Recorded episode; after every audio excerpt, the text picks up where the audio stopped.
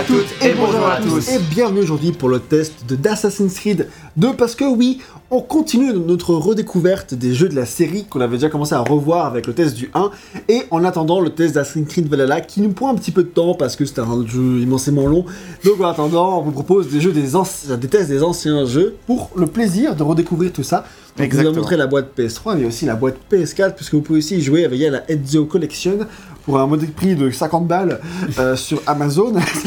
Je crois que j'avais chopé à genre 20 balles parce que c'était en déstockage sur, chez Carrefour, un truc comme ça quoi. En tout cas, nous on y a joué sur PS3 pour VGM et euh, sur Steam pour euh, RL et moi. Exactement. Et donc là, on joue sur PC. euh, sur PC euh, bah, via sa version euh, Steam. Oui, c'est pas, la, PC c'est quoi. pas la PS3. Ça c'est Ça, clair. c'est pas la PS3. ouais. Euh, donc euh, Assassin's Creed 2, il est sorti le 19 novembre 2003 sur PS3 et Xbox 360 et un petit peu plus tard sur PC en 2010.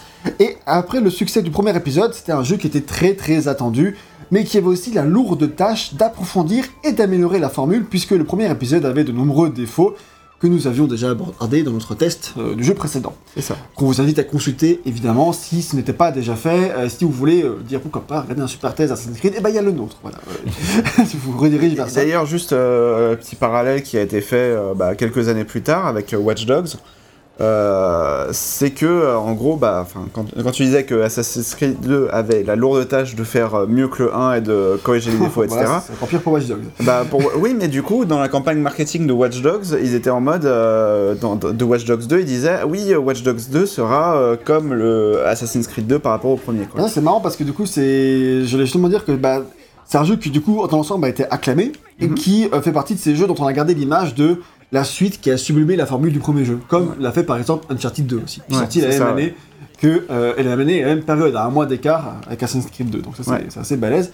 Et euh, bah, moi, qui n'avais pas du tout aimé à l'époque le premier jeu, et bon, dans le test qu'on a fait récemment, vous avez vu que Ça allait beaucoup- mieux. Ça allait beaucoup mieux. Euh, et ben euh, moi à l'époque j'avais pas j'avais pas fait tu vois genre je l'avais pas acheté euh, j'avais d'autres choses à faire, j'avais Batman Arkham Asylum, Uncharted, Ratchet, ça me suffisait, tu vois.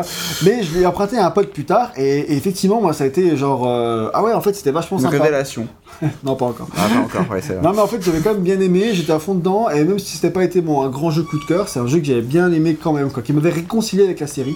Euh, après le 1 qui m'avait vraiment déplu. Toi, et Red, je sais que tu es un gros fanboy Oh, mais, de ce petit mec, Assassin's Creed 2. Ouais, c'est, c'est, c'est, c'est pas un euphémisme, hein, c'est vraiment genre. euh, Mais je pense que beaucoup de, de- de nos abonnés euh, vont, vont- vont- probablement dire la même chose dans les commentaires, mais vraiment Assassin's Creed 2, c'est, mon jeu du cœur, quoi. C'est, c'est, pff, ouais, c'est, enfin, voilà, ça, ça me replonge dans, euh, Quel âge tu avais?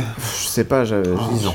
ouais. En plus, tu l'as fait, après- ah, tu, comme tu l'expliquais dans le test du 1, tu as fait le, le premier jeu de la saga pour la Ah oui. sortie de Révélation donc en 2000. C'est ça, ouais. Il avait 15 ans. Euh, oui, Ah, est en sorti 2000. quand, le jeu euh, 2009, mais donc il Ah, avait donc, 15 ans à la il avait 15 sortie, ans, ouais, à la sortie, mais il la sortie, mais 2011. moi je l'ai fait en 2011, ouais. Donc, Ah, donc euh, 17, ouais, c'est ça. Mais, Ça euh, restait jeune, cela dit. oui, oui, mais euh, oui, j'étais jeune au début du show, toi. c'est vrai. Quand on y pense euh, un instant. C'est vrai. Non mais non mais voilà, effectivement, c'était euh, enfin j'avais j'avais enchaîné euh, le j'avais enchaîné euh, bah, Assassin's Creed 1, 2, euh, Brotherhood et du coup Révélation euh, quelques temps après, quelques mois après. Et euh, franchement, euh, le 2, c'est mais quel pied quoi. Je suis tombé amoureux de, la Renaissance italienne, je suis tombé amoureux de euh, bah, euh, du, personnage principal, etc. J'avais envie de lui faire la. Bah, voilà. Mais non non. Et puis l'OST de surtout, femmes, euh, on, a- pensent on va en reparler plus tard, mais euh, l'OST euh, aussi qui a réussi à Exactement. euh, qui est tellement marquante que du coup, euh, bah, le jeu il en devient marquant, tu vois, grâce à ça. C'est vrai que ça. Mais on va reparler de tout ça plus tard, hein, dans tous les cas. Et la question qu'on peut se poser quand on se lance dans Assassin's Creed 2 en 2020, enfin fin 2020 ou début 2021 pour quand on sort ce test, et pour VGM, qu'il a lancé aussi lui en début 2021 en ce qui, en ce qui le concerne, on peut se poser la question, mais qu'en est-il de nos, de nos jours, mine de rien? Il a déjà 11 ans, le gaillard, il a pu subir les offres du temps, comme ça arrive à beaucoup d'entre nous, à beaucoup de jeux également. du coup, pour vérifier tout ça, bah, moi j'ai acheté le jeu sur Steam, avec tous ces DLC, par chance c'était en promo, donc je les ai eu pour 2 euros. Ça valait le coup quand même, et des achats... euh, euh, Franchement, ça va faire un trou dans ton budget, mec. euh, C'est 2 euros, ouais, franchement, Un demi-kebab. Hein. Ouais, c'est c'est vrai. vrai, un demi-kebab. Ouais. Je mange plus de kebab, donc euh, ça. Ouais, c'est vrai. Donc, euh, comme d'habitude, on va répondre à. C'est-à-dire tâcher- si toi aussi t'as subi les affres. Grave, c'est ça.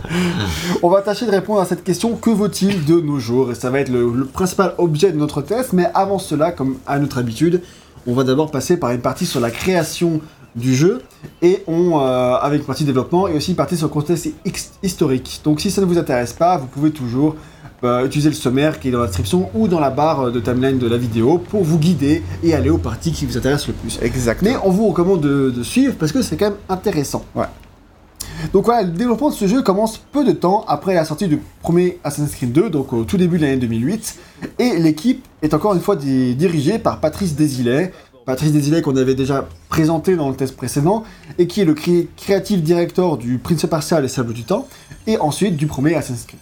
C'est ça. Et euh, d'ailleurs, c'est dans sa masterclass qu'il a donnée à Jeux vidéo Magazine à la Cité des Sciences à, à Paris, euh, en 2017, je crois, euh, que Patrice a donné plusieurs détails sur comment la nouvelle époque a été choisie pour Assassin's Creed 2. Parce qu'évidemment, vous savez que le 1 se passait au Moyen-Âge, euh, en, en Jérusalem et tout ça, mais que le 2 se passe euh, donc pendant la Renaissance italienne à Venise et à Florence. Ouais. Donc là, moi, je me suis demandé, mais pourquoi ce choix? Alors, déjà, bon, évidemment, c'est un choix intéressant, mais qu'est-ce qui les a guidés à prendre ça plutôt qu'autre chose Et En fait, visiblement, euh, ils savaient qu'ils allaient changer d'époque parce que c'était euh, déjà un truc qui avait été réfléchi pendant que le 1 se développait. Genre, vu puisqu'il y avait l'animus, c'était l'occasion, c'était facile de changer d'époque puisque notre héros peut aller d'époque en époque en fonction de ses ancêtres. Donc, il y avait déjà l'idée de, de développer ça au cours d'Assassin's Creed 1.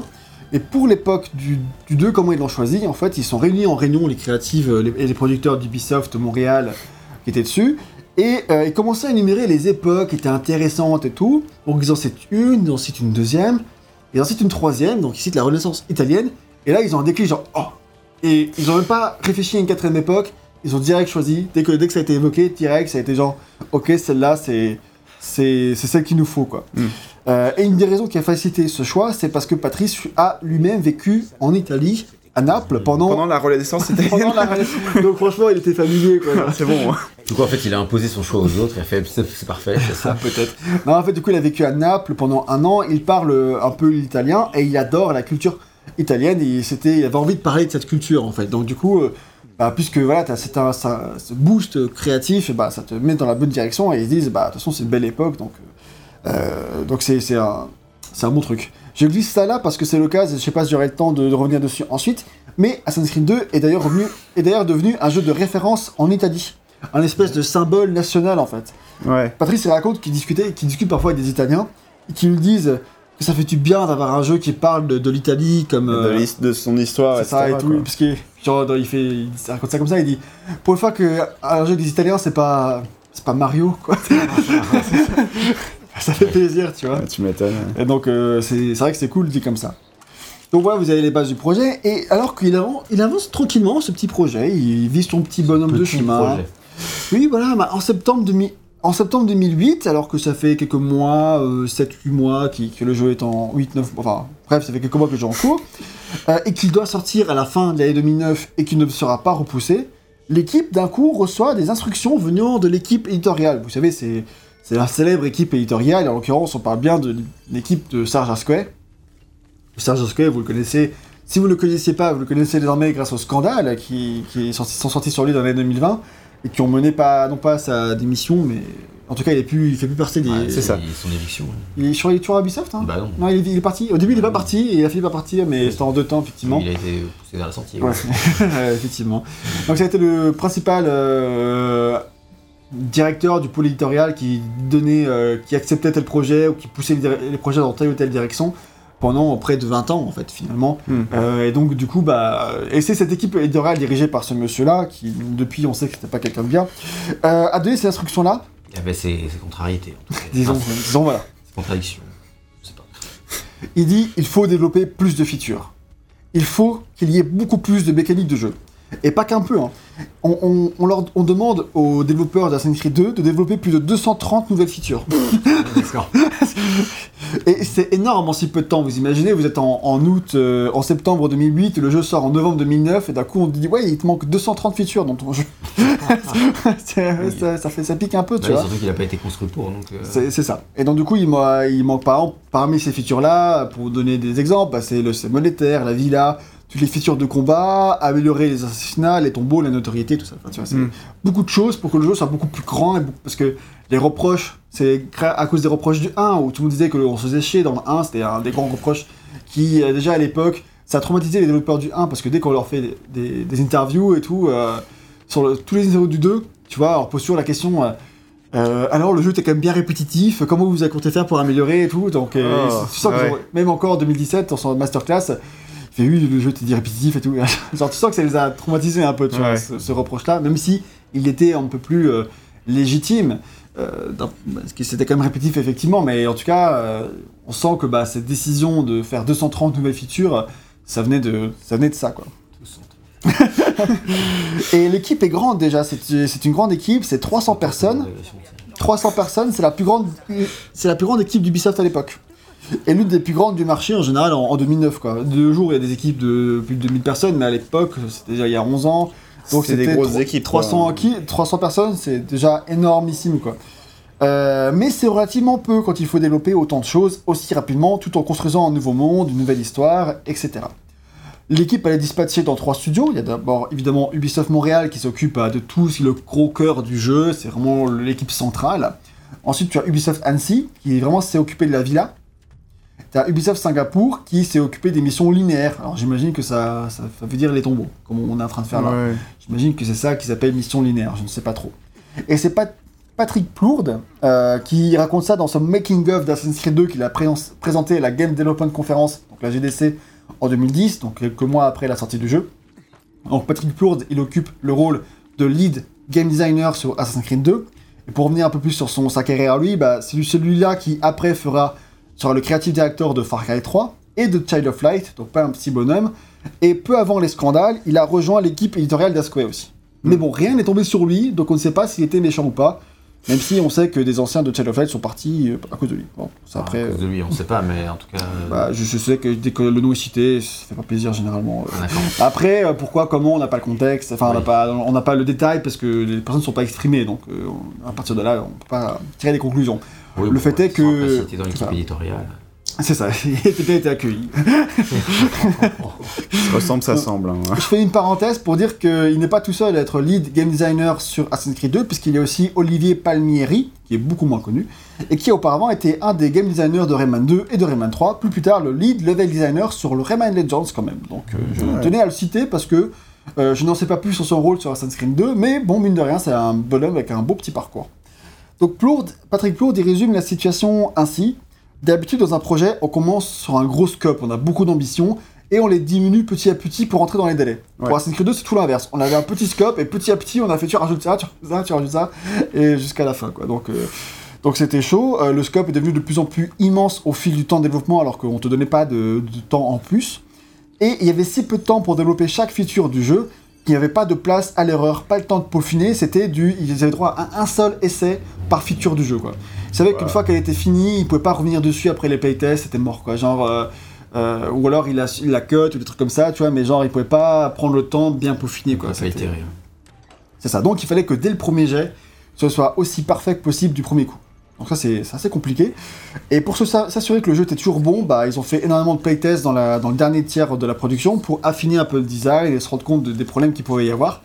Donc c'est un processus de création assez lourd. Donc euh, pour que tout soit créé dans les temps, il fallait constamment prendre des décisions de game design rapidement, dès le début, et pouvoir les transmettre aussi vite que possible aux programmeurs. Euh, du coup, les designers passaient leur journée à concocter des, des documents de design qui passaient euh, ensuite des étapes de validation vers les plus hautes sphères. Plourde, il dit que c'était 3 heures de réunion par jour minimum pendant 6 mois pour que tout soit décidé. Et juste pour ça, parce que sinon il y avait d'autres ré- d'autres réunions. Donc euh, là c'est chaud. Et euh, il dit, bah, dans ces genres de jeux, c'est dans ce moment c'est compliqué parce que t'as pas vraiment le temps de réfléchir et en tant que créatif, il faut que tu sois courageux. Genre, euh, c'est difficile de dire, ok, il faut que je prenne cette décision, mon jeu sera ça, tu vois. Mm. Et là, quand t'as aussi peu de temps, passer le temps de vérifier d'abord si ça marche bien, bah, faut que tu prennes des décisions courageuses, quoi. Et c'est pas, vraiment pas facile, quoi. Après, bizarrement, bizarrement, ça te forme, ça se forme plutôt bien, quoi. si ça se passe bien, en tout cas, parce que tu peux très bien, euh, ça peut très bien pas aussi bien se passer que ça. En tout cas, ils ont fait tester 200, enfin, fait approuver par les, par les plus hautes sphères d'Ubisoft, 200 documents de design en 6 mois pour définir toutes les features qui seraient dans Assass- Assa- Assassin's Creed 2. J'ai du mal.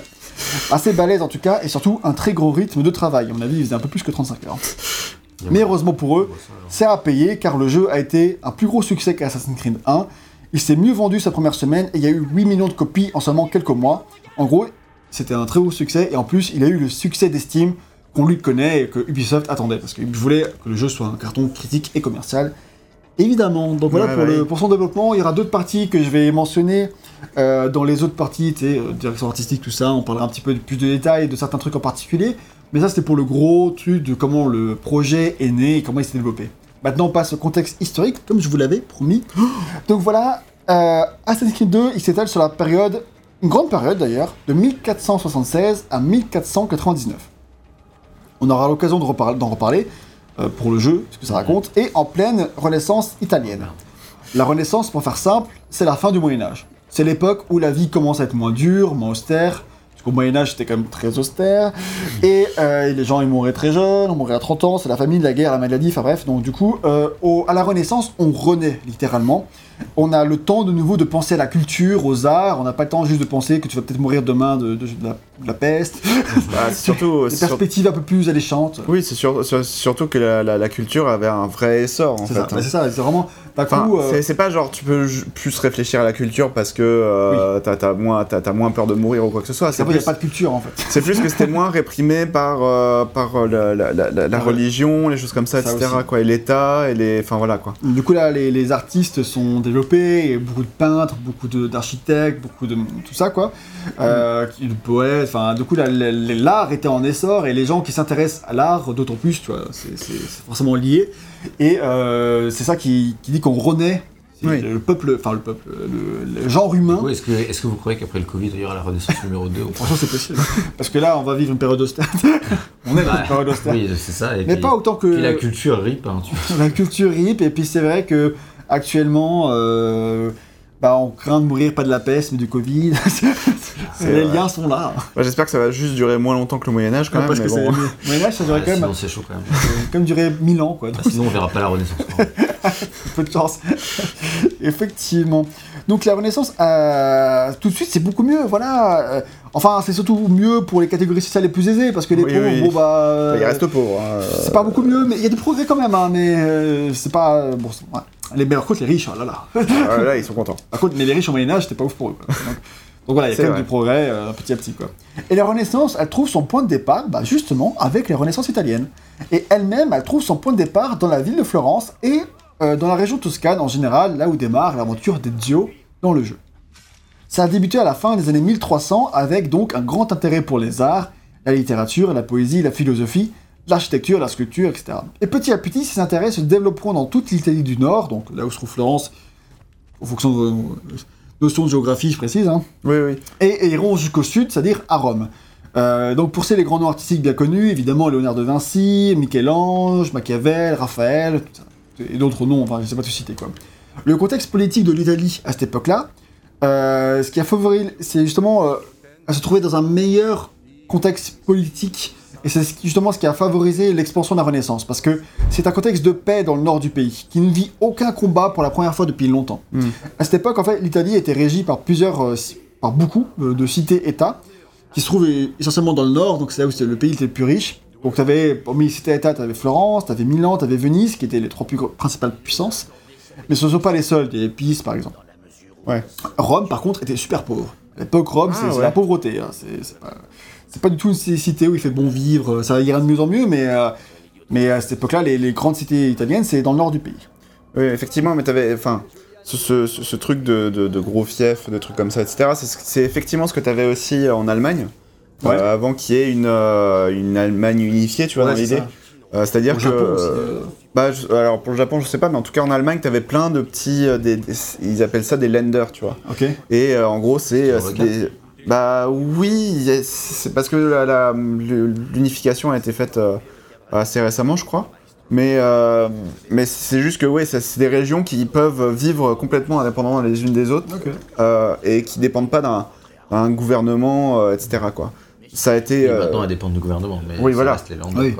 Oui, oui, bah c'est comme, c'est comme les régions. en Enfin, Ouais, à l'heure actuelle, le, le, le- Ouais. le fonctionnement en Allemagne et en France, c'est le même, mais à l'époque, euh, c'était vraiment plein de petits trucs indépendants, euh, des, des Alors, mini-pays, quoi, dans Ouais, le... C'est ça, c'est bah, comme le Vatican est resté un- une cité-État. En. Italie, C'est bah, Florence, oui, c'est ça. C'est c'est resté, alors que Florence était une cité-État à l'époque du, du même type, quoi. Mhm. Ou Singapour, enfin, tu vois, sur Oui. un- par exemple.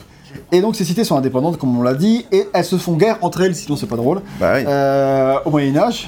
Et ça continue encore pendant euh, les années 1400 encore, tu vois. Mm. Et pour citer un grand sage du nom de Wikipédia, durant la première partie de la Renaissance, euh, le- se déroule une guerre quasi permanente sur, sur terre comme sur mer entre les six États qui luttent pour la suprématie. Bah, À savoir que toutes ces batailles se faisaient surtout grâce à des mercenaires qui avaient tout intérêt à prolonger les combats le plus longtemps possible pour rester payés, et le plus longtemps possible pour rester en vie aussi. euh. Tout en prenant le moins de risques possible du coup. C'était donc des sièges qui étaient très longs et très statiques, qui, où il y avait finalement peu de bastons. quoi. ouais. Mais bon, c'était quand, même- c'était quand même des périodes de guerre, quoi. Et en 1454, Milan et Florence signent un traité de paix, le premier depuis des décennies. C'est ouf, quoi, tu vois. Et Venise, de son côté, bah, c'est la puissance maritime numéro 1, et donc quasiment intouchable, donc on la laisse faire ses bails, tu vois. Donc ça, c'est quasiment dans le contexte du jeu, quoi. Mm. Et ça explique donc pourquoi ces villes sont les plus flam- flamboyantes et sont les plus riches, et ce sont celles qui ont eu l'expansion du courant artistique le plus tôt. Parce que vraiment, tout allait bien, quoi. Donc, euh, la fin, donc je fais un grand pas en avant pour parler de comment la Renaissance italienne s'est terminée. Euh, c'est qu'un des premiers événements historiques qui bouleverse l'Italie, qui mettra fin à la Renaissance italienne, c'est l'arrivée au pouvoir à Florence du moine Girolamo Sava- Savonarola. J'ai essayé. Savonarola. J'ai essayé, ça va passer. Il est venu au pouvoir de 1494 à 1498 et il instaura une dictature théologique, donc euh, sous signe de la religion, du coup, évidemment, c'est un moine, à Florence et mettra le feu à énormément de livres et d'œuvres d'art. Cet événement, c'est d'ailleurs ce qu'on appelle le bûcher des vanités. Ah. De là. Et notre bon Ezio, il se frottera à ce dictateur, puisque euh, un des DLC de la série 2 s'appelle le bûcher des vanités, justement. Voilà. Et je Je savais bien qu'il y avait un temps un DLC. il y avait un truc. ouais. Oh, je, je détaillerai à peu près les DLC plus tard, mais là je citais quand même. euh, voilà. Et d'ailleurs, dans la vraie vie, bah, c'est Borgia qui, qui fait buter euh, ce dictateur. dans la vraie ré- réalité de la vie, en tant que pape. Quoi, tu veux dire que Assassin's Creed ce n'est Pas la dérive un petit peu de La réalité. mais non. Je, je comprends que tu doutes, Ah non, mais rien n'est vrai. tout est permis. Exactement. Donc ça ira mieux pour Florence après que ce dictateur parte, mais c'est quand même un euh, premier événement qui signe euh, des, des complications dans la Renaissance italienne. Et d'autant plus dans les années 1500, parce que dans les années 1500, bah, les, autres pays à côté commencent à aller mieux. Et ils se disent, bah l'Italie ça va trop bien. Et du coup, euh, bah on... On veut de l'argent. Ils envahissent le, le pays, quoi. Par exemple, t'as l'armée- les armées françaises qui ravagent le, le nord du pays, détruisent les cités-états. Désolé les gars. c'est le deal. C'était nous, bon bah, pardon. Et mais il y a aussi les armées espagnoles et allemandes qui foutent le bordel, il n'y a pas que nous, quoi, ça va. Et surtout dans la foulée, bah il y a les- l'inquisition qui se met en place dans les années 1550, bref, c'est pas le top. hein. Heureusement, bah, ces idées italiennes ont eu le temps de se propager dans le reste de l'Europe, donc c'est cool pour nous. Pour l'Italie, c'était un peu moins bien après, mais pour nous, euh, c'était cool. Euh, ah, pour co- continuer dans cette partie historique, je vais revenir sur, sur un petit encart en creusant un peu plus deux sujets qui sont abordés dans le jeu. Le sujet des Médicis et le sujet des, des Borgia. Hmm. Donc d'abord les Médicis, pour comprendre leur histoire, il faut savoir que dans ces années-là, un siècle plus tôt, ou peut-être davantage, j'ai pas de connaissances précises sur le sujet, euh, j'avoue, bah, c'était le début des banques et des grandes banques d'Europe. Et les Médicis, bah, ils, avaient, ils avaient grave de la thune, et ils ont fondé leur banque à la fin des années 1300. Leur banque, elle a un petit succès, puisque c'est la plus grande d'Europe, c'est la plus puissante d'Europe, et après plein de petites magouilles politiques et de conflits internes va divers les voir, et ouais. variés, ils prennent possession de Florence, ça veut dire qu'ils la gouvernent, gouvernent Ouais. Florence. On va les voir juste après les Médicis. Effectivement. Et c'est surtout via euh, Laurent de Mé- Médicis, que l'on sauve très tôt dans le jeu d'ailleurs, que ce pouvoir s'exerce le plus. Il atterrit au pouvoir très tôt, il a que 20 ans, il est au pouvoir après le décès de son père, et il fonde euh, le Conseil des Sept, qu'il préside lui-même, et c'est sous son, sous son règne que Florence arrive à son apogée. Cependant, ce n'est vi- visiblement pas forcément grâce à lui si Florence est à son apogée, car il est moins fort en commerce que ses parents, et la fortune des Médicis diminue pendant son règne, de même que ses relations extérieures avec le pape. Mm. Le pape va d'ailleurs s'allier avec la famille Pazzi, dans ce qu'on appelle la conjuration des Pazzi, dont le but est d'assassiner Laurent de Médicis. Ouais. Ces conjurations prendront place en 1478, deux ans après le début de- des aventures d'Ezio. Alors, y aurait-il Ah, un lien dans le jeu peut-être? C'est exactement ce qui est en train de se passer dans le jeu là tout de suite en fait. Ah, Ok, d'accord. C'est pour ça, là va y avoir La conjuration les- des la petits. conjuration des petits. C'est ça. C'est la prochaine mission ou celle d'après. Mais euh, je vous spoil la mission qui arrive alors, parce que la conjuration échoue et Laurent de Médicis survit. Pas son Oh mais par non, mais contre. putain, mais t'es sérieux, on a On aurait pu mettre en pause et attendre qu'on y soit. grave. Euh, cette conjuration, euh, ce- c'est c'est d'ailleurs après ce regain de popularité, parce que vu qu'il a survécu et tout, il a ga- regagné en po- popularité. C'est grâce à ça qu'on le surnommera Laurent le Magnifique. Ah bah oui. J'ai pas du mon stylo. Les Médicis euh, garderont le pouvoir à Florence pendant encore très longtemps. La fille de Laurent deviendra reine de France, c'est Catherine de Médicis, la oui. célèbre. Ouais. Donc voilà pour les Médicis. On parlait maintenant des Borgia, qui sont une autre famille très importante qui sont abordées dans, dans, dans le jeu. Déjà, il y a eu un premier pape dans la famille des Borgia, qui n'est pas Rodrigo, mais qui est Alphonse de Borgia. Oh. Mais celui qui nous intéresse, c'est son neveu, puis son, euh, son- qui est devenu ensuite son fils adoptif. Donc Rodrigo de Borgia. Borgia, pourquoi Borgia? C'est parce qu'en fait, c'est une ville espagnole, ils viennent de, de là-bas, c'est pour ça que dans le jeu, il, il appelle l'espagnol, souvent. Oui. Donc avant qu'il devienne pape, il était connu... pas l'étranger. Avant qu'il devienne pape, il était euh, connu pour être corrompu et pour ses orgies. Il était connu pour ça, Rodrigo de Borgia.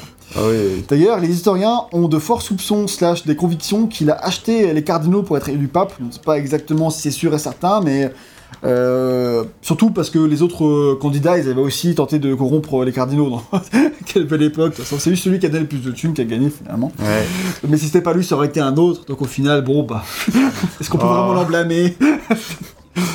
Et Rodrigo de Borgia, il a amené des prostituées au Vatican, il a organisé une giga orgie pour fêter le mariage de sa fille. Ah, c'était la belle époque. quand Il, a- même. il- il avait 70 ans le mec et il a invité plein de plein de prostituées et il a organisé un concours de celui qui tiendra le plus longtemps. Et dans ce qu'il a appelé un concours de virilité. Cet événement s'appelle le banquet des châtaignes et pourquoi ça s'appelle comme ça? Parce qu'en fait les prostituées continuaient à se dévêtir et tout. Et après les, les mecs ils ont balancé des châtaignes sur le sol et les prostituées se baissaient pour les ramasser. Ah. Du coup on appelle ça le banquet des châtaignes. le mariage de la fille de. Rodrigo de Borgia quand il avait 70 ans. Ah, c'est trop sale. C'est incroyable. C'est Mais en le même jeu. temps, on, on vit plus les trucs comme ça. Euh, non, mais c'est c'est le jeu de Et moi, je trouve que c'est un peu dommage. Non, Ah, T'imagines si pour le mariage. C'était de- mieux avant. T'imagines si Macron il commençait à faire ça, enfin tu vois, genre. Pour le mariage de. Bah, t'en Ouais. sais rien. Ah, hein. Pour fêter la fin du Covid, gigantesque orgie sur les Champs-Élysées, on invite tout le monde et on Mais met des avec le- châtaignes sur le sol. Non, non, avec le jeu de l'olive. Aujourd'hui, c'est le jeu de l'olive qui l'a remplacé. Euh, c'est un autre délire, on va pas rentrer dans. C'est c'est à peu près la même chose. euh. Je connais pas. On a juste changé de nom de fruit, quoi. Bref. Et du coup, euh, a priori, euh, il n'y avait pas trop d'embrouille entre les Médicis et Borgia. Pas connu en tout cas, ou pas trouvé sur Wikipédia et Là, on autres. voit les Médicis. Médicis. C'est les Medici. Ah, pardon. Hum, Parce qu'en fait, le- à l'époque, le pape qui a essayé de tuer les Médicis, c'était pas Rodrigo de Borgia. Donc, euh, a priori, il n'y avait pas trop d'embrouille entre Borgia et les Médicis. En tout cas, j'ai pas trouvé et c'était pas le C'est plus normal important. parce qu'il était pas au pouvoir. Mais même après, tu vois. Ouais. Parce que dans le jeu, il a, c'est un peu lui Ça, qui c'est a la la. conjuration des Pazzi. C'est ça. Ah. Lui, c'est Lorenzo. Non, euh, enfin Laurent quoi. Ah Lorenzo. non, c'est lui, Lorenzo. Non. Son En frère, même temps, il ils se meurt. par contre. ressemblent. Il y a son frère qui meurt, par contre, je sais plus son nom. Mais il y en a un qui, Ah qui bah, meurt. ouais. il prend. Ah, voilà. Je crois que lui, il réchauffera pas, même si. Ouais. En Là, plus, moi, je c'est me pas dis, dit- Ezio, qu'est-ce qu'il fout? Il regarde, il, il attend. Il regarde. Bah, il se dit ça me regarde pas ces histoires. Il est quand même venu pour le sauver. C'est pas ma vie. Non, mais voilà. Mais euh, non, non, mais juste, je vais faire un tout petit. T'as fini sur les Borgia ou pas? Euh, pas encore, tout à fait. Ouais, vas-y, là, je suis sur la Euh, juste pour dire que voilà, il n'y a pas trop d'embrouille avec lui. Mais ce qui est intéressant, c'est César Borgia, le fils de Rodrigo, qui sera encore pire en termes de corruption de méfaits, puisque c'est lui qui inspira le prince de Machiavel. Donc pas rien quand même. Hein, quand c'est toi-même euh, dont, dont Machiavel parle dans le prince, c'est quand même que t'es pas mal. Je vais pas rappeler, tu sais ce que c'est que le prince de Machiavel bah, Machiavel, bah, tout le truc de être machiavélique, ça vient de toutes les définitions qu'il a, qu'il a, que Machiavel a définies. Donc justement, le prince, après, c'est un ouvrage philosophique avant tout, donc je l'ai pas lu, je ne vais pas te dire le détail, mais, mais en gros, quand c'est toi qu'on prend comme référence pour parler de quelqu'un de machiavélique, c'est quand même que tu imposes un peu ton domaine, quoi. Ouais, c'est ça. T'es- plutôt pas mal. Saviez-vous que c'est beaucoup plus efficace de se battre avec la, double lame enfin, Ouais. On en reparlera après, mais effectivement, ouais. J'ai découvert ça à la fin du jeu, je fais, oh, bon, Mais ça, on... mais ça, on parlera plus de. César de Borgia plutôt dans Brotherhood, puisque c'est le sujet de Brotherhood. Mm. Et bref, euh, avant de passer au jeu, juste pour dire que pour respecter la fidélité historique, l'équipe s'est entourée d'historiens évidemment, spécialistes du genre, qui ont pu donner leur avis sur la manière dont ils ont recréé les villes, mais aussi sur la manière dont les personnages parlent pour veiller à ce qu'ils respectent le phrasé de l'époque. C'est classique. Enfin, c'est classique de nos jours, à l'époque, c'est sûrement euh, pas peu commun encore et très bien. Oui, oui, effectivement, parce que euh, moi je voulais juste appuyer sur le fait que euh, quelques années après la sortie de Assassin's Creed 2, euh, il y a la série Borgia de Ah oui. Canal+, je crois, qui est sortie bah, peut-être un ou deux ans plus tard, après Assassin's Creed 2, euh, qui bah, relate de, de, tous, les, tous les excès de Borgia, Je crois qu'il y a un épisode qui s'appelle Le Banquet des Châtaignes. Ah, j'avais bah, vu ça, t'as fait ça sur Ouais. Google et j'avais vu genre le nombre d'épisodes et tout, saison 2, un truc comme ça. tu vois. Et Donc, voilà, euh, c'est que si tu veux lancer l'épisode, je pense pas que je pense que c'est une version censurée cela dit. Mais effectivement, mais apparemment c'était une bonne série, donc euh, je, je, je, je mets ça ici. Si jamais vous voulez série des creuser. châtaignes. Exactement. Et euh, non, sinon, euh, juste par rapport au contexte historique, je voulais juste appuyer sur un, sur un truc euh, qui va peut-être influencer sur, euh, sur mon avis du jeu et sur euh, pourquoi est-ce que je, je- je le kiffe autant. Mais c'est parce que quand j'étais petit, euh, j'avais euh, participé à, à un spectacle vivant où euh, c'était euh, plein plein de figurants, etc. Euh, c'était un spectacle vivant qui, euh, qui se passait euh, dans le Val d'Oise et tout, mais qui s'appelait Leonardo, je crois. Et, euh, et du coup, tu avais 200-300 personnes, et en fait, c'était la vie de Léonard de Vinci, etc., euh, mise en scène, avec euh, la musique de, de, 'fin, qui représentait la Toscane, la- 'fin, euh, il donnait un petit peu le contexte historique de sa vie, des, sur les Médicis, etc., etc. Donc, du coup, bah, c'est un truc qui, était- qui m'était totalement familier, en fait, quand, quand, quand je suis retourné dans le jeu, et donc, bah, je sais pas à quel point ça, ça a vraiment, genre, influencé le... Mon, mon appréciation du jeu, mais en tout cas, ça, Ça jouait quoi. ça, ça a peut-être joué, ouais, C'est effectivement. possible, c'est possible. En tout cas, c'était cool ça. Ouais. Euh, du coup, on va passer maintenant à la partie sur l'histoire euh, du jeu. Et on va commencer par dresser un... l'histoire d'Ezio d'abord. hein. Oui. Euh, en faisant un petit synopsis global. Mhm. Euh, donc, c'est l'histoire d'Ezio Auditore da Firenze. Ouais. Petite parenthèse d'ailleurs, Ezio est un prénom dont l'origine grecque signifie aigle ou celui qui vole. Donc, encore une fois, un prénom en lien avec l'aigle comme l'était Altaïr. Voilà, c'est exactement, toujours sympa à savoir. Et son histoire commence en réalité non pas en 1476 comme je l'avais dit plus tôt, mais en 1459 puisqu'il démarre à la naissance d'Ezio, qui fait office de tutoriel pour comprendre Ouais. les mouvements de base. Et c'est une C'est plutôt excellente... une bonne idée. Hein. C'est une excellente idée, je trouve. Bon, malheureusement, déjà utilisé un an plus tôt par Fallout 3. Hasard ou inspiration, puisque dans le rush et tout, peut-être Ouais, pas. probablement inspiration quand même. hein. L'histoire ne le dit pas, parce que tu peux très bien ne pas savoir que c'était là et tout. Mais euh, en tout cas, c'est une vraie volonté de Patrice Desilets, euh, qui, était, euh, qui voulait qu'on puisse suivre l'évolution d'un héros du premier jour de sa vie jusqu'au jusqu'au jour de sa mort, dans l'idée. Et The d'ailleurs sans doute le seul héros de jeu vidéo dans lequel on a un tel suivi, puisque, bah, alors ça se fait pas au sein d'un seul jeu, mais tout au long de la trilogie, puisque tout le principe de révélation, le dernier de la trilogie, c'est que ce soit la fin de la vie d'Ezio. Après, perso, je l'ai pas fait, donc je saurais pas en dire plus, et je veux pas dire euh, spoil ou quoi, parce que vu que je l'ai pas fait, c'est plus l'interprétation qu'autre chose. Mais a priori, de ce que je sais, c'est censé quand même de la, raconter la, fin, la fin. quoi. Donc euh, c'est c'est- une belle histoire, et qu'on puisse raconter ça en jeu vidéo, je trouve ça quand même assez, assez stylé finalement. Mm. Et euh, donc voilà, Ezio d'ailleurs, euh, enfin, même pour AC2, euh, parce que j'ai dit que c'était tout au sein de la trilogie que euh, Ezio allait évoluer, mais même rien qu'au sein de Assassin's Creed 2, l'ambition était déjà de suivre un héros, un personnage, pendant plusieurs décennies, parce que le vrai jeu, donc passé tutoriel, il commence comme j'ai dit en 1476, et il se termine en 1499, donc il s'écoule donc 23 ans entre le début de l'aventure et la fin. C'est vraiment parce que dans les, dans les making-of, ils disent que le jeu se termine en 1503. Donc en fait, je me- en fait non. Donc euh, j'imagine qu'il y a eu des petits changements de dernière minute sur les dates. euh, euh, donc c'est assez drôle. quoi. D'ailleurs, c'est un truc qu'on remarque absolument pas dans le jeu. hein, Le temps qui Ouais, passe, c'est- un- vraiment un, un des Alors ça, défauts c'est- du jeu. ouais, Un d'ailleurs. reproche dont on aura, j'y reviendrai plus tard, mais, bon. C'est un super parti pris, mais est-ce que c'est vraiment bien fait euh, Au moins dans ces deux, on va voir ça tout de suite. Donc le point de départ de l'histoire, c'est que tout commence quand Ezio a 17 ans. Il mène une vie frivole, il grimpe dans la chambre des filles, il se bat dans la rue euh, contre ses adversaires. Le, le début du jeu, moi je trouve vraiment incroyable. Ouais. La, mise en, la mise en situation, quand j'ai lancé le jeu, du héros. euh, j'étais pas du tout chaud pour Assassin's Creed 2 euh, pour le refaire, parce que j'avais déjà fait aussi comme tout le monde. Et, pour- et quand je l'ai lancé, vraiment la manière dont c'est fait, la petite intro, un petit tutoriel, et puis juste après, euh, la manière dont c'est fait avec euh, la musique, sa vie, comment tu vois qu'il vit sa vie avec son frère, avec ses amantes, etc. C'est vraiment, c'est vrai. C'est vraiment super bien fait. La scène que- avec son frère sur le toit, elle, elle Elle est est incroyable, incroyable. Ouais. Franchement, euh, c'est en- même en le refaisant en 2021, ça n'a pas, ça a, ça a pas pris une ride niveau mise en scène et tout. Tu dis wow, il y a eu un gap de fou quoi. Franchement, Ouais. niveau-là, au début en tout cas. C'est ça. Et bah surtout, bah, voilà, malheureusement, les Pazzi conspirent contre les Médicis, on, a- on en a parlé tout à l'heure.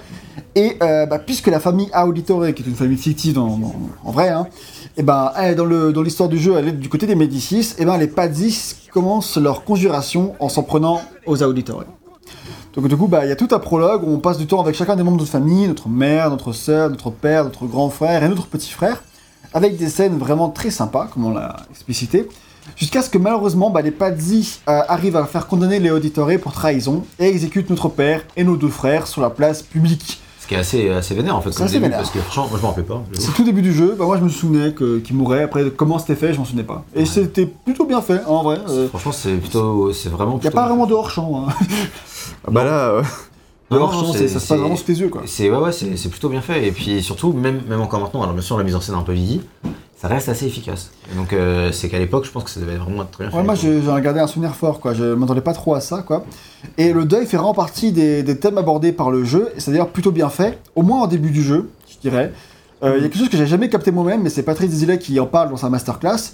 C'est que dans Assassin's Creed 2, les collectibles sont des plumes. Alors les plumes, si on ramasse des PU, c'est parce que notre, petit frère nous a demandé de, de le faire avant de mourir. Et ça va plus loin que ça, c'est parce que dans le- la quête où avec notre petit frère il nous disait de faire ça, le frère disait va me chercher trois plumes, et Zo il fait bah pourquoi faire? Et son frère répond, répond bah c'est un secret, je te le dirai quand tu reviendras. Mm. Sauf que bah c'est la dernière fois que tu le vois. Du coup, bah, tu n'auras jamais la réponse dans le jeu à cette question, qui est une question toute simple et toute bête, mais c'est une vraie volonté de design de la part de Desilet, parce que selon lui, la mort d'un personnage dans un jeu, c'est pas grand chose. C'est pas facile. Enfin, pour que le joueur ressent quelque chose, c'est pas évident.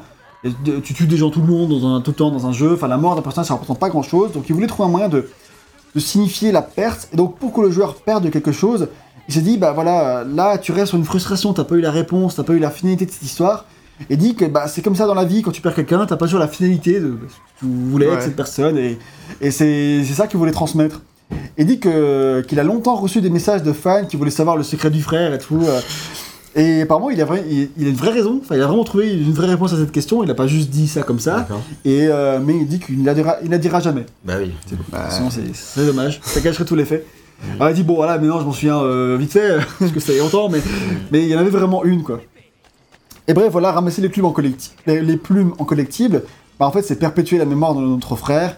Il y a beaucoup de symbolisme dans cette quête annexe et c'est assez bien joué de sa part. Euh, voilà. Perso, ça m'a rien fait de spécial en soi, mais euh, tu sais, ce côté le, le secret et tout, j'avais même pas trop capté. Ouais, c'est Mais ça. c'est- Parce que c'est pas, ils insistent pas trop dessus. Moi j'ai capté quand même, je me posais la question, tu vois. Mais je me suis dit que euh, peut-être que tu aurais la réponse soit à la fin de la quête, soit que tu l'aurais pas. Mais bon, Du coup, tu l'as pas.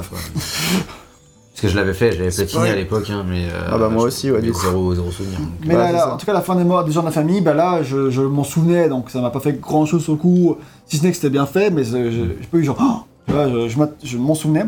Mais à l'époque, je pense que ça m'avait, ça a dû me choquer, ou j'ai dû au moins être attristé devant un enfant mourir comme ça à l'écran, enfin, Ouais, c'est c'est quand même ça, pas ouais. tous les jours, quoi.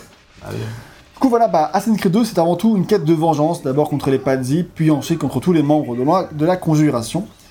Et ça tombe bien, parce qu'il semblerait, pour euh, Ezio, que euh, la, sa famille soit liée aux assassins. Mais non.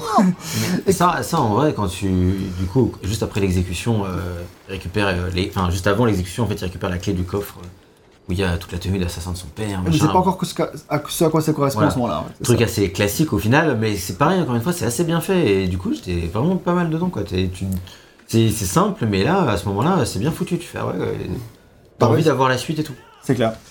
Et euh, donc, euh, Oh, il survit. assez violent ce qui arrivé. paraplégique à vie, là, mon gars. Il a survécu à ça.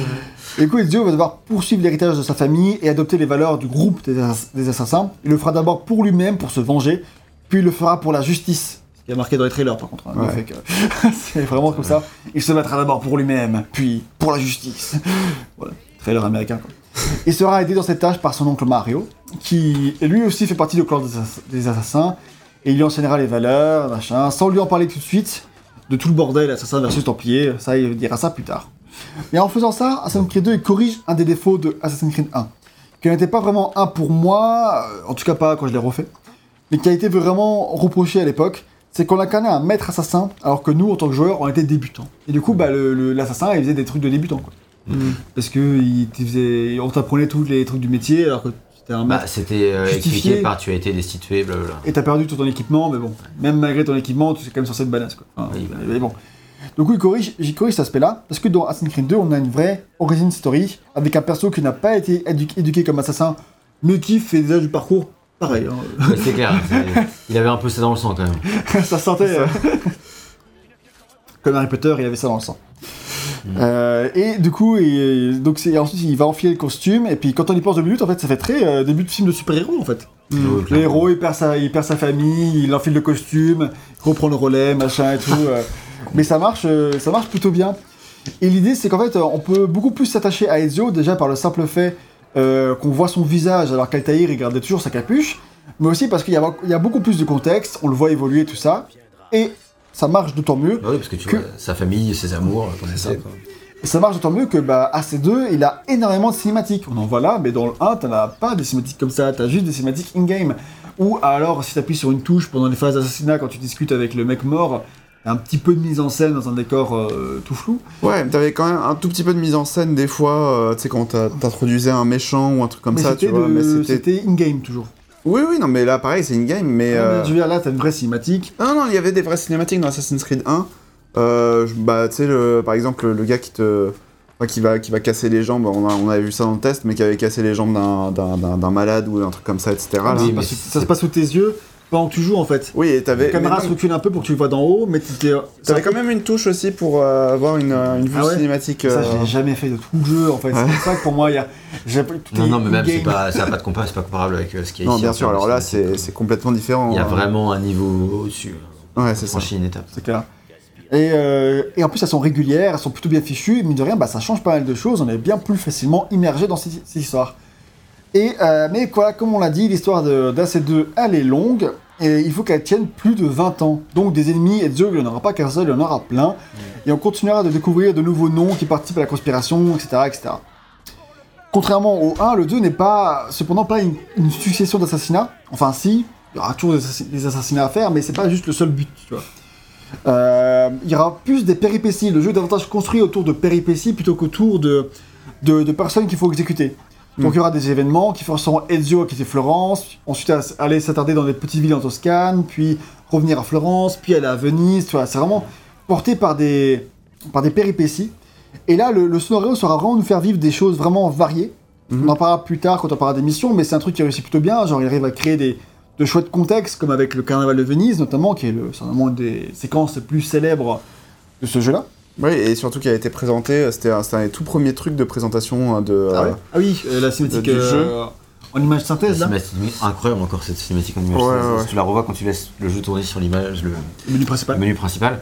Et euh, à chaque fois, je me dis, mais putain, ces cinématiques qu'ils faisaient Ubisoft, c'est des jeux aussi bons. Mais incroyable. Et surtout, le, le- après, il y, avait une vidéo de gameplay aussi de, bah, de- du carnaval à Venise, etc. Où, euh, alors, c'était plus un proof of, euh, of concept ou Mhm. plus un, une vertical slice qu'autre chose, quoi. Parce que. euh, je sais- plus, c'était. Enfin, mes souvenirs sont très flous parce que c'était une des premières euh, conférences de 3 que j'avais vues et, euh, et, et qui était en 2009 du coup. Mais, mais en gros, ouais, c'était genre tu commences au carnaval, après tu prends la- une machine volante et après t'arrives et tu assassines quelqu'un et la séquence s'arrêtait là quoi en fait. Et ce que tu retrouves pas vraiment dans le jeu au final. ouais. Mais, mais effectivement, le carnaval de Venise, euh, séquence incroyable euh, visuellement, etc. C'est vraiment un, chouette moment quoi. Et euh, ce qui participe aussi au fait qu'on est bien à fond dans le truc, c'est que bah, il est très bien entouré, puisqu'on le verra accompagné de Léonard de Vinci, de Machiavel, mais aussi des membres restants de sa famille, et d'autres personnages qui sont plutôt bien mis en avant. Ça aide, ça aide à rendre l'univers vivant et crédible. Moi je trouve ça top, quoi. Franchement, euh, c'est une idée de génie d'avoir Léonard de Vinci qui est le Q de James Bond de Ezio, quoi, enfin, qui crée Ouais, des ouais. gadgets et tout. C'est Ouais, hyper clairement, stylé, quoi. Léonard de Vinci, c'est petit pas que juste tu le croises. C'est c'est ton bro, quoi. C'est le mec que tu vois de, au début, euh, enfin, du début jusqu'à la fin, quoi. Ouais, c'est ça. ouais. Et les développeurs sont super fiers de l'avoir mis jeune, parce que le seul portrait qu'on connaît de Léonard de Vinci, c'est quand il est âgé, il a fait son autoportrait, il était vieux, barbu, tout ça. Là, ils sont tellement fiers qu'ils restent jeunes tout le jeu. Euh, oui, c'est vrai. Mais d'après les textes de l'époque, Léonard était décrit comme le- un des plus beaux mecs de Florence. Donc Ouais. tu vois, ils l'ont fait beau gosse, mais en fait c'était- c'est c'est historique. Ouais, c'est ça. Il avait aussi fait de la prison pour ce début. Bon après ça c'est un autre problème. D'époque, on va dire. Et en trame de fond, petit à petit, un autre ennemi viendra pointer le bout de son nez, le vrai grand méchant du jeu. Rodrigo de Borgia, bien sûr, Mais on en a non. parlé pendant tout le temps, au tout début, et qui aspire à devenir pape. Mais ça, on le sait pas dans le jeu tout de suite, mais on le sait en vrai quand tu connais un peu son histoire. Ouais. Parce que moi, quand j'ai fait le jeu à l'époque, je savais pas du tout. Hein. Qui- Je savais pas qui était ce mec. Moi, je me rappelais pas non plus. En, en faisant, j'avais complètement oublié. hein. Ouais. C'est la- Moi, ça avait marqué qu'à la fin, on se tape contre un pape quand même. Si, ça, ça, ça, je savais. J'ai oublié la réalité historique et tout derrière, quoi. ok. Parce que depuis, j'ai fait des jeux Assassin's Creed où la réalité historique, c'est pas leur- Ah, et- principal. euh, mais s'arranger avec, quoi. Disons Euh, surtout- T'as fait quoi? T'as fait Assassin's Creed 1, Il 2, parle- Origins? Je parlais juste d'origine. Voilà, c'est ça. Et en même temps, Origins, il se passe tellement loin que c'est un peu difficile de coller à la réalité. Ils mais- sont loin. En tout cas, euh, Et dans tous les cas, ils sont loin de la réalité. scène de conclusion là, Bref. a traumatisé VGM euh, comme il faut. et euh, donc voilà. Mais on, voilà, on sait qu'il fait ses petites magouilles, Rodrigo de Borgia. Et, euh, et puis surtout, bah, dans cet univers-là, bah, c'est un Templier, donc du coup un ennemi juré de Dieu. Mais non. Et donc il est à la recherche d'un fragment, le fragment d'Éden, qui pourra lui donner des pouvoirs. Donc voilà en gros euh, tout le contexte qui constitue l'histoire euh, d'Assassin's Creed 2. C'est une histoire qui est riche, foisonnante, qui peut être prenante, et qui était vraiment cool en 2009. Et bon, je vais me mettre un peu à me faire taper sur le doigt parce que je vais me mettre à parler un peu de ce qui m'a déçu. Puis vous Ah, c'est- c'est- renchérir ou pas, ou défendre. euh, Sur le scénario ouais, je vais parler de mes déceptions. Et vous pourrez rench- renchérir pour euh, dire ce que vous voulez. Voilà. Voilà, pour moi, je trouve qu'en 2021, bah, pour moi, cette histoire a quand même pris un sacré gros coup de vieux. Et ça me plaît quand même beaucoup moins qu'à l'époque. Après, c'est peut-être moi aussi qui a pris un gros coup de vieux. À l'époque, j'avais que 18 ans après tout. Maintenant, bah, je suis peut-être plus rega- ai un regardant. peu plus.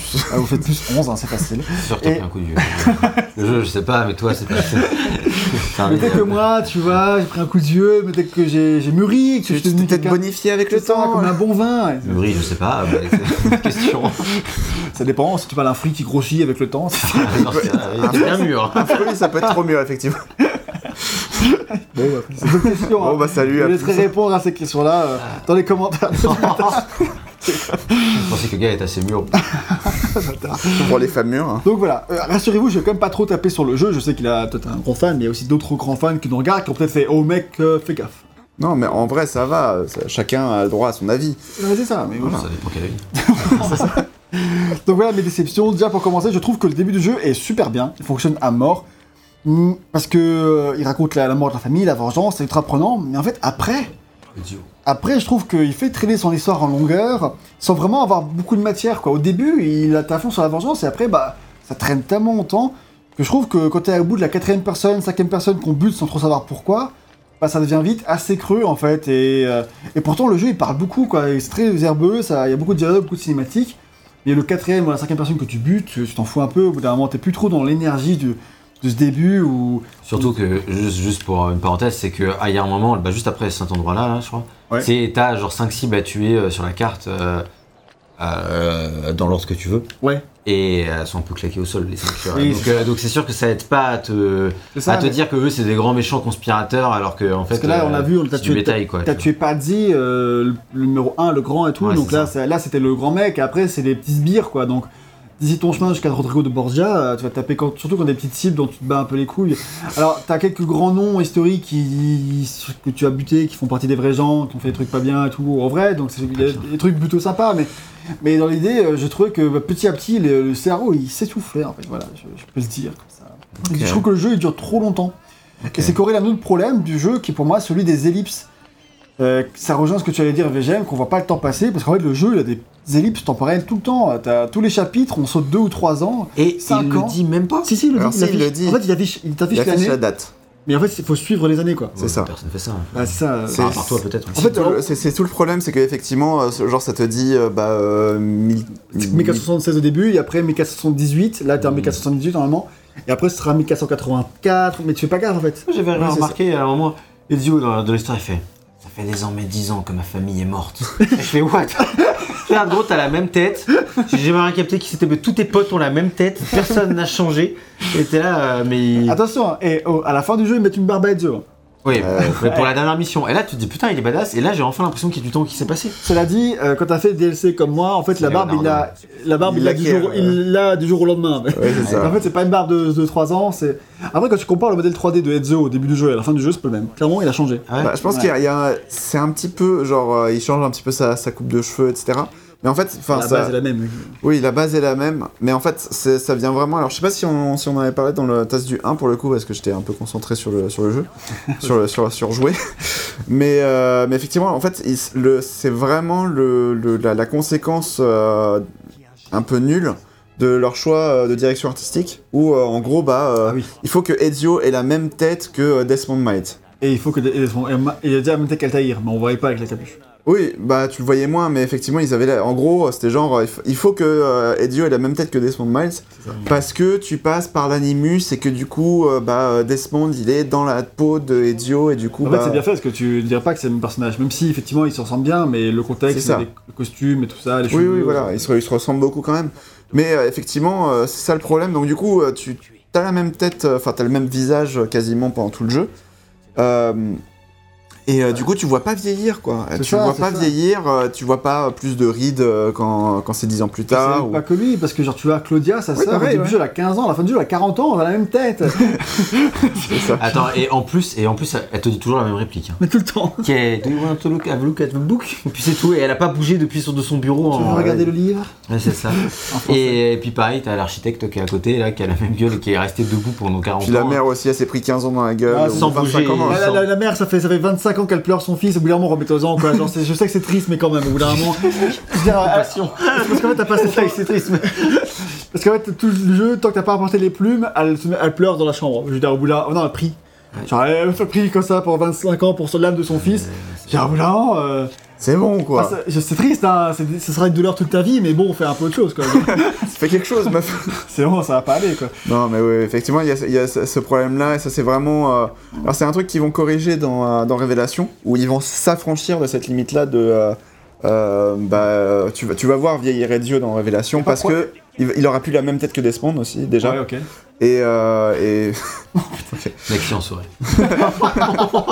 Et ça, c'est le videur, ça. c'est quelque chose, hein. Oh putain. Ou c'est peut-être ça, c'est Maxi en soirée, alors, C'était avant, quoi. genre euh, qui se prend pour, pour Sparda. Bref, euh, mais du coup, voilà, c'est- c'est c'est effectivement un gros défaut du jeu, tu vois pas les années passées. Et puis en, et, plus, en euh, fait, le truc, c'est que il se passe, genre, t'as un- t'as- il se passe un truc. T'as le petit ellipse temporelle, on te, voit, on te montre la villa ou la ville où tu vas aller avec la nouvelle date. Donc si tu suis, tu vois, mais bon, en vrai, tu suis pas. Mais même si t'as suivi, en fait, le jeu il reprend pile où il s'est arrêté. En fait, il s'est rien passé entre. Ouais. Genre littéralement, euh, il se passe un truc et le- la suite, c'est comme si c'était écoulé une nuit, quoi. Il n'y a pas un changement de paradigme, à part à la fin. Ouais. Vraiment à la fin, euh, tu vois, euh, oui, ok, tu vois. genre, pendant, il, se passe 10 ans, puis d'un coup, on te dit, Rodrigo Borgia, il est pape. ah bon D'accord. Ouais, c'est ça, Depuis ouais. 5 ans Ah, d'accord, ok. Donc voilà, enfin, c'est. Je me suis endormi combien de temps Voilà. c'est trop bizarre, enfin, t'as l'impression qu'il se passe rien pendant les années où tu, tu joues et du coup, c'est. Où tu joues pas, justement. euh, Ouais, c'est du ça. coup, tu, tu comprends pas, en fait, c'est c'est assez. Bah oui, voilà. Pas très bien fait, les, quoi. Les, les- les- les personnages ne vieillissent pas, la, la ville ne, ne bouge pas vraiment non plus, etc. Ah, la ville, elle bouge un peu. Il se passe des trucs dans la Oui, ville, il y a oui. des bâtiments qui sont pas construits, qui sont construits ensuite, ça, ça c'est bien fait quand même. Ah, ok, cool. Moi, j'avais Mais, pas euh, remarqué, effectivement. Ouais, il faut En fait, c'est l'endroit où tu fais des échafaudages et à la fin du jeu, il y a plus d'échafaudage. Ah, En sympa. fait, tu le vois dans les transitions temporelles où on te montre justement la ville où t'es et euh, t'as un changement et il te montre le nouveau modèle et il change un peu Ouais, quelques ouais. trucs. Ça, c'est cool. Ça, c'est bien. Mais euh, pour les personnages, moi, c'est ça qui fait que pour moi, la- toute l'histoire autour de Rodrigo de Borgia, c'est un pétard mouillé parce que, genre, euh, c'est un mec mystérieux qui fait que de répéter pendant tout le jeu que son plan se passe bien, etc. Et ça reste creux. Tout fait partie du plan. Et au final, euh, bah, son ascension, elle est complètement secondaire parce que.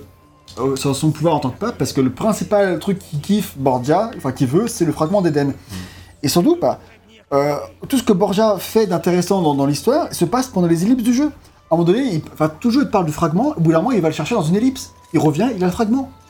Là, tu lui pètes la gueule, tu récupères le fragment, enfin. enfin et, et après, euh, il y a un nouvel ellipse, et là, il est pape. Enfin, je veux dire, euh, moi, je pensais vraiment que le jeu allait raconter euh, l'ascension au pouvoir, ses complots, les manigances, j'avais hâte de voir ça, et en fait, ça se passe pas pendant que tu joues. Ouais, ouais. Moi, ça, ça m'a vraiment frustré. Et je dis, mais en fait, du coup, le jeu, il raconte quoi? Enfin, il raconte juste Edo qui bute des gens.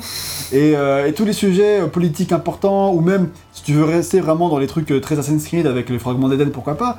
Mais dans ce cas, fais en sorte qu'on joue ces moments-là. Et tous les climax se passent quand tu joues pas. Enfin, c'est trop, c'est trop bizarre. Pas Ouais. tous, pas tous. Non, pas tous. Disons que- euh. Voilà. Ceux Bah, que- ceux que j'attendais, en tout cas. T'as fini de, de déblatérer c'est- Voilà, tu peux y aller. Je Non, en vrai- Après, on verra. En en vrai, en vrai, voilà, ouais, juste pour, euh, pour donner le contre-argument de ça, je trouve que c'est effectivement, c'est pas l'ambition du jeu, euh, scénaristique en tout cas.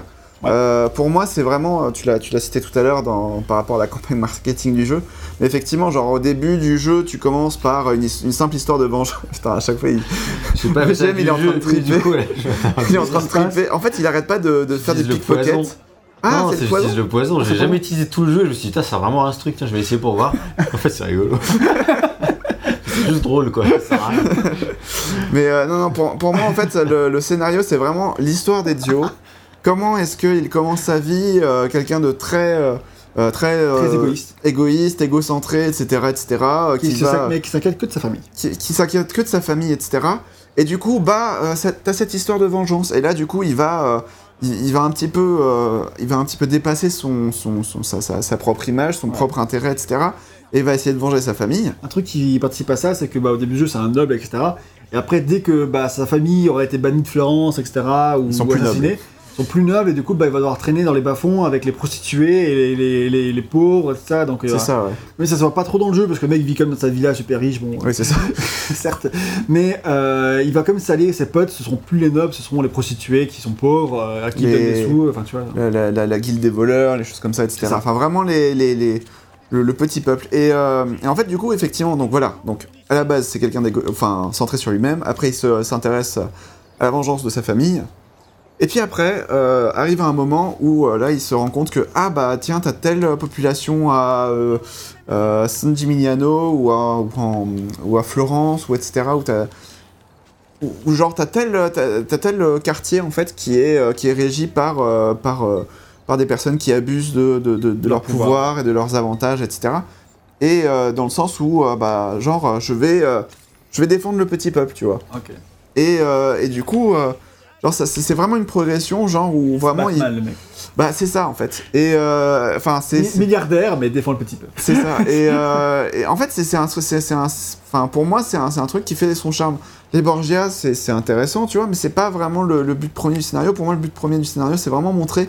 euh, Qu'est-ce que, enfin, qu'est-ce que quelqu'un d'égoïste à la base peut s'améliorer, s'approfondir, devenir plus centré vers les, enfin, plus euh, tourné vers les autres et défendre les autres. égoïste à la base.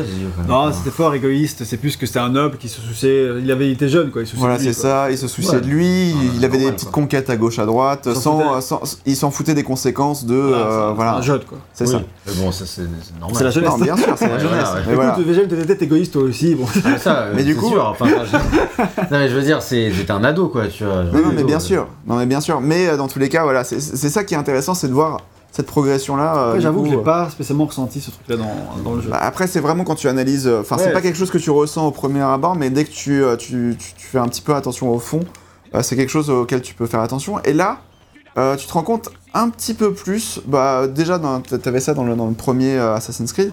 Tu te rends compte un petit peu plus que, bah, du coup. euh, il rentre, enfin Ezio rentre de plus en plus dans son rôle d'assassin, tu vois, malgré lui, enfin pas malgré lui, mais de son propre chef, tu vois, dans l'idée.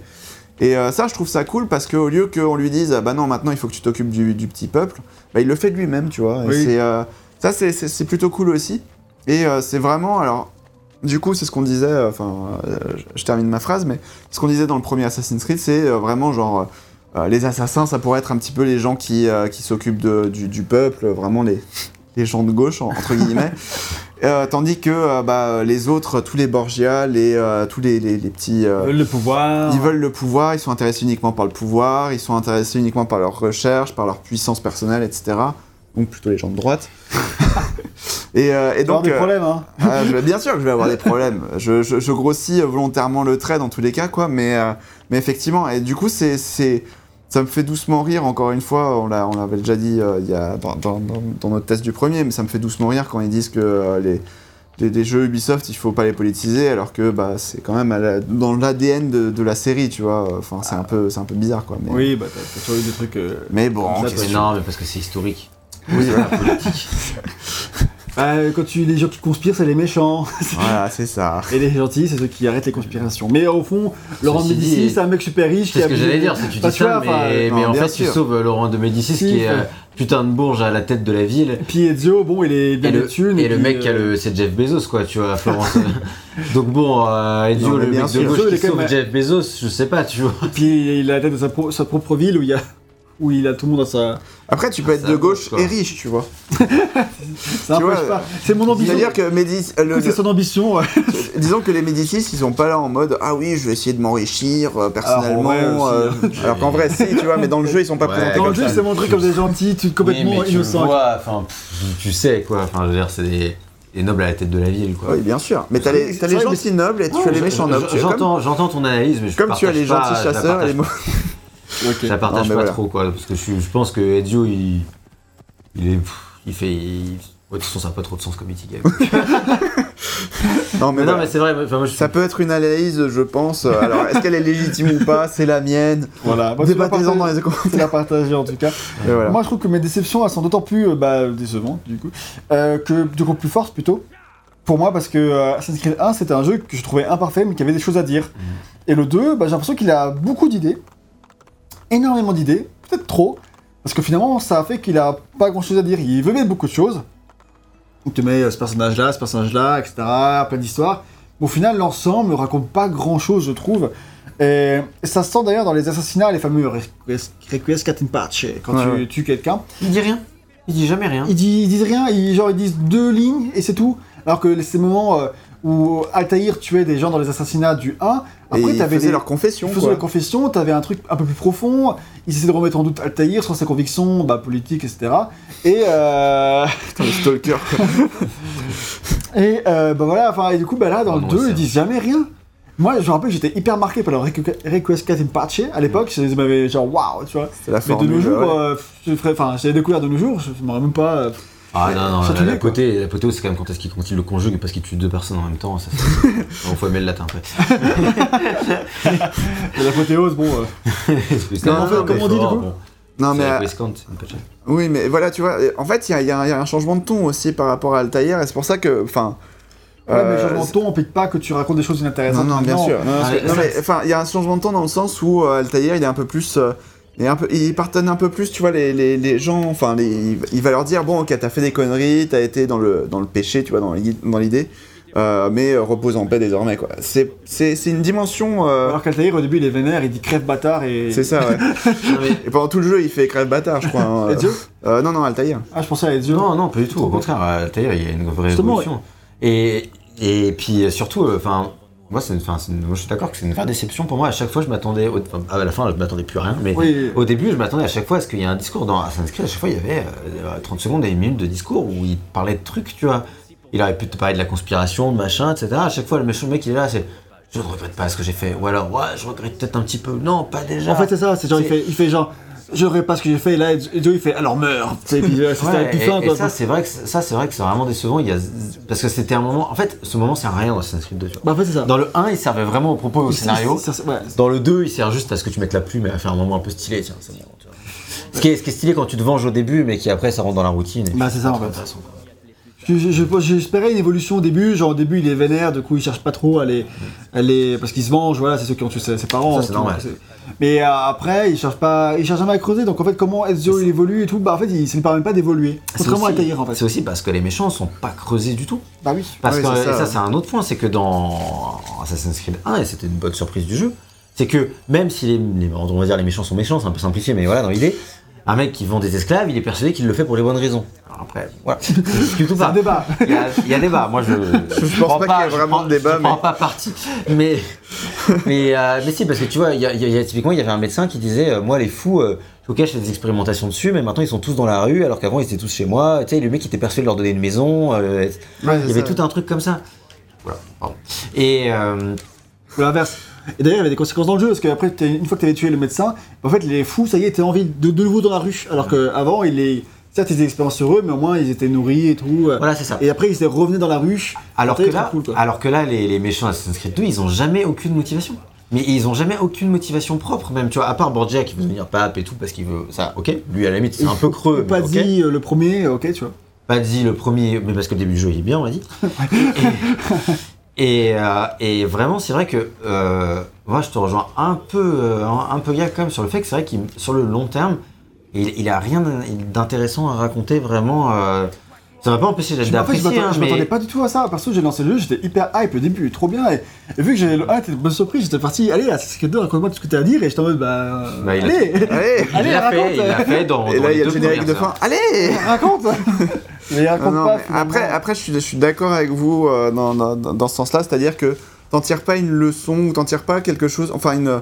Euh, t'as t'as l'impression que le, le- le- enfin après c'est un- c'est un problème du scénario quoi, euh, dont je, je vais parler juste après, sur lequel je vais rebondir aussi.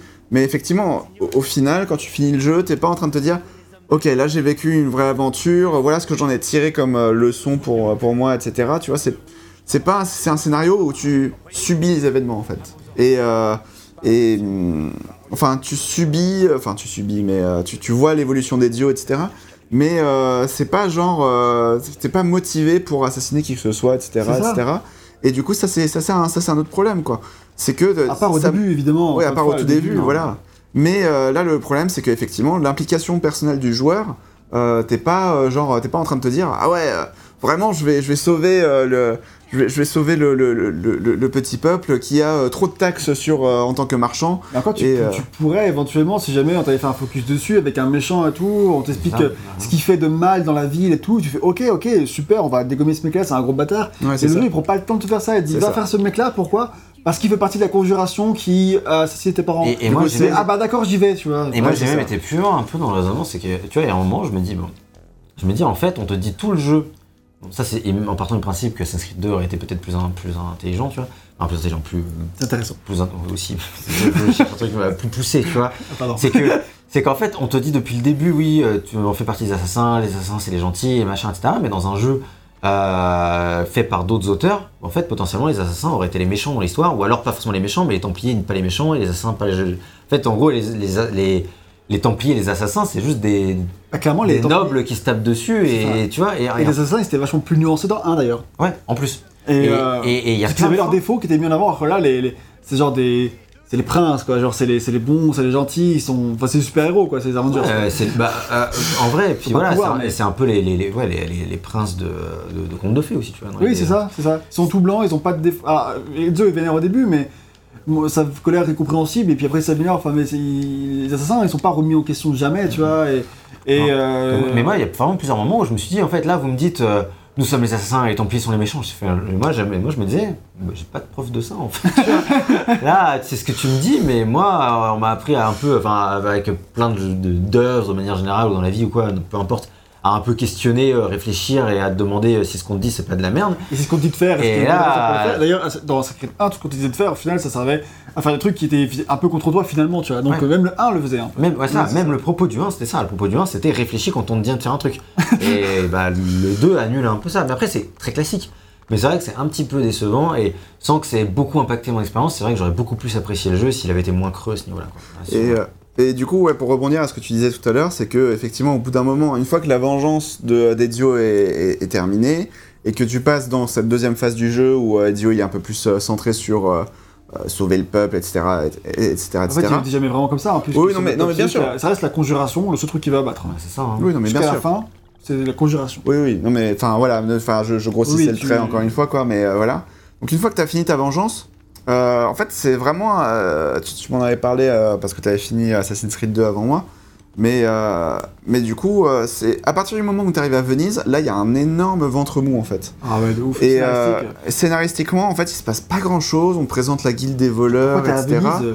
Pourquoi t'es à Venise? Tu sais pas trop. C'est parce que, bah voilà, hein, c'est parce que. Ah si, parce à Venise parce que Borgia. parce que Borgia, il. Mais enfin, Borgia, il voilà. fait rien. Alors, Enfin, tu sens pas vraiment la menace de Borgia déjà, et puis euh, et puis t'es pas. euh, alors, tu rencontres ça de la et puis guilde des voleurs, ils sont sympas et tout, mais il y a rien de. C'est ça, voilà. Et, Pas de substance, quoi. et du coup, pendant pendant quelques heures, t'as euh, t'as- t'as- t'as ce passage-là, ce ventre mou euh, qui euh, effectivement n'aide pas à faire en sorte que euh, t'aies l'impression de, de, de suivre un, un scénario, quoi. T'es un petit peu genre. euh, Bon, ok, je fais ça parce que c'est mon prochain objectif, mais ça s'arrête là, tu vois. T'as pas vraiment de motivation personnelle. C'est parce qu'à l'époque, ça n'avait pas du tout choqué tout ça. Ben, moi non plus. Et je pense peut-être parce qu'on a vu des jeux qui maintenant euh, corrigent un peu, un peu ça, et puis le gameplay est encore un peu nouveau à l'époque et tout, et surtout parce le que coup tu. de mot de milieu de soirée, c'est encore d'actualité. hein. Enfin, sûr, pas, sûr, bien pas sûr. pour nous en temps du Covid.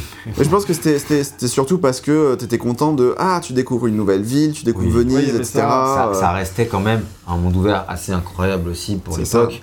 Euh, Quand tu voyais Venise ou autre, ce qui maintenant nous impressionne plus du tout parce qu'on a Parce que déjà vu euh, on fois. déjà vu, tu puis oui, le monde ouvert, ils ont, ils ont level up, quoi. C'est Euh, ça. Je crois qu'on peut dire ça là, quand on regarde là. Effectivement, il y a eu du level up depuis Assassin's Creed 2. Quoi. C'est clair. Mais bref, donc du coup, euh, voilà, je pense qu'on peut passer à la Ouais, la- fin. maintenant, c'est le problème, c'est que euh, il y a une autre déception à mentionner, qui est celle de la fin. Alors déception ou non, Alors, on va voir. En tout cas, une di- euh, di- euh, déjà, c'est matière à débat. c'est matière à débat.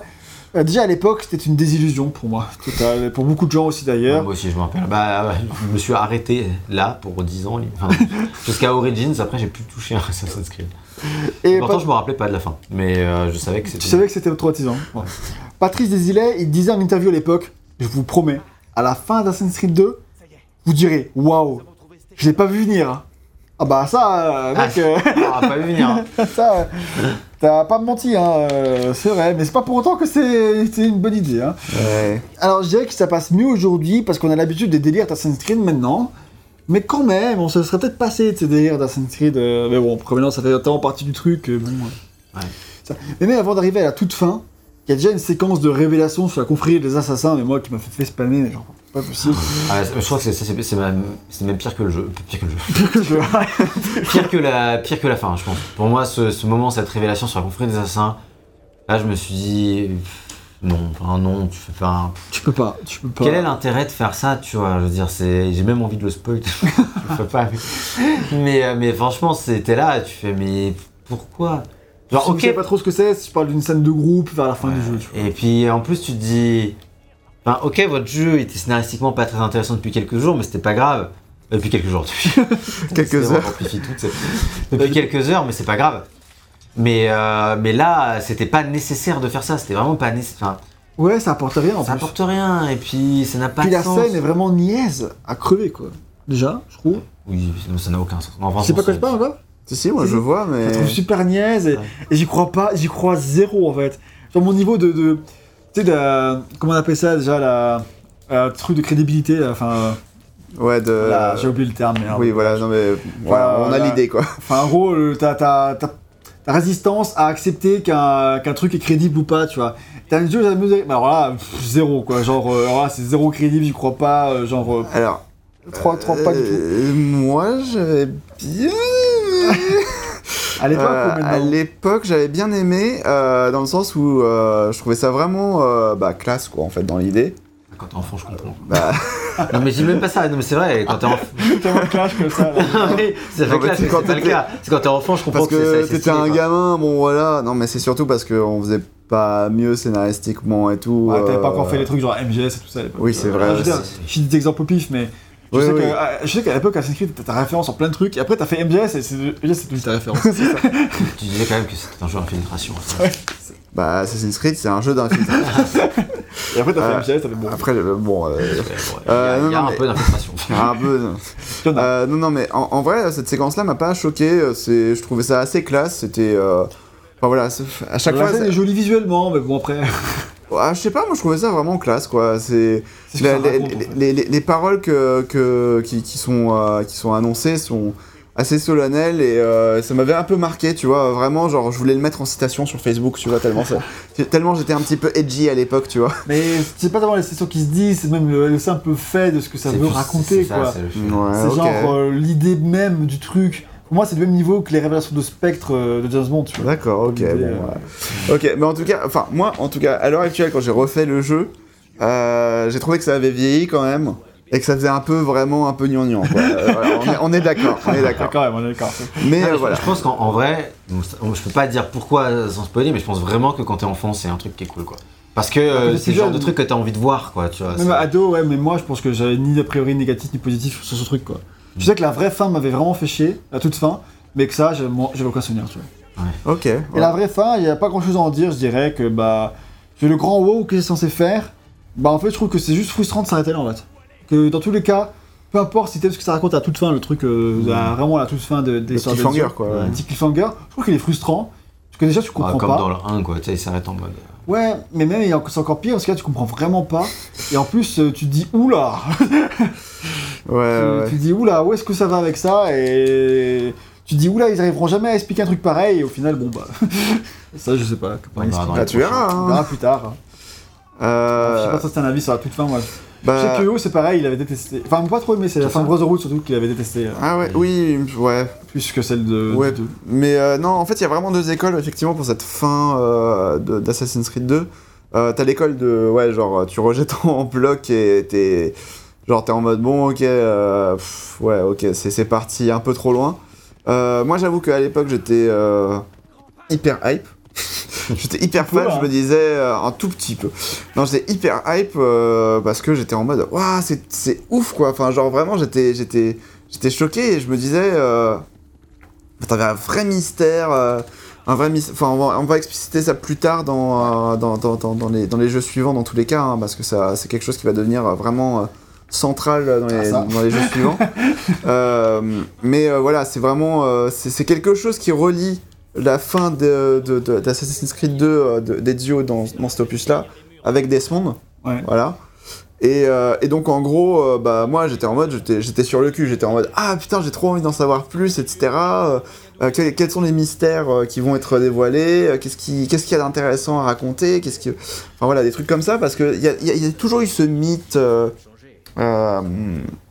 on va en parler plus tard dans, dans, dans, la thèse suivante, mais il y a toujours ce mythe qui était déjà très présent à l'époque en 2000, euh, 2000, euh, bah, 2009, 2010, etc., euh, même un petit peu avant, euh, de, euh, de, de, de, quelque chose qui a précédé l'humanité, tu vois, Oui. l'idée. Et ça Alors ça c'est dans tout Assassin's Creed, mais c'est vrai que même j'aurais pu me faire ça, mais sans la toute fin qui était bizarre. Quoi. oui, oui, bien euh, sûr. Mais euh, dans tous les cas, euh, moi, ça m'avait hypé parce que j'étais en mode Ah, dans, dans quelle direction est-ce qu'ils vont aller de ce Et côté bien nous verrons bien ça dans le test de Brotherhood par exemple. En attendant, on va maintenant passer à l'histoire du présent parce que oui, on n'a pas fini avec l'histoire.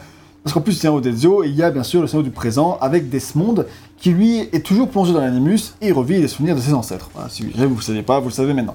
Mais non. Les choses évoluent très vite pour lui car dès l'introduction, on le libère de sa cellule où il était euh, dans Assassin's Creed 1, donc chez Abstergo. Il avait passé tout le 1 là-bas. Et c'est ni plus ni moins que Lucie qui le libère, celle qui avait été déjà identifiée comme une alliée dans le 1. Est-ce que c'est vraiment Lucie Bah, euh, quoi Oui, Lucie, Lucie style. euh, Ah oui, oui, d'accord, on va parler, t'inquiète. Euh, on on- on s'échappe, on se tabasse, et ça c'est ouf parce que c'est la première fois que Desmond a son propre gameplay désormais. Il n'est plus cantonné à de la marche. On lui a même, il a même appris un peu quelques mouvements de son ancêtre Altaïr et il sait un peu se battre. Je me rappelle que la première fois, je m'attendais pas du tout à ça et que j'avais trouvé ça vraiment cool. Que je me suis dit, waouh, Desmond il fait des trucs, tu vois. C'était assez stylé. sais faire quelque chose Genre, euh, ouais, bah, il- marcher, aller dans l'anus. il a vraiment sa propre aventure, je m'attendais pas à ça et c'était cool. On s'installe dans un endroit secret en compagnie d'amis de Lucie et on le plonge dans l'animus. De temps en temps, Lucie elle va sortir Desmond de l'animus pour qu'il développe ses capacités physiques. Voilà. Cette fois, tout ça c'est structuré très différemment par rapport au premier, c'est-à-dire que dans le 1, on revenait, euh, euh, vers Desmond à la fin de chaque séquence. Et, euh, et voilà, à la fin de c'était tous les quelques assassinats, les séquences terminaient, et on venait voir Desmond, son histoire évoluait. Et moi, je, je les aimais bien parce que ça, ça donnait beaucoup d'importance au présent et ça le développait et tout. Là, dans le 2, c'est à la fois important et en même temps, ça commence à être mis de côté, dans le sens où il y a une grosse séquence d'intro, une grande séquence de conclusion, mais au milieu du jeu où tu fais tout Ezio, bah tu as quelques petites scènes, mais vraiment pas longues. hein. Ouais, c'est ça. Et euh, de temps en temps, Il y a très peu, il y très peu. ce qui fait que, bah, en fait, moi, l'effet que ça me fait, ça, c'est que, euh, alors que j'étais pas trop d'accord avec Vejan dans Test 1, où moi j'ai- j'aimais bien être sorti du passé pour aller dans le présent et tout, parce que je vivais cette histoire avec autant d'intérêt que celle de d'Altaïr, et ben là, en fait, vu que les séquences en présent sont tellement rares, bon, c'est encore pire dans les jeux récents d'Assassin's Creed, mais, mais, euh, mais euh, que du coup, quand on te ramène dans le présent, tu fais Ah oui, il y a ça, c'est vrai. Tu vois, genre, et puis, pas dans le bon sens du terme, mais t'avais déjà ce sentiment-là, euh, VGM dans le premier, toi. Bah, je pense que. pas tant. Ah Ouais. oui, ça c'est vrai, c'était plus que moi ça me saoulait parce que ça me plaisait pas plus que ça.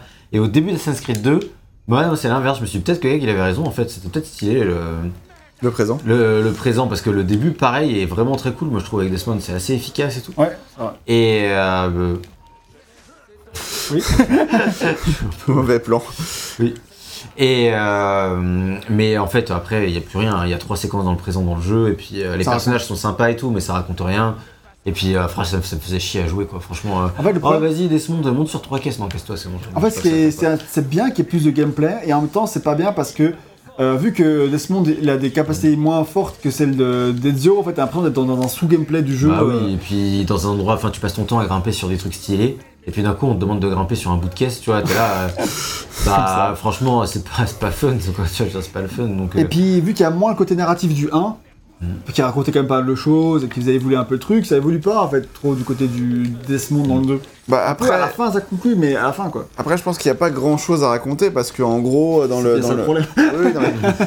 non, mais disons que une fois que t'as, une fois que dans Assassin's Creed 1, dans le présent d'Assassin's Creed 1, on te disait, bon Desmond alors, euh, t'étais un petit, euh, t'étais un petit mec qui se faisait des fights dans les bars ou des trucs comme ça, des trucs comme ça. Bah, Ouais. tu vas pas le répéter. Enfin, il y a beaucoup moins d'intérêt à te ramener dans le présent pour creuser Desmond, tu vois, dans l'idée. Ah, tu pourrais creuser d'autres choses, je sais pas. ça, je je peux creuser le- ce qui se passe avec les Templiers à Abstergo, quoi, tu vois, parce que c'est genre en mode, oui, oh Abstergo vient de se rendre compte qu'on est parti, ils vont nous trouver en 30 secondes, t'es là, bah, putain c'est bizarre, enfin, je comprends même pas, tu vois, enfin, ça, ils peuvent pas te trouver en 30 secondes à moins que tu sois pucé, je sais pas, enfin, tu vois, il y, a- il y a plein de trucs qui n'ont pas, qui ont Ah. peut-être des, des réponses, hein, mais qui en ont pas dans Assassin's Creed 2, et qui auraient pu être plus intéressants que de grimper sur des caisses, tu vois. Ouais. Bon, en tout cas. mais voilà, euh, non, effectivement, ça, ça- ça manque un petit peu. Après, tu peux retourner dans le présent à n'importe quel moment, Oui, oui. si Ah tu ouais veux. Ouais, ouais, ouais, bah là, là déjà dans le 1. euh, là, mais, sur pause. Ouais, déjà dans le 1, mais là, tu peux, tu peux faire pareil, tu peux aller. Euh, Reviens à euh, dans le présent. non, quitter, ouais, c'est juste la mémoire. quitter et. euh, fermer la mémoire? Non, fermer la mémoire, c'est fermer le- la, la séquence en cours, et, enfin Ah. la mission en cours. Ah non, quitter, tu reviens au menu principal. Ah ouais, d'accord, ok. Bon bah alors je sais plus, bah, je crois que c'est parce que t'es dans une mémoire et du coup tu peux pas rentrer dans le, dans le Ah, présent. oui, Mais bref, en tout cas tu peux y retourner quand tu veux, tu peux discuter avec les personnages. euh, T'as Ok. t'as- t'as- t'as trois acolytes, t'as bah, t'as Lucie du coup qui est là. Tu as euh, Sean, euh, qui est euh, le- l'espèce de. Qui est insupportable. qui est insupportable, mais bon, qui est, il, est fait, il fait pour, hein. Euh, Oui, non, mais là, l'IA, je- il m'est- arrivé exactement la, la même chose dans, dans ma partie. L'IA s'éteint à partir du moment où tu, où tu tues le, le- leur dirigeant. L'IA a fait Ouais. Ah, c'est oh bon, non, c'est bon. C'est bon, j'arrête. Et euh, donc, euh, ouais, t'as Sean, t'as. Lucie, t'as Rebecca, euh, et donc voilà, ils ont chacun un rôle particulier euh, pour, pour aider Desmond dans ses, dans ses Et quêtes. franchement, ils sont pas très intéressants. Ils et sont puis pas très intéressants. Généralement, tu retournes pas dans le présent, sauf quand tu y amènes, quoi. Donc, Oui, c'est ça. donc bon, euh, ça c'est vraiment. Enfin, tu sais, ils te présentent une nouvelle équipe, tu te dis, oh cool, une nouvelle équipe et tout, et en fait, finalement, ils en font pas grand chose, donc c'est un peu dommage. Autre, autre détail, moi j'ai marqué que Desmond il change de personnalité. Dans un, c'est un mec énervé et qui, qui avait un peu la rage et tout. Moi j'aimais bien ce côté-là, même s'il peut être insu- insupportable peut-être, je sais pas. Et mais dans là, on a un mec qui fait des blagues, euh, même dans la séquence d'intro où il s'échappe, genre Lucie elle, elle le délivre et puis Desmond il rigole, euh, il, il est content, tu vois. enfin, Moi, en fait, le problème, ce truc, c'est que j'ai vraiment enchaîné les deux jeux. Genre, euh, un jour, je termine le premier, et le deuxième jour, je termine, enfin, je commençais le 2, tu vois. Ouais. Et du Là, coup, t'as vu bah, direct le je fais, contraste. bah, genre, je fais, attends, mais quoi, Desmond, il s'est passé combien de temps là? Qu'est-ce qui t'est arrivé? T'es drogué? Genre, euh, t'as pris un petit pilule du bonheur, t'es sous extasie, enfin, qu'est-ce qui t'arrive euh, Enfin, je comprenais alors pas. que, tu vois, j'ai remarqué zéro différence. quoi. Ouais, bah, tu vois, ça m'a ça m'a déstabilisé, j'ai pas trop aimé du coup. Bah... Mais je- en fait, je le trouve moins intéressant comme ça, mais bon, après, je peux comprendre que pour certains, le côté un peu plus personnage rigolo, ça peut être plus un sympa. petit peu quoi. train, voilà. Non mais en, en- en gros, moi je pense que euh, c'est tout simplement un effet de, euh, de, de- d'Uncharted qui était sorti en même temps de, que, que Assassin's Creed 1. Sauf que c'est même doubleur en fait. Bah, c'est, voilà, Desmond est doublé par, euh, Nolan North. par Nolan North qui double aussi Nathan Drake dans Uncharted. Et euh, dans Uncharted, bah, Nathan Drake, c'est, euh, un petit bout en train, il fait des petites blagues, En trucs fait, j'ai comme ça, j'ai vraiment, vraiment dit, en fait, là, c'est devenu Nathan Drake. Ah, c'est ça, ouais. C'est Nathan Drake, mais avec, les Avec moins de- Templiers. avec moins de et- charisme. Avec moins de charisme. Euh, mais bref, et du coup, euh, donc il y avait ça, et puis surtout, bah, après, on va reparler euh, un petit peu, mais Uncharted dans. euh, Oula. Euh, Uncharted a un petit peu influencé dans le gameplay au niveau des tombeaux, tu vois, dans l'idée, parce que Ouais, c'est c'est quand c'est un petit pas peu. trop Uncharted, ça c'est plus du Tomb Raider, Prince of Persia. Prince of Ouais, Persia, clairement. ouais. Plus- Ouais, ok. Euh, mais euh, on, on en parlera pour Uncharted et on verra les impacts d'Uncharted 2 dans Brotherhood. Oui, ça c'est sûr. Mais euh, pour euh, revenir à d'autres détails à citer, c'est que bah, un point très important pour toi, mon ami VGM, c'est que Lucie a maintenant le corps d'une bimbo. Alors dit comme ça, tu vraiment pour un mec pervers, c'est clair. C'est hyper important pour toi, hein. T'es content maintenant Content. hein c'est juste que quand j'ai lancé le jeu et que j'ai vu Lucie, franchement, j'ai été choqué parce que. Disons que Lucie, je trouve que c'est un personnage dans 1 qui est assez intéressant. Moi, je pas spécialement d'affect, mais qui est assez intéressant. Et surtout, un autre truc qui la rendait intéressant, c'est que c'était surtout à l'époque un peu progressiste dans le sens où C'était une meuf random. c'est une meuf random totalement, tu vois. Elle était pas spécialement Et plus elle belle Elle que. est jolie, mais elle était pas. euh, Enfin, c'est Ouais, une fille ouais, normale, quoi. Ça, quoi. Mais moi, je la trouvais. euh, Oh, elle était pas moche, quoi. Bah, je sais Bon, moi, pas. je que si, euh, mais bon, après, c'est. non, mais voilà, je veux dire, je juge pas, ça dépend de tes goûts, quoi. Après, il n'y a, pas de y a pas de problème avec ça. c'est pas la question. C'est juste que dans tous les cas, euh, dans tous les cas, c'est. c'est- pas le débat, quoi. dans tous les cas, dans tous les cas, c'est que c'est une meuf normale, c'est pas une bimbo, c'est pas une Lara Croft, c'est pas une euh, Elena, même, tu vois, pour Ouais, reprendre c'est Uncharted, c'est pas une, une meuf, tu Chloé. la vois, euh, Chloé, Jill Valentine, enfin bref, voilà, toutes les meufs du jeu vidéo qui sont ultra canon, quoi. C'est. C'est une meuf que tu peux croiser dans la rue euh, et qui, qui est un peu plus on dire. dans l'idée. Et puis d'un coup, là, tu lances, je lance Uncharted 2. euh, Uncharted 2. Et là, Lucie, j'ai pas compris, quoi. Et, et, et, et Lucie, euh, déjà, enfin, alors qu'il s'est rien passé entre le 1 et le 2, parce que ça, les deux s'enchaînent, bah, tu, elle a dû faire une cure, euh, je sais pas, mais euh, elle a perdu euh, Bah, elle 30 a peut-être kilos, tu elle a peut-être mangé un peu plus de fruits, quoi. Et bah, c'est plutôt l'inverse, quoi. Elle a, rien, elle a rien bouffé depuis. C'est même pas possible qu'elle ait rien bouffé entre les deux jeux, puisque les deux jeux s'enchaînent, tu vois.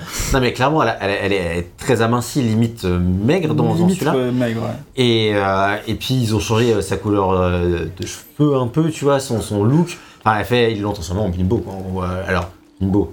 Un grand- pas bimbo non plus, mais, Pas bimbo, mais ils l'ont mais en, transformé en, meuf. en top modèle. En, Top meuf, modèle. en meuf un peu canon qui correspond au canon de beauté.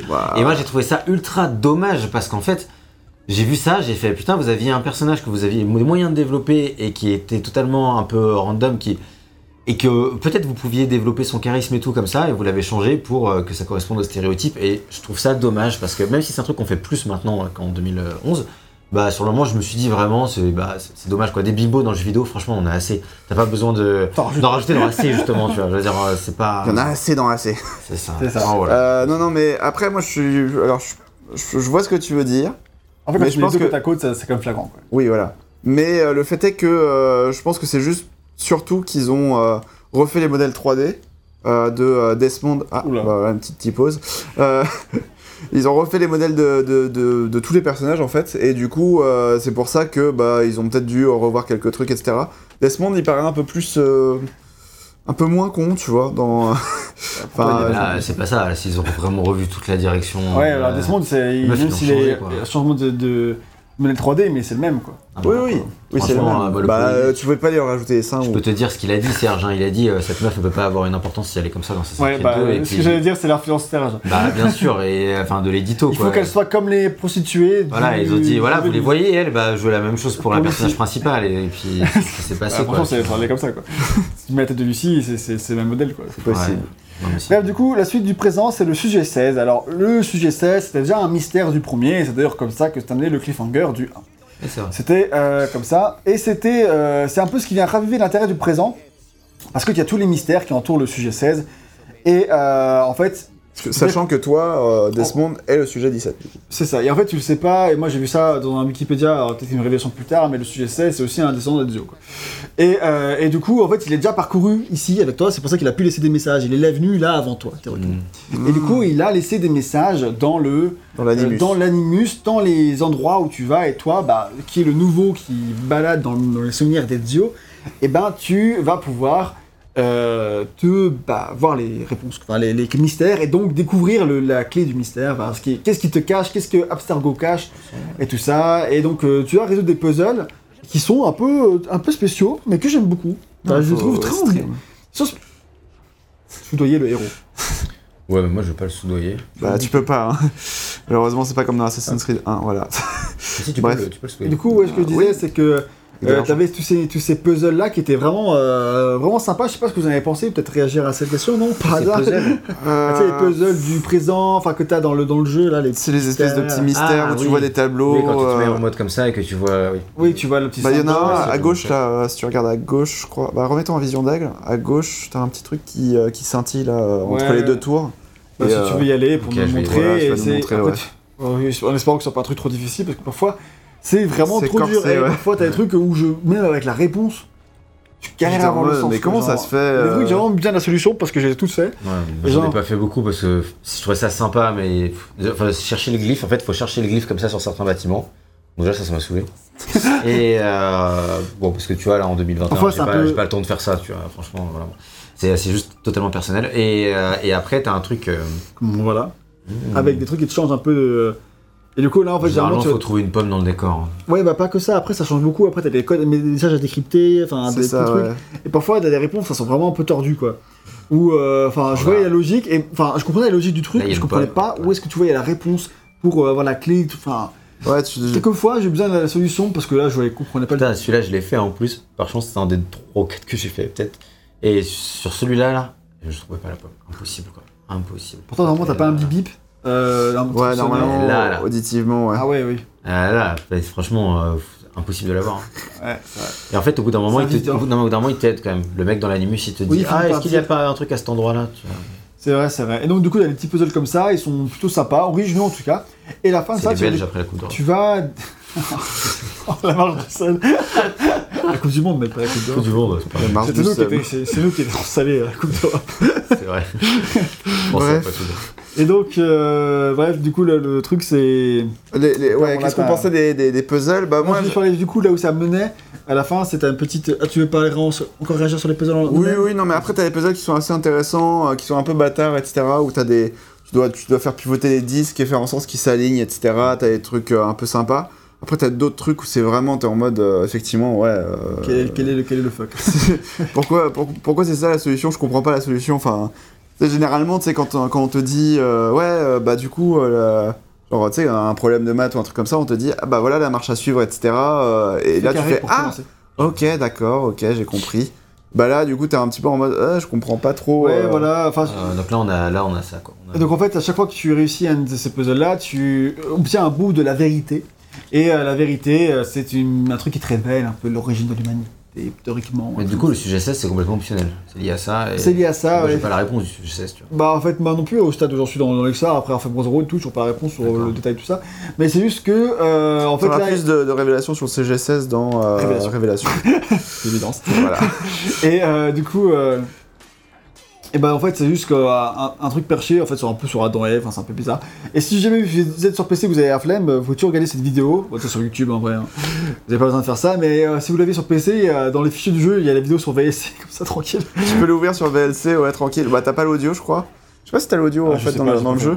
Mais en dans tout le cas. jeu aussi, dans, ah, dans le jeu, t'as le- mais l'audio. Adam et Ève, ils parlent et tout. Ah. Adam, Ève. Ah bon? Ah, j'avais oublié ça. Euh, bref, et du coup, effectivement, ouais, j'ai regardé un petit peu les fichiers. euh, j'ai regardé les fichiers d'installation du jeu. En fait, c'est une vidéo tu peux- que tu peux ouvrir sur VLC à l'heure actuelle. C'est un petit peu, c'est un petit peu dommage. je pense hein. qu'à l'époque, ça, ça devait pas être un truc compatible VLC, etc. Tu vois, j'en sais rien. Mais à l'époque, enfin moi ce truc-là à l'époque j'étais hyper déçu de la vidéo finale et je sais que Naxi par contre était super à fond. Bah moi aussi, mais comme euh, toutes les révélations du présent entre Ouais, guillemets c'est ça. euh, sur sur les anciennes civilisations, euh, C'est ça. toutes les révélations, moi j'étais archi fan, euh, Naxi aussi. Enfin voilà, c'était vraiment le Ouais. truc qui nous- donnait à tous les deux envie de faire les, les Assassin's Creed euh, Ah, suivants. c'était vois. votre génération, c'est pour ça. Bah, ouais. Trois ans d'écart, ça faisait beaucoup. C'est la différence entre un enfant et un adulte apparemment. Allez, voilà, on peut dire ça comme un petit ça. autoclash. Voilà. Allez, non, on va- il va sur les. On parle vite fait des acteurs. euh, donc en anglais, on a dit c'est Nolan North, toujours pour Desmond. Et c'est toujours l'actrice euh, qui a fait des films, des séries, machin. Kristen Bell, qui fait la voix de Lucy. Et dans la nouvelle team de Desmond, on a aussi Danny Wallace, c'est un comique britannique qui prête son apparence et sa voix à Sean, l'occurrence. Alors, le mec, il a trois lignes de dialogue, il est insupportable, euh, donc euh, dommage de mettre un guest pour ça. Cela dit, Sean, il a bien de la chance parce qu'il est dans beaucoup d'épisodes de la saga et il a eu le temps Ouais. d'être là très longtemps. Et voilà, et donc Ezio, il- en anglais, il est doublé par Rob- Roger Craig Smith, qui est un doubleur régulier dans les séries et films d'animation et jeux vidéo également, enfin c'est un doubleur prolifique. Pour citer un peu ce qu'il a fait, il est Chris Redfield dans toutes ses apparitions à partir de Resident Evil 5, donc probablement dans Village également. Il a été Batman dans Batman Arkham Origins, donc voilà. Et en français, Desmond, il change de voix, ce n'est plus Xavier Fagnon qui fait la voix de, de Desmond. Et moi, j'aime beaucoup la voix des yeux en Ok, en anglais, ouais. Euh, ouais, franchement, il y a un mix, il y a un mix d'italien-anglais qui est un peu surfait et qu'il faut prendre un peu au second degré parce que tu vois, sinon autant jouer totalement en italien. Ouais. Mais franchement, ouais, j'ai trouvé vraiment, euh, vraiment bien, vraiment sympa et ça m'a bien plu. Quoi. Non, moi aussi, moi j'ai- adoré le, enfin, le, le- le- doublage est vraiment très efficace en anglais euh, de- d'Ezio. Ouais, Mais voilà, franchement très très efficace. Et puis généralement, enfin tu sais, la direction artistique, euh, la direction audio de- du jeu qui consiste à faire que euh, bah, tout le monde a un accent italien euh, Ah oui. Ouais, c'est ça. à couper au couteau, c'est super vraiment marrant. un quoi. intérêt à jouer au jeu. Bah ça, ils vidéo ont continué pour de le faire euh, au fur et à mesure de la saga, hein, parce que Oui, oui, c'est ça, ouais, par c'est la pareil suite. pour les euh, Odyssée, elle avait, enfin, ils Oui, avaient oui. un accent grec et tout ça, et puis pareil pour, euh, ils ont un accent viking pour dans Valhalla, enfin, encore de nos jours, c'est. soit pas là où elle est. Alors que, alors que tu vois dans, euh, bah tu vois, c'est- pas quelque chose qu'ils avaient fait dans Assassin's Creed 1 où euh, tout le monde Non, avait un accent américain quoi. C'est vrai, c'est vrai, là, ils ont commencé un peu à davantage inclure euh, le lieu dans, dans le Ouais. manière dont ils dirigent les acteurs. Ouais, c'est- c'est c'est- c'est marrant je trouve. Et en français, comme je disais, Desmond il change de voix, ce n'est plus Xavier Fagnon, et c'est Nicolas Charbonneau-Colombet. Qui. euh, et puis moi, j'aime beaucoup moins ce Desmond-là, et c'est- son- je suis pas fan de son doublage non plus. C'est peut-être aussi dû à son. euh, bah, du coup, euh, à sa voix. Ça n'a pas dû aider en français. Non, Je pense peut-être que j'aurais préféré euh, Desmond si j'avais fait le jeu en anglais, mais je savais pas en fait que sur PS3, il y avait une version euh, VOST. ouais, J'ignorais complètement. euh, c'est assez bien. C'est assez à noter. Moi, Non, je l'ai fait c'est sur- assez deux. après, je l'ai fait en VF sur Steam, donc euh, j'aurais clairement pu le mettre en anglais. Mais vu que j'avais bien aimé la VF du 1, je me suis dit, tiens, je vais refaire le jeu comme je l'ai fait à l'époque. Mm. Voilà. Et puis la VF, en soi, est de qualité globalement. Parce que Ezio, il est bien doublé. Il est doublé par Gilbert Lachance en français. Et que je trouve très bon. Et là aussi, on retrouve le côté euh, accent italien, tout ça. Et les mélanges de mots italiens, mélanges de mots français. Ça, ça marche bien. C'est euh, du tout bon. On peut maintenant parler du game design. Vous savez, c'était de loin ce qui avait été le plus critiqué dans le premier opus. On avait parlé dans notre thèse, évidemment, mais pour résumer, c'était une structure trop répétitive, des missions peu inspirées, à l'exception des assassinats, bien évidemment, et un monde vide de choses intéressantes à y faire. D'ailleurs, j'ai vu une interview de Desilets où il dit au sujet des 400 drapeaux qu'il fallait ramasser euh, de manière complètement annexe, évidemment, euh, dans le jeu, il disait Ces drapeaux ne servent à rien, et c'était le but. Je voulais montrer que collecter des choses dans un jeu pouvait être absurde. Ceux qui les ont tous cherchés sont fous. Merci pour eux. Euh, Je je- suis sûr que Nexil l'a dû. c'est clair. Euh, S'il n'y a pas de trophée pour le jeu, il a pas fait. Ouais, S'il y a sais des pas. trophées, il a Non, il n'y avait pas de trophée pour Assassin's Creed 1. Il y avait déjà du Euh, succès par contre. Oui, par contre, il y avait déjà les succès, mais je sais pas s'il y avait ça comme succès. Le médecin Axi, il avait 10 ans à l'époque.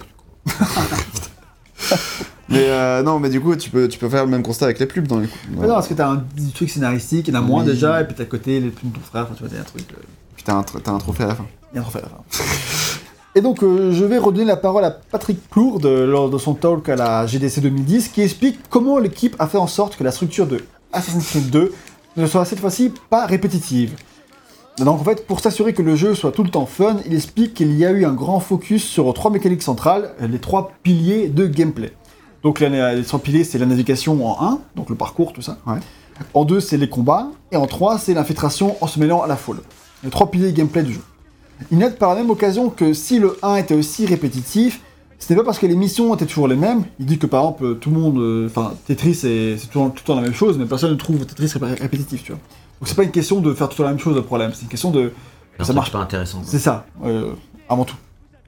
Il dit que le problème venait du fait que les missions du 1 ne reposaient pas en fait sur les piliers du gameplay du jeu. C'était des trucs annexes, tu t'asseyais sur un banc, t'appuyais sur triangle, t'avais fini ta mission, tu vois. C'était pas les, tu utilisais pas les piliers gameplay du jeu, et du coup, de fait, c'était pas des choses intéressantes, et du coup, les répéter, c'était un truc encore plus, euh, encore plus cruel, quoi. Pour le pauvre joueur qui s'inflige tout ça. Et Surtout, c'était pas spécialement dur aussi. hein. voilà, il y avait pas de challenge, il y avait. Enfin, tu te balades, tu dois voler un truc, tu fais trois pas, t'appuies sur rond, tu voles le truc. Enfin, tu c'était pas bien. Ouais, c'est ça. On peut résumer ça comme ça. Et du coup, bah, ça ressemblait à quelque chose, ça ressemblait à des missions annexes euh, d'ennuyants qui se répétaient, qui étaient identifiées rapidement comme quelque chose de redondant. Et euh, voilà. Donc, il ajoute euh, des, euh, pas des idées coup, mais plourdes que par exemple les tombeaux du 2, ils ont été construits euh, sur le principe de navigation, donc sur le fait de, de parcourir, de sauter partout, etc. Et que du coup, bah, il n'a pas fallu de développer de codes spéciaux pour construire ces, ces missions. Ils avaient juste à créer un level design, tu vois. Ouais, c'est ça. Et donc du coup, ils pouvaient itérer facilement des trucs. Tant qu'ils soignaient les, les piliers centraux sur lesquels repose le jeu, ils pouvaient ensuite créer des, des- des missions intéressantes derrière, tant qu'elles reposaient dessus. Quoi. Donc c'était vraiment un, un effort de design avant tout, plutôt que créer des mécaniques spécialement pour les trucs principaux. Quoi. Mm. Donc ça, c'est c'est comme ça qu'il explique ça, en disant que ça peut être gagner du temps, et euh, ce qui fait que si tu as un niveau de finition extrêmement élevé sur tes trois piliers centraux de gameplay, et ben en fait, tu n'as pas, t'as pas besoin de, de faire un aussi bon. de, de soigner aussi bien toutes les 230 autres features du jeu, tu vois. Ouais. Tu peux faire un truc moyen. Il dit par exemple que le système monétaire du jeu il est moyen, mais qu'on s'en fout. Genre, euh, c'est pas grave, c'est pas important pour le jeu, c'est pas le cœur d'expérience. Si ça a été mieux, ça aurait été mieux, mais euh, ça n'influe pas. S'il avait fait le truc le plus parfait possible, mais dans un jeu où se balader, se taper, enfin, l'infiltration et tout, tout serait cassé, ben peut-être ça aurait été bien, mais c'est pas intéressant. Lui, il compare avec Mass Effect. Il disait dans Mass Effect, t'as le Mako qui est le véhicule, c'est qui a un gameplay tout pété. Le Mass Effect, il repose pas là-dessus. Euh, genre, euh, il est intéressant pour tout le reste de ce qu'il propose. Donc ça, je crois que c'était pas mal, c'est intéressant Mm. comme truc. Et du coup, bah, eux, c'était le plus important, c'était ces trois piliers. Donc ces trois piliers, on va les aborder en détail dans la partie suivante. Donc en commençant par la navigation. Parce que, encore une fois, tout ce qui fait l'originalité de la série, le plaisir immédiat qu'elle procure, vient de là. Euh, de nos jours, ça paraît encore très évident, mais en 2009, ça restait vraiment super cool et unique d'explorer une ville de cette manière, en grimpant partout. Et euh, même si la, la concurrence commence à émerger, par exemple avec Infamous sorti la même année, euh, où tu étais un super-héros, tu baladais dans une ville en monde ouvert en super-héros, c'était quand même aussi assez stylé en termes de navigation, tu pouvais voler et tout, enfin, Ouais, un truc assez cool quoi. Et, euh, mais le gameplay d'Assassin's Creed restait quand même euh, extra, et super cool en termes de navigation dans un monde à l'époque, et encore aujourd'hui reste tout à fait fonctionnel. Il fallait donc recréer cette force et faire en sorte que ça marche tout aussi bien dans le 2 que ça marchait, que ça marchait dans le 1. Mm. Et c'était pas si facile que ça de faire en sorte que ça marche aussi bien parce que le, dans- pour le 2, ils ont choisi de faire des immeubles bien plus hauts que ceux du 1 parce que les immeubles du 1 c'était souvent un seul étage. Et dans le 2, en fait, t'as des, t'as des bâtiments en 4 étages parfois, tu vois. Donc en fait, le problème, c'est que Altaïr il grimpait super lentement. Ouais. Il faisait des pauses, en fait, il, faisait, il avait de- des animations ultra réalistes de quelqu'un qui fait de l'escalade sur un mur. En fait, il s'arrêtait entre deux pauses, il réfléchissait, il posait sa main, etc. Et ça. en fait, si, quand tu as commencé à faire ça pour le 2, ça ne fonctionnait pas parce que c'était beaucoup trop lent avec, par rapport à la taille des immeubles qu'il fallait grimper. Et du coup, finalement, les joueurs se faisaient chier. Et du coup, plutôt que s'emmerder à grimper euh, sur un mur, ils préféraient, ils faisaient tout à pied. Et bon, ben, tout à pied sur le sol, c'est moins fun. Et euh, voilà. Ouais. Et ils disaient que, notamment, bah, ils ont fait des études de playtest sur le truc, où ils disaient que sur des missions, sur la même mission, qui exemple le même, même objectif et tout ça, les joueurs qui euh, faisaient passer par les toits et tout ça, et faisaient un plus grand parcours par les toits, jugeaient la mission fun, alors que ceux qui l'avaient fait tout faire en passant uniquement par les rues avaient trouvé la mission chiante.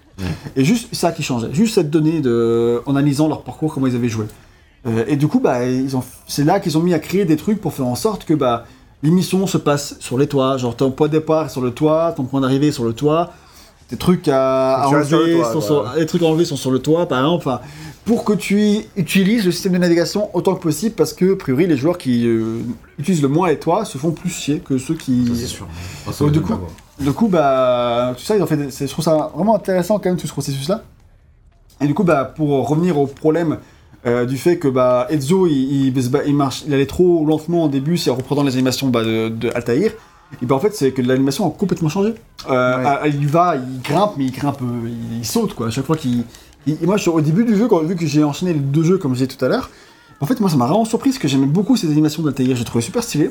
Ah Et là, en fait, euh, et, et en fait, Ezio, je trouve pas du tout crédible, ça. Son, son dont il grimpe, elle, a rien d'humain, quoi. Bah, attends de voir la suite. Hein. ouais, bah, je sais, je le fais je suis vraiment t'inquiète, mais, mais oui, euh, mais oui, ça a rien d'humain, mais après, tu finis par t'habituer et ne plus trop le remarquer. Oui. Et, euh, mais au début, euh, enfin, la comparaison entre le 1 et le 2 m'a vraiment choqué, mais je comprends cette idée de design qui fait que bah, si c'était aussi lent, bah, tu te ferais, tu montrais pas les. Ouais, les bâtiments avec Bâtiments. autant d'aisance et. C'est- Voilà, effectivement, ce serait, carrément un autre jeu avec un autre rythme, etc. Et ça, c'est, ce serait vraiment problématique. Euh, moi, je trouve que le, le système d'escalade, il est vraiment efficace. Enfin, moi, ça m'a pas Ça choqué. bien, hein. Ça, ça reste- bah, justement, je, je, je le, je le préfère largement. euh, je m'en fous que le jeu soit pas, soit peut-être moins réaliste ou perde en réalisme. euh, bah, du coup, en faisant en sorte que euh, grimpe plus Ouais, je facilement. parle juste d'animation qui me paraissait moins réaliste. Hein. Après, Ah c'est oui. ça que je disais. Hein. ah, d'accord. Il n'y a pas de, de critique plus profonde. euh, Juste que quand j'ai lancé le jeu, Non, mais ah, attends, je suis en train de défendre mon jeu. Ok, vas-y, tu peux le défendre, mais j'étais en train de dire que je le critiquais pas tant que ça. Ah, bien sûr, mais, euh, mais en tout cas, effectivement, oui, euh, moi c'était quelque chose, quelque chose qui m'avait gêné dans le, dans le 1 et je suis content qu'il ait, qu'il ait corrigé dans le 2. C'est-à-dire que Dans le 1, je trouvais ça, bon, euh, qu'on a compris que euh, il fait bien attention à où est-ce qu'il pose ses mains pour euh, s'appuyer, etc. Mais, euh, mais c'est bon, quoi. Ouais, mais je trouve ça bien animé, puis j'étais sensible à ça, il faut croire. Et là, dans le 2, bah, si tu pourras, quand t'as fini de te taper, de te grimper un peu pour qu'on regarde un peu ça, mais c'est vrai qu'il qu'il fait des mouvements et genre. euh, genre, voilà, il va haut, quoi. Il- Ouais, c'est ça. Il va, il va très haut. Après, au final, on remarque plus très vite. Ouais, je vais pas Et- spécialement faire attention. Mais encore une fois, t'avais une pause entre les deux, moi j'ai enchaîné les C'est deux, sûr, quoi. hein. Ça, ça reste la. principal truc qui fait que j'ai remarqué. C'est quoi, du coup, la morale, gang, dans l'histoire? Il faut Ah. faire des pauses. Il faut arrêter d'enchaîner Creed. Je pense que c'est la morale qu'il faut que tu tires de cette histoire. Ça marche. On se retrouve la semaine prochaine pour le si seulement. Si seulement. Et donc, euh, pour résumer, moi je dirais que la navi- navigation reste super cool. Euh, ça reste un truc qui est extra- excellent. Mais que le jeu est tellement long et qu'on met tellement. On met quand même du temps en passant par les toits. Que euh, à- vers la dernière moitié du jeu, enfin dernière tiers du jeu plutôt, bah, j'ai tendance à beaucoup plus utiliser les rues qu'avant. D'accord. Parce que c'est long de grimper quand même. Oui, oui. Et euh, au bout d'un moment, tu te rends compte que bah, par, les- par la rue, c'est c'est vachement plus rapide finalement. Et que bah, vu que le jeu est long, Ouais. et bah tu te fais, tu te mets à faire la, à faire comme ça quoi. Mm. À moins utiliser la grimpette qu'avant pour aller plus vite. Ouais. Voilà. Ensuite pour l'autre euh, pilier de gameplay, c'est le combat. Euh, un autre truc qui avait été extrêmement, enfin un truc qui avait, en l'occurrence était critiqué contrairement à la navigation qui elle n'avait pas été critiquée dans le 1, mais les combats du premier étaient très critiqués quoi. Les gens ils avaient détesté le fait que tout se passe euh, les uns après les autres et tout ça, ils trouvaient ça très répétitif. Détester, et... c'est un peu fort, mais je pense qu'effectivement, il était très perfectible et ça, les gens l'ont vu, quoi. Et ça a été, voilà, en tout cas, ça a été très critiqué. C'était clairement un des plus gros trucs qu'ils avaient analysé, qu'il fallait qu'ils corrigent parce que ça n'allait pas. Mm. Et cette fois-ci, eh ben, les mecs, ils se sont donnés à fond. Ils ont donné beaucoup d'efforts pour que ce soit mieux. Ils ont rajouté de la profondeur et de la stratégie, attention. hein. Ah bon? Heureusement que tu me le dis, hein, parce que je l'ai pas spécialement. Par exemple, tu as la possibilité de désarmer.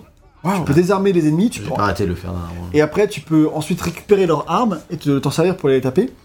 Tu peux aussi avoir euh, plein d'armes différentes et euh, il y a un voilà, moveset pour tous les euh, pour toutes les armes que tu peux utiliser. Donc euh, souvent tu utilises l'épée, Alors, mais on va regarder. Eh, tu- Pour désarmer, tu verrouilles un ennemi. Enfin, tu verrouilles pas un ennemi, tu te mets bon. Donc, en combat, tu te mets en point et hop, et au bon moment, tu pars en fait. Bim C'est quand même assez jouissif et beaucoup plus puissant que de se battre. Donc en fait, c'est ce que je faisais tout à l'heure, c'est que hop, hop, et voilà. ah, bah, j'ai raté. Ouais, parce qu'après il peut, il peut plus se défendre. Mais là, tu vois, je- je- voilà, j'enlève mon arme et j'attends qu'on m'attaque. Hop. Bon, je rate là, mais Ouais, on a vu. Hein. c'est pas le bon timing. Mais si t'as le bon si t'as le bon timing, voilà, tu l'as, hop. Et à partir de là, hop, tu one shot ton ennemi que tu vas mettre euh, vachement longtemps si je prends l'épée. Et bim, et bim sur l'armure. et, euh, et c'est chiant à mourir et encore pire que le 1 parce que t'as as des coups moins puissants. Donc, euh, Et oui, et puis bah, le truc qui est cool, c'est quand même, c'est que avec toutes ces autres armes que tu peux soit euh, choper sur les ennemis, soit acheter euh, dans une boutique, y a- elles ont toutes un moveset différent. Donc tu as les marteaux, comme on a vu là, mais tu as aussi des halbards, tu as des lances, tu as plein de trucs en fait. Et du coup, bah, les, les, les combos changent à chaque fois. Et euh, donc ça, c'est la profondeur de gameplay, tu vois. Tu... C'est vrai qu'après, j'ai pas fait l'effort d'aller acheter d'autres armes, enfin, d'autres Ouais. armes, oui, mais d'autres types d'armes, non. T'inquiète, on, on- on y vient très vite. Et avant ça, t'as aussi les, combats au corps à corps qui sont mieux faits, c'est-à-dire que tu peux Ça, saisir. ça, ça, c'est pas mal. Les combats au corps à corps sont assez cool. hein. Franchement, sur les toits, des fois, je m'amusais à choper les mecs et le balancer. Ça, je pouvais déjà le faire. ouais, mais vraiment le choper comme ça au Oui. col et après le balancer. Ouais, bon, là, on m'a vu le faire plein de fois. hein. Donc ça, c'est cool. Tu peux donner des coups, au- des coups de tête. Enfin, il y a pas des trucs. C'est le système de combat au corps à corps est plutôt pas mal, Ouais, mais souvent quand même très inutile parce que, euh, enfin, tu es quand même plus puissant avec tes lames, Et etc. bah non, en fait. Enfin, ça dépend. Non mais j'arrête tes lames secrètes, t'es un petit peu plus fort quand tapant avec l'épée ou truc comme ça. Je suis en pleine phase d'infiltration, j'avais Et oublié. ils, ont... et ils ont ajouté plein de trucs euh, pour assassiner par exemple. T'as maintenant t'as le pistolet qui remplace les Ouais. couteaux de lancer. C'est pas ouf mais c'est Mais ça, tu l'as, sympa. le problème, c'est. Mais t'as les couteaux lancés déjà. Tu l'as aussi. hein. Et le truc, c'est Qui que. s'ajoute au couteau de lancer de, de vrai. Et c'est que le pistolet, tu l'as à toute fin et il est pas utile en fait. Et c'est un peu dommage parce qu'il y avait un Je l'ai gros utilisé deux potentiel. trois fois en vrai. Pour quelques assassinats. Mais vraiment Ouais. c'est tout quoi. Ouais, et puis t'as un assassinat où en fait. On te euh, force à le faire, ouais. On te force à le faire et ce qui est nul, c'est que c'est intelligent, j'y pensais pas du tout parce que j'ai complètement oublié le pistolet et on te le dit direct, on te dit utilise ton pistolet. Je- Bah oui, c'est vrai. Mais bon, c'est dommage quoi, tu ne laisses pas Ah le- l'occasion de réfléchir. C'est vrai, c'est vrai. Et bah en fait, euh, le problème de tout système de combat qui pourtant a été travaillé, et- mais c'est qu'en fait, bah tout se fait très très bien à l'épée. Alors pourquoi changer? Pourquoi faire autrement? Et, et du coup, on change jamais d'arme et le jeu est tout aussi répétitif que le 1, voire plus en fait, parce que comme tu l'as dit vite fait, tes coups sont moins puissants euh, que dans le 1 et du coup, euh, tes combats sont encore plus longs. Et tout ça. C'est- et en fait, en fait, le gros problème du système de combat, c'est qu'il y a, c'est l'équilibrage. C'est l'équilibrage du truc parce que l'épée, tu passes ton temps à te faire chier avec carré, carré, carré, tu finis par y arriver. Puis euh, en fait, la parade, dès que t'as des mecs qui sont en armure et tout, ça leur fait plus rien. Alors que dans le 1, au moins, les parades, c'était toujours efficace, ou quasiment toujours efficace. Là, en fait, Mais ils pas- veulent, que, dès que du- ils veulent que du coup tu fasses autrement avec tes autres armes. Mais en fait, tu peux pas avoir d'autres armes. T'as pas un, ça, t'as pas, tu peux avoir plusieurs armes sur toi, donc t'es obligé de changer. Donc en fait, il faut changer, mais euh, choisir ton arme en conséquence en fait. Et c'est ce que je montrais là, c'est qu'au final, les trucs les plus puissants, et j'ai remarqué à la fin du jeu en fait, c'est de prendre ta lame secrète, et j'ai fait ça, remarquer ça dans la toute dernière mission. En fait, la lame secrète t'enchaîne tellement vite les coups que les mecs ils peuvent pas contre-attaquer. Et donc tu fais juste ça, et en quel- quelques coups, paf, tu niques les mecs. Et si t'arrives à bien timer ta parade aussi avec les lames secrètes, bah tu tues en one shot aussi. Ouais, hein. c'est ça. Voilà. Et Ça, ce que c'est j'ai remarqué cool, là hein. aussi, alors que j'avais pas remarqué, je pensais qu'on pouvait pas parler avec la lame secrète, mais en fait je l'ai vu pendant le test. Ouais, je le faisais dans le 1. Euh. Et Enfin, euh, dans le 1, c'est. c'est Euh, le, timing était plus short dans le 1. Le Ouais, truc ça. qui est sympa par contre, c'est que par contre là, les yeux ils n'hésitent pas à poignarder dans le dos et euh, Oui. avec l'épée, avec la lame, etc. Et donc ça c'est assez cool. Enfin, Il y, a, y des- y toujours des animations de ouf. hein. Les animations sont très travaillées. Mais, mais l'équilibrage, quand tu t'en viens à te dire qu'il faut pas utiliser l'épée parce que, alors, parce que la lame secrète est plus puissante, alors que t'as la meilleure épée du jeu ou peu importe, bah c'est, c'est dommage, tu vois. Et puis, bon, je, vais, je vais essayer d'aller acheter d'autres armes, mais c'est vrai que le fait de devoir aller changer d'arme au forgeron, sauf s'il y a un autre moyen que j'ai pas trouvé. Ah non, il n'y en a pas. Hein. Et j'ai pas trouvé s'il y a un autre moyen, tu vois. Et donc, euh, c'est- Ah si, c'est- enfin, Tu peux pas changer d'arme à la volée, t'as pas une roue des armes. Quoi. euh, t'as pas une roue des armes. En fait, en gros, tu peux avoir une épée, enfin une, une arme longue, euh, donc une épée, euh, et je sais plus quoi d'autre. Enfin, en gros, des t'as. armes courtes, après sinon. Ah, Sinon, après, ouais, tout le reste, c'est des armes courtes et t'as le choix entre, euh, bah, par exemple, euh, ouais, oui, c'est ça. T'as une épée, t'as, enfin, une arme longue, du coup. Euh, t'as une, euh, un petit couteau, tu vois, et euh, bah, t'as tes lames secrètes et euh, t'as tes poings. Et, du, et du coup, t'as, euh, bah, t'as, t'as une arme euh, que tu peux avoir sur ton équipement euh, dans ta roue des armes. Parce que t'as quand même une roue des armes, tu C'est vois. vrai, t'as quand même, c'est vrai, c'est vrai, tu viens de le dire, t'as quand même une roue Oui, des t'as une armes, roue c'est des armes. T'as pas une roue des armes, euh, Et- épée, hache, marteau. Voilà, c'est ça. vois, c'est- Bah, on peut voir ce c'est qu'il y plus a. une roue des gadgets en vrai. Ouais, c'est Ouais, ça. c'est- tu peux même lancer de l'argent, le truc que j'ai jamais fait, lancer de l'argent pour Si, si, c'est grave bien. Ouais. Ça, je le faisais. À une temps, pour récupérer les codex dont on va parler, c'est que je balance de l'argent devant, devant les gardes, et du coup, les, les peuples, ils arrivent, et du coup, ils- les gardes font, atten- font pas attention à ce que tu Ah, fais. bah, moi, Ouais, je, des trucs comme je ça. recrutais des mercenaires ou des prostituées. c'est pas- ça, ça. Euh, ouais, mais du, du Bah, coup. Tu les lances sur les gardes et puis tu. Du coup, effectivement, tu peux acheter de nouvelles armes via le forgeron, donc euh, tu peux avoir des, des massues, tu peux avoir des trucs comme ça, etc. Euh, mais effectivement, si tu veux changer d'arme, euh, soit tu passes par le forgeron, t'achètes une nouvelle arme, Euh, soit euh, tu retournes à Monteriggioni, tu vas dans ton armurerie, tu changes le. Tu, tu, tu, tu, tu définis euh, qu'est-ce que tu veux avoir comme euh, arme longue, donc euh, comme épée euh, longue, tu vois, dans l'idée. Et, euh, et à ce moment-là, bah, tu peux à nouveau. C'est ultra casse-couille parce que genre tu vas au forgeron, tu achètes ton Déjà, truc, déjà mon- tu achètes ton truc et après tu, tu peux pas en fait tu peux pas juste l'acheter, c'est l'équipe c'est l'équipe directe. Et pour Ouais, rééquiper ce que tu avais avant, il faut que tu ailles à Monterey Johnny. c'est ça. Tu peux pas le faut rééquiper expliquer autrement. ce que c'est que Monterey Johnny parce que C'est la villa parlera tout à l'heure. c'est ça, c'est la, la villa et puis surtout tant quand tu vas à Monterey Johnny, tant qu'on y est, hein, c'est quand même tu dois aller à un point de voyage rapide, ensuite tu dois te téléporter à Monterey Johnny, tu dois te téléporter dehors de la ville, tu dois traverser toute la ville à pied, aller à l'intérieur de la villa, non mais c'est l'enfer. Enfin, Ouais, franchement ouais. c'est, moi j'y allais jamais juste parce que c'est trop casse-couille, tu peux pas faire ça. Ah ouais. euh, enfin, pour un, un truc idole comme En ça. plus, en surtout, parlera, euh, des fois, on parlera de la ville après, mais Hero, tu augmentes sa valeur en achetant les trucs. Et aussi en achetant les armes. Et du coup, euh, Bah, là, tu vois, tu tu achètes une arme et ta, ta valeur qui a été augmentée. Et moi, parfois, en fait, j'étais j'étais équipé de la meilleure armure, de la meilleure arme et tout ça. Et j'achetais juste les armures et les machins pour augmenter la valeur de ma villa. Oui. Et en faisant ça, on t'équipe automatiquement. Et pour la changer, t'es obligé de retourner à la villa. C'est trop Voilà, c'est Et heureusement que je faisais dans Monterey Journey. Parce que sinon. euh, Ah oui, bah oui. sinon Déjà, tu, tu- enfin bref, euh, tu payais moins cher depuis si tu achetais. Oh, c'est- euh, Enfin bref. Et ça, on parlera de Monterey Journey un peu plus tard et un peu plus vite fait aussi. Mais on, c'est les- dommage parce qu'en gros, pour résumer, ils ont plein plein de bonnes idées. Mais l'équilibrage, je sais pas si c'est l'équilibrage, la finition, enfin. Et du coup, ça fonctionne. Bah en gros, ils ont rajouté plein de trucs parce que moi, tu, tu sais, ils te font tout un tutoriel avec euh, l'oncle Mario qui t'explique comment tu fais la parade, comment est-ce que tu tu vas taunter euh, les, euh, faire les le gens. It's Me Mario quand même. Ouais, en bah, c'était leur blague. C'était la, c'était la blague, c'est pour ça Et- qu'ils l'ont appelé Mario. Juste pour ça. Mais, euh, mais du coup, effectivement, genre, euh, genre t'as tout un tutoriel qui est assez, euh, qui est assez long.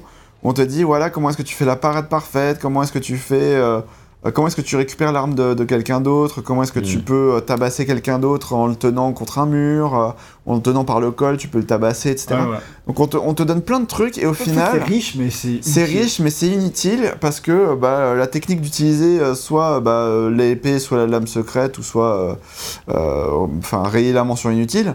Euh, bah du coup euh, c'est euh, c'est- enfin ça suffit dire- largement quoi. envie de dire que dans tous les cas, le combat il est chiant. Ouais, c'est- C'est oui ça. c'est ça aussi ouais. Même quand tu tues. Et surtout. Enfin, en plus, il y en a trop. Comme le 1, j'ai dit qu'il y en avait trop, mais Alors, encore plus dans le 2. Là, c'est moins, c'est moins pire quand même parce que Ah, euh, tout pire, moi. tous les. Bah, Ah, moi j'ai trouvé le- pire le 1 quand même. ouais, parce qu'en fait, dans le 1, ils ils montent tous, à- tous dans, sur les toits. Oui, oui, ça, ça Alors que là, t'as t'as 2-3 mecs qui savent monter sur les toits, et donc si tu t'en as marre, enfin si t'es repéré, tu montes sur les toits, il y a 2-3 mecs qui te suivent, C'est encore un tu les attrapes, tu les balances, c'est terminé. Et du coup, c'est quand même vachement. Même, même, plus- mais ouais, même, Tu vois, moi, je même, faisais ça, hop, je leur disais, vas-y, allez combattre, et puis. euh, pour- même avec ça, euh, qui arrange le problème du 1, t'as quand même dans les missions principales, tout le temps, on te dit de te battre. Tout le Ouais. temps, tout le temps, t'es obligé de te battre, tu vois. Donc, euh, Oui, oui, il y a plein de fois où euh, t'aimerais coup- euh, juste faire de l'infiltration. En c'est fait, ça, et en fait, force, euh, euh, donc en fait, main. déjà trop de combats, et puis moi, ça m'a. Enfin, aussi parce que j'ai enchaîné les deux jeux. hein. Bah, ça, m'a saoulé, que- C'est d'autant- quoi la leçon, gay? Il faut pas enchaîner les deux jeux. J'ai- Tu vois, j'ai fait une pause avant Brotherhood, oh là là, c'est bon. Faut une pause Non qui Valhalla. s'appelle- Il dit le mec qui joue Il à s'appelle Valhalla. Une pause qui s'appelle Valhalla, ouais. Ouais, c'est ça, merci. Bref. Et du coup, bah, les développeurs, ils ont repéré ce problème en playtest, mais c'était trop tard pour chercher une solution, en fait. Pas le temps de trop. C'était trop compliqué à corriger, quoi. Donc, Bah oui, c'est resté en l'état.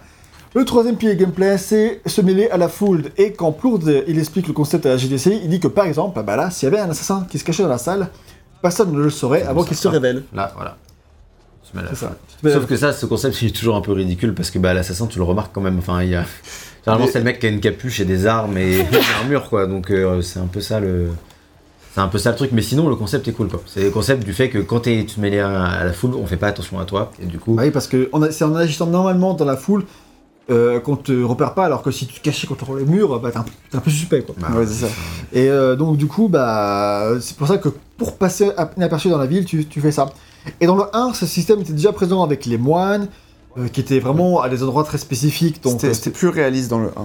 Dans le, dans le sens où t'avais les moines et effectivement tu te tu- les moines ressemblaient un petit ça. peu à Altaïr et du coup Alors que euh, là, quand t'es au milieu des prostituées, moi je suis désolé, mais si tu te remarques. Bah en fait, c'est du processus c'est autre chose. C'est genre qu'elles sont tellement belles que, elles que du arrivent coup, à- les- elles détournent l'attention. C'est pas, c'est pas la même idée.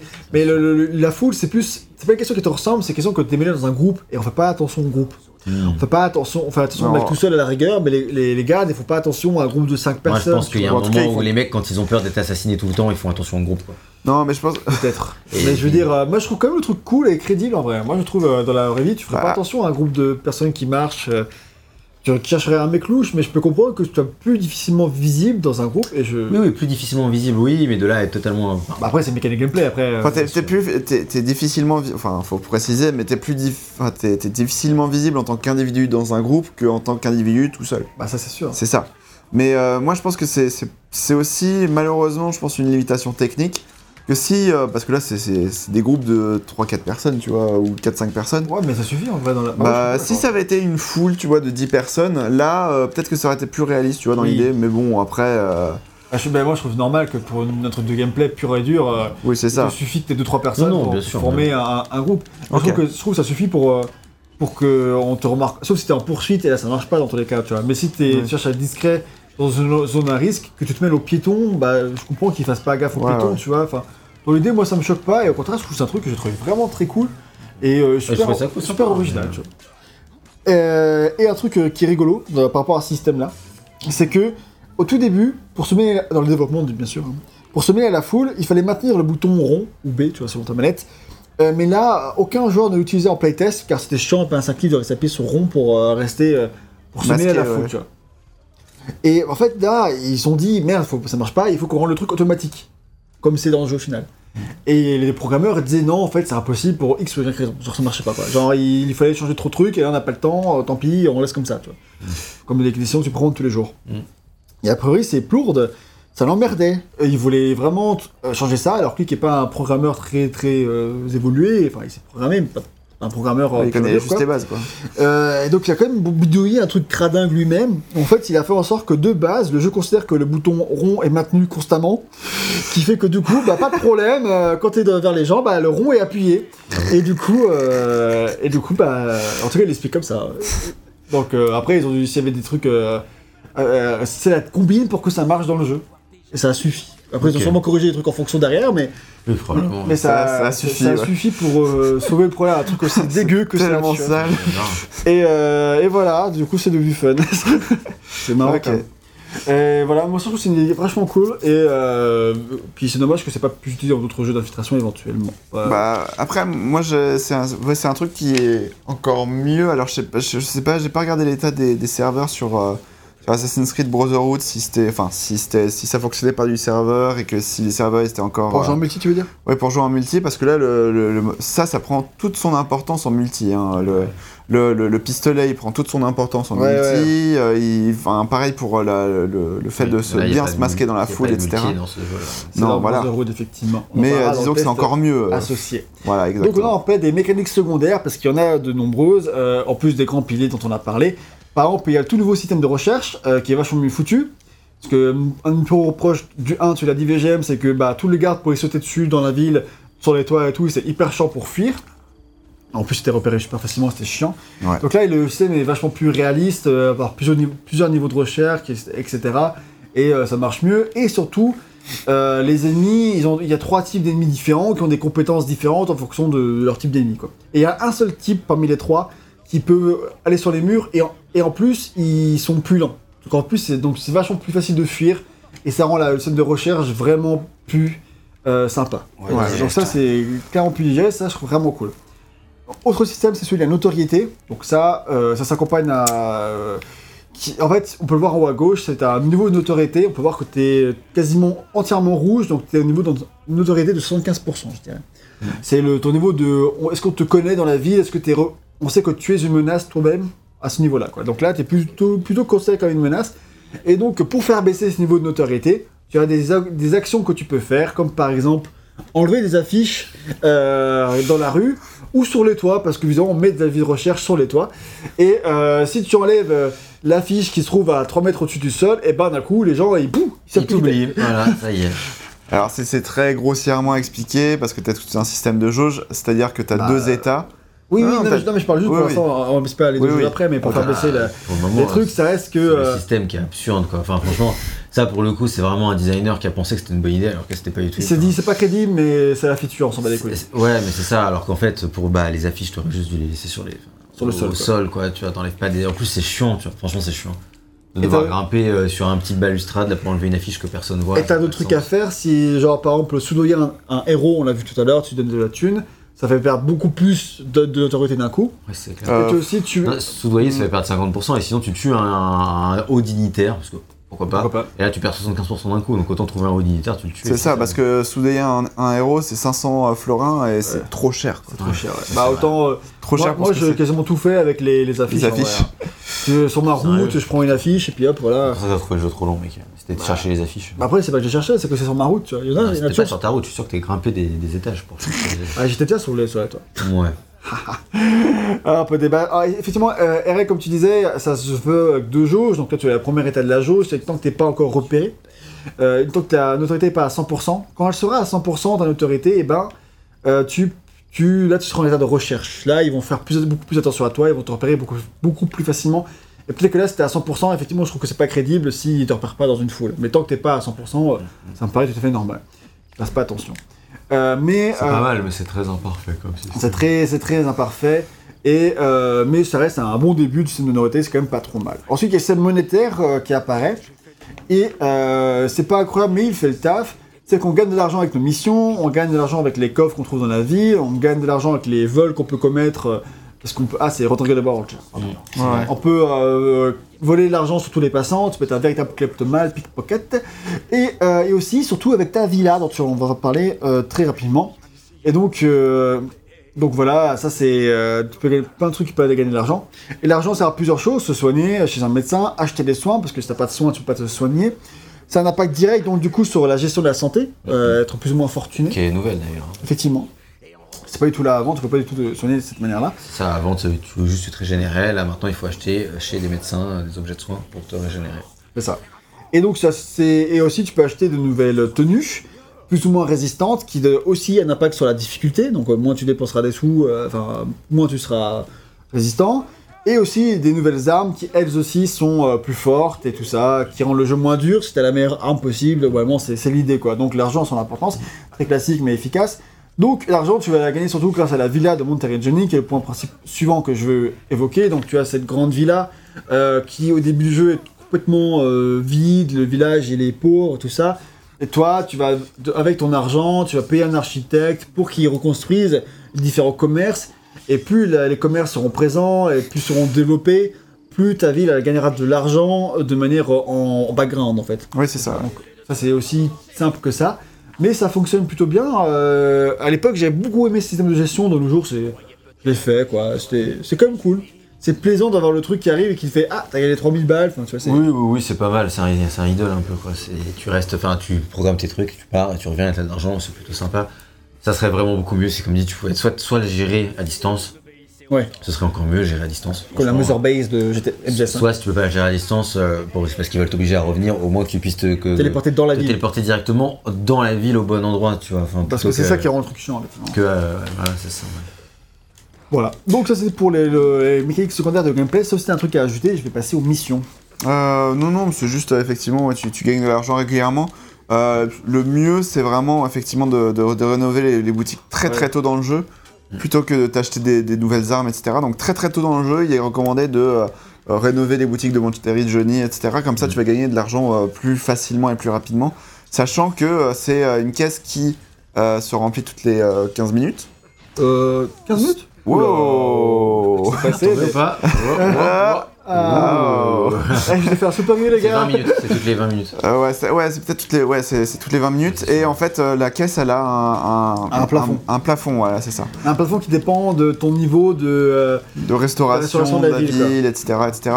Et donc, du coup, ça, ça va t'entraîner à retourner régulièrement en ville pour aller récupérer l'argent de la caisse et pouvoir, euh, bah, derrière, euh, soit continuer à rénover la ville et acheter des trucs, soit, euh, bah, euh, C'est bien fait pour t'inciter à y retourner, mais comme dit VGM, ça aurait été mieux si t'avais pas besoin d'y retourner. C'est comme, c'est- ouais, mais en gros, c'est comme euh, la, la, la ville, enfin, le repère, la, forteresse des assassins de, Du bah, 1, ouais. du 1, ouais, C'est vrai que effectivement. c'est- le rôle que ça joue. Voilà, c'est- exactement le même rôle. Le seul problème, c'est qu'effectivement, c'est trop long et Trop en- loin du point retournes de trop souvent, etc. Pendant que tu fasses un effort, que tu te dises Ah euh, non, je vais bientôt atteindre le plafond, il faut absolument que je passe par là, Ouais, etc. pour récupérer ma thune. Pour récupérer ma thune avant que je perde de l'argent, etc. Donc. euh, après, euh, moi je trouve que c'est efficace dans le sens où c'est bien parce que ça te permet de. bah. hum, Enfin. ça- ça- c'est un, un- petit truc qui, qui fait que le, le jeu il reste un petit peu. il y a des enjeux, tu vois. Oui, oui, c'est Les sûr. enjeux monétaires, etc. Ça, ça, ça te permet d'éviter que. Vrai, euh, c'est vrai que c'est assez cool. euh, Enfin, le, rien que le plaisir de rénover ta ville et tout. C'est ça, ouais. T'as une progression à ce niveau-là qui, est- qui est assez sympa et efficace. Et puis surtout, enfin, juste dernier petit truc, mais t'as des, t'as des, enfin, œuvres célèbres de, de tableaux de la, de la Renaissance que tu vas retrouver dans le jeu du coup Et acheter. et, et acheter. Donc, euh, bah, t'as des œuvres qui sont exclusives à Venise, t'as des œuvres exclusives à Florence, etc. Et du coup, tu vas derrière retrouver dans, euh, dans la villa de Monteriggioni, euh, dans les couloirs et dans les, dans les pièces, quoi. Donc, une voilà. belle villa à la fin, t'es un bon riche. voilà, c'est ça. T'es un bon riche, mais de gauche. on, a, on a compris. donc on peut passer maintenant en mission, donc parce que euh, Arpal du gameplay nous dit pas ce que je propose. Alors comme ils l'ont expliqué, toutes les missions de jeu doivent contenir les éléments principaux de gameplay, c'est-à-dire un peu d'infiltration, de combat, et de balade, euh, enfin au choix, soit l'une d'entre elles, soit les trois euh, au maximum quoi. Par exemple dans le jeu t'as les séquences narratives que, euh, qui se traduisent dans le gameplay par des moments qui cassent un peu la routine, comme l'utilisation de la machine volante de, de, de Vinci par exemple, ou le moment où tu vas conduire une charrette. Ouais. Ou il y a le carnaval de Venise aussi, par exemple, que tu vas nous montrer un peu plus tard Oh, euh, dans ce test ou Et, ça. euh, et même si les objectifs de carnaval restent classiques, bah, rien que le fait d'être au carnaval, c'est assez cool et stylé et tout ça. Et, euh, et c'est souvent les séquences narratives qui sont les plus palpitantes et les plus haletantes. Même s'il y a quand même beaucoup, beaucoup, beaucoup de missions qui se ressemblent, hein, je trouve, je dirais quand même. Euh, J'ai plus trop les exemples en tête, mais par exemple, c'est délivrer des mecs, euh, suivre des gens, aller à tel Ouais, endroit, se battre, chose, hein, encore et toujours, oh, chercher un truc à tel endroit. Et finalement, bah, il y a, même s'ils ont, il y a plus de types de, vari- de missions différentes que dans le 1, les missions se répètent quand même dans un jeu qui, comme je l'ai dit, est long. Euh, Est long, enfin voilà, il dure plus longtemps que ce qu'il a proposé. quoi. Ouais, c'est ça. Donc on finit par retrouver la répétitivité du, la répétitivité du 1, mais quand même bien plus tard. hein. Ça met un peu plus de temps à arriver. ça. et euh, c'est un peu trop pour son propre bien, quoi. Quelques missions auraient pu être cut, quelques chapitres éventuellement, enfin, tu vois, comme on l'a dit, euh, même pour l'histoire. Euh, évidemment, mais Ouais, ils n'ont pas eu le temps d'avoir du recul. hein. C'est le ça. problème du développement du, du jeu, hein, comme on l'a dit fait dans la un peu rapidement, quoi. Ouais. Et il y a aussi encore des assassinats qui sont bien moins mis en avant que dans le premier, mais t'as quand même quelques idées sympas. Par exemple, dans le monastère, euh, j'ai trouvé cette idée assez cool, euh, avec, les, avec les moines noirs, par exemple. Tu vois. Ouais, Je trouve c'est que c'était assez sympa. cool. Aussi, T'as pour t'avais parlé du truc euh, où il faut utiliser le pistolet, je trouve l'idée vraiment sympa aussi. Qu'il y a Et là, derrière. ouais, L'idée est vraiment sympa. Il y a des idées sympas, mais c'est- je trouve que c'est pas. très L'exécution est pas. Ouais. C'est- Ça va plus loin quand même qu'Assassin's Creed 1, où faire les assassinats c'était vraiment galère. Ouais. Enfin, de les faire sans se faire repérer, genre de les faire proprement, c'était vraiment difficile. Là, ça va un peu plus loin, mais ça reste très très largement perfectible. C'est ça. Mais ça reste quand même sympa. Et après, t'as les régions de Toscane et, de, et les montagnes. C'est comme ça que ça s'appelle. C'est encore, c'est les zones ouvertes qui relient les villes entre elles, comme le faisait le 1 avec le royaume, qui sont bien plus intéressantes que le royaume du 1. C'était pas difficile, mais c'est quand même beaucoup mieux. Euh, on y trouve des villes également, mais je trouve que ça se sentait que l'émission euh, ici manquait de finition par rapport à celle de Florence et de Venise quand même. hein. Euh, mais ça permet de varier les décors. Donc je trouve ça assez cool, même si c'est un peu inabouti. Ouais, Donc, euh, qu'on l'a dit, on l'a vu, c'est restait un petit peu vide hein, quand même. ouais clairement. ouais. Ensuite, et là, il faut parler euh, à des objectifs secondaires. Euh, ah bah non, euh, parce qu'en fait, les pages du codex, c'est pas un objectif secondaire. Bah mince alors, euh, en fait, dans le jeu, tu dois récupérer des pages du, du codex du codex qui sont dans le jeu depuis le début et on te dit va euh, récupérer ça si tu peux, c'est cool, tu vois. Toi, tu penses que c'est un objectif secondaire euh, random et tu ignores. Et puis tu arrives à la toute fin du jeu. Là, il dit ouais, en fait, tu peux pas faire la mission principale tant que t'as pas toutes les, pages du codex. Tu peux pas finir le jeu Pardon ah, mais Moi, j'avais pas récupéré du tout. euh, Moi, je m'en foutais, on m'avait dit que c'était optionnel. Bon, et voilà. du coup, j'en ai pas fait. Du coup, j'ai les 30 à récupérer d'un coup. Et voilà, et t'es t'es là, t'es comme un con, t'as joué, et tu penses que tu vas arriver à la fin, et en fait, t'as 30 pages du codex à aller C'est pas grave, chercher. parce que c'est quand même extrêmement fun à faire. C'est vrai? Tu veux nous en parler? Non. non, parce qu'en fait, c'est chiant, tu l'as montré tout à l'heure, c'est à deux gardes devant une porte qui gardent un coffre, tu récupères, ouvres le coffre, t'as ta page du codex, c'est super, merci, merci. Et voilà quoi. du fun. Et en fait, quand t'as. Même, même quand t'es prévenu, que t'en fais petit à petit, ça peut aller, mais à la fin, t'as jamais les 30 quoi. Franchement, vous m'aviez dit, et puis j'étais genre à 23, 23 Sur sur 30. Après, bon, j'ai mis une demi-heure, une demi-heure, 40 minutes à récupérer tous les autres, mais bon, vu c'est faut se déplacer de ville en ville et tout, c'est un peu. C'est long et puis c'est chiant, et puis franchement, c'est la, la mort du fun. C'est vraiment le truc le moins fun du monde à faire, même les trucs d'Assassin's Creed 1, c'était plus fun à faire que ce truc de codex, quoi. Enfin, genre, Je comprends pas qui a eu l'idée de dire que c'était principal quoi. En fait, c'est ça. affiches, quoi. le même mec. tout le monde tout se repose sur ses épaules. Mais en fait, je comprends pas parce qu'ils doivent bien savoir que c'est un truc qui est pas intéressant à faire, pas spécialement c'est Ah, C'est parce que dans l'histoire, c'est peux- important qu'il y ait toutes les pages du codex. Ah C'est oui, mais dans ce cas, tu aurais pu dire qu'il y a quelques pages principales que tu récupères dans l'émission principale et après tu as des pages secondaires qui te révèlent un secret en plus pour, du complétionnisme à la rigueur, tu vois. Mais pour, pour le besoin de la quête principale, c'est pas. Enfin, c'est c'est pénible. quoi. Franchement, c'est Ouais, ouais. c'est- c'est c'est bête. Enfin, je comprends pas l'idée, quoi. Que- Quelle est l'idée derrière la vocation euh, Juste te, te balader, faire un- Ils ont réussi à ignorer les. les- de- à éviter de faire des. Tu vois, Plo, on dit, on a fait en sorte que nos missions, elles aient pas. Euh, utilisent toutes les, les, les trucs de. Bah, pas là. euh, les trois piliers gameplay, bah pas là. En fait, ça, du coup, c'est une mission Si, principale. parce qu'en fait, l'idée, c'est regarde, tu peux utiliser, tu distraire les gardes de plein de manières différentes, mais mais bon, euh, une 30 fois, fois, euh, quoi, merci, ça, donc. Donc bon, ça c'est pas ouf du tout. Donc là, je peux vraiment parler des vrais euh, objectifs secondaires, parce que tu as quand même pas mal de vrais objectifs secondaires à faire, des contrats d'assassinat. Pas grand chose à dire dessus, j'en ai pas fait. Je pense que c'est sympa en plus, mais que c'est sympa. Je me suis tenu le plus loin possible de tous ces trucs. Pareil. J'ai quand même fait les tombeaux, qui eux font un peu Tomb Raider, après c'est pas ça qu'on a l'a vu au tout début de ce test, il y en avait quelques-uns.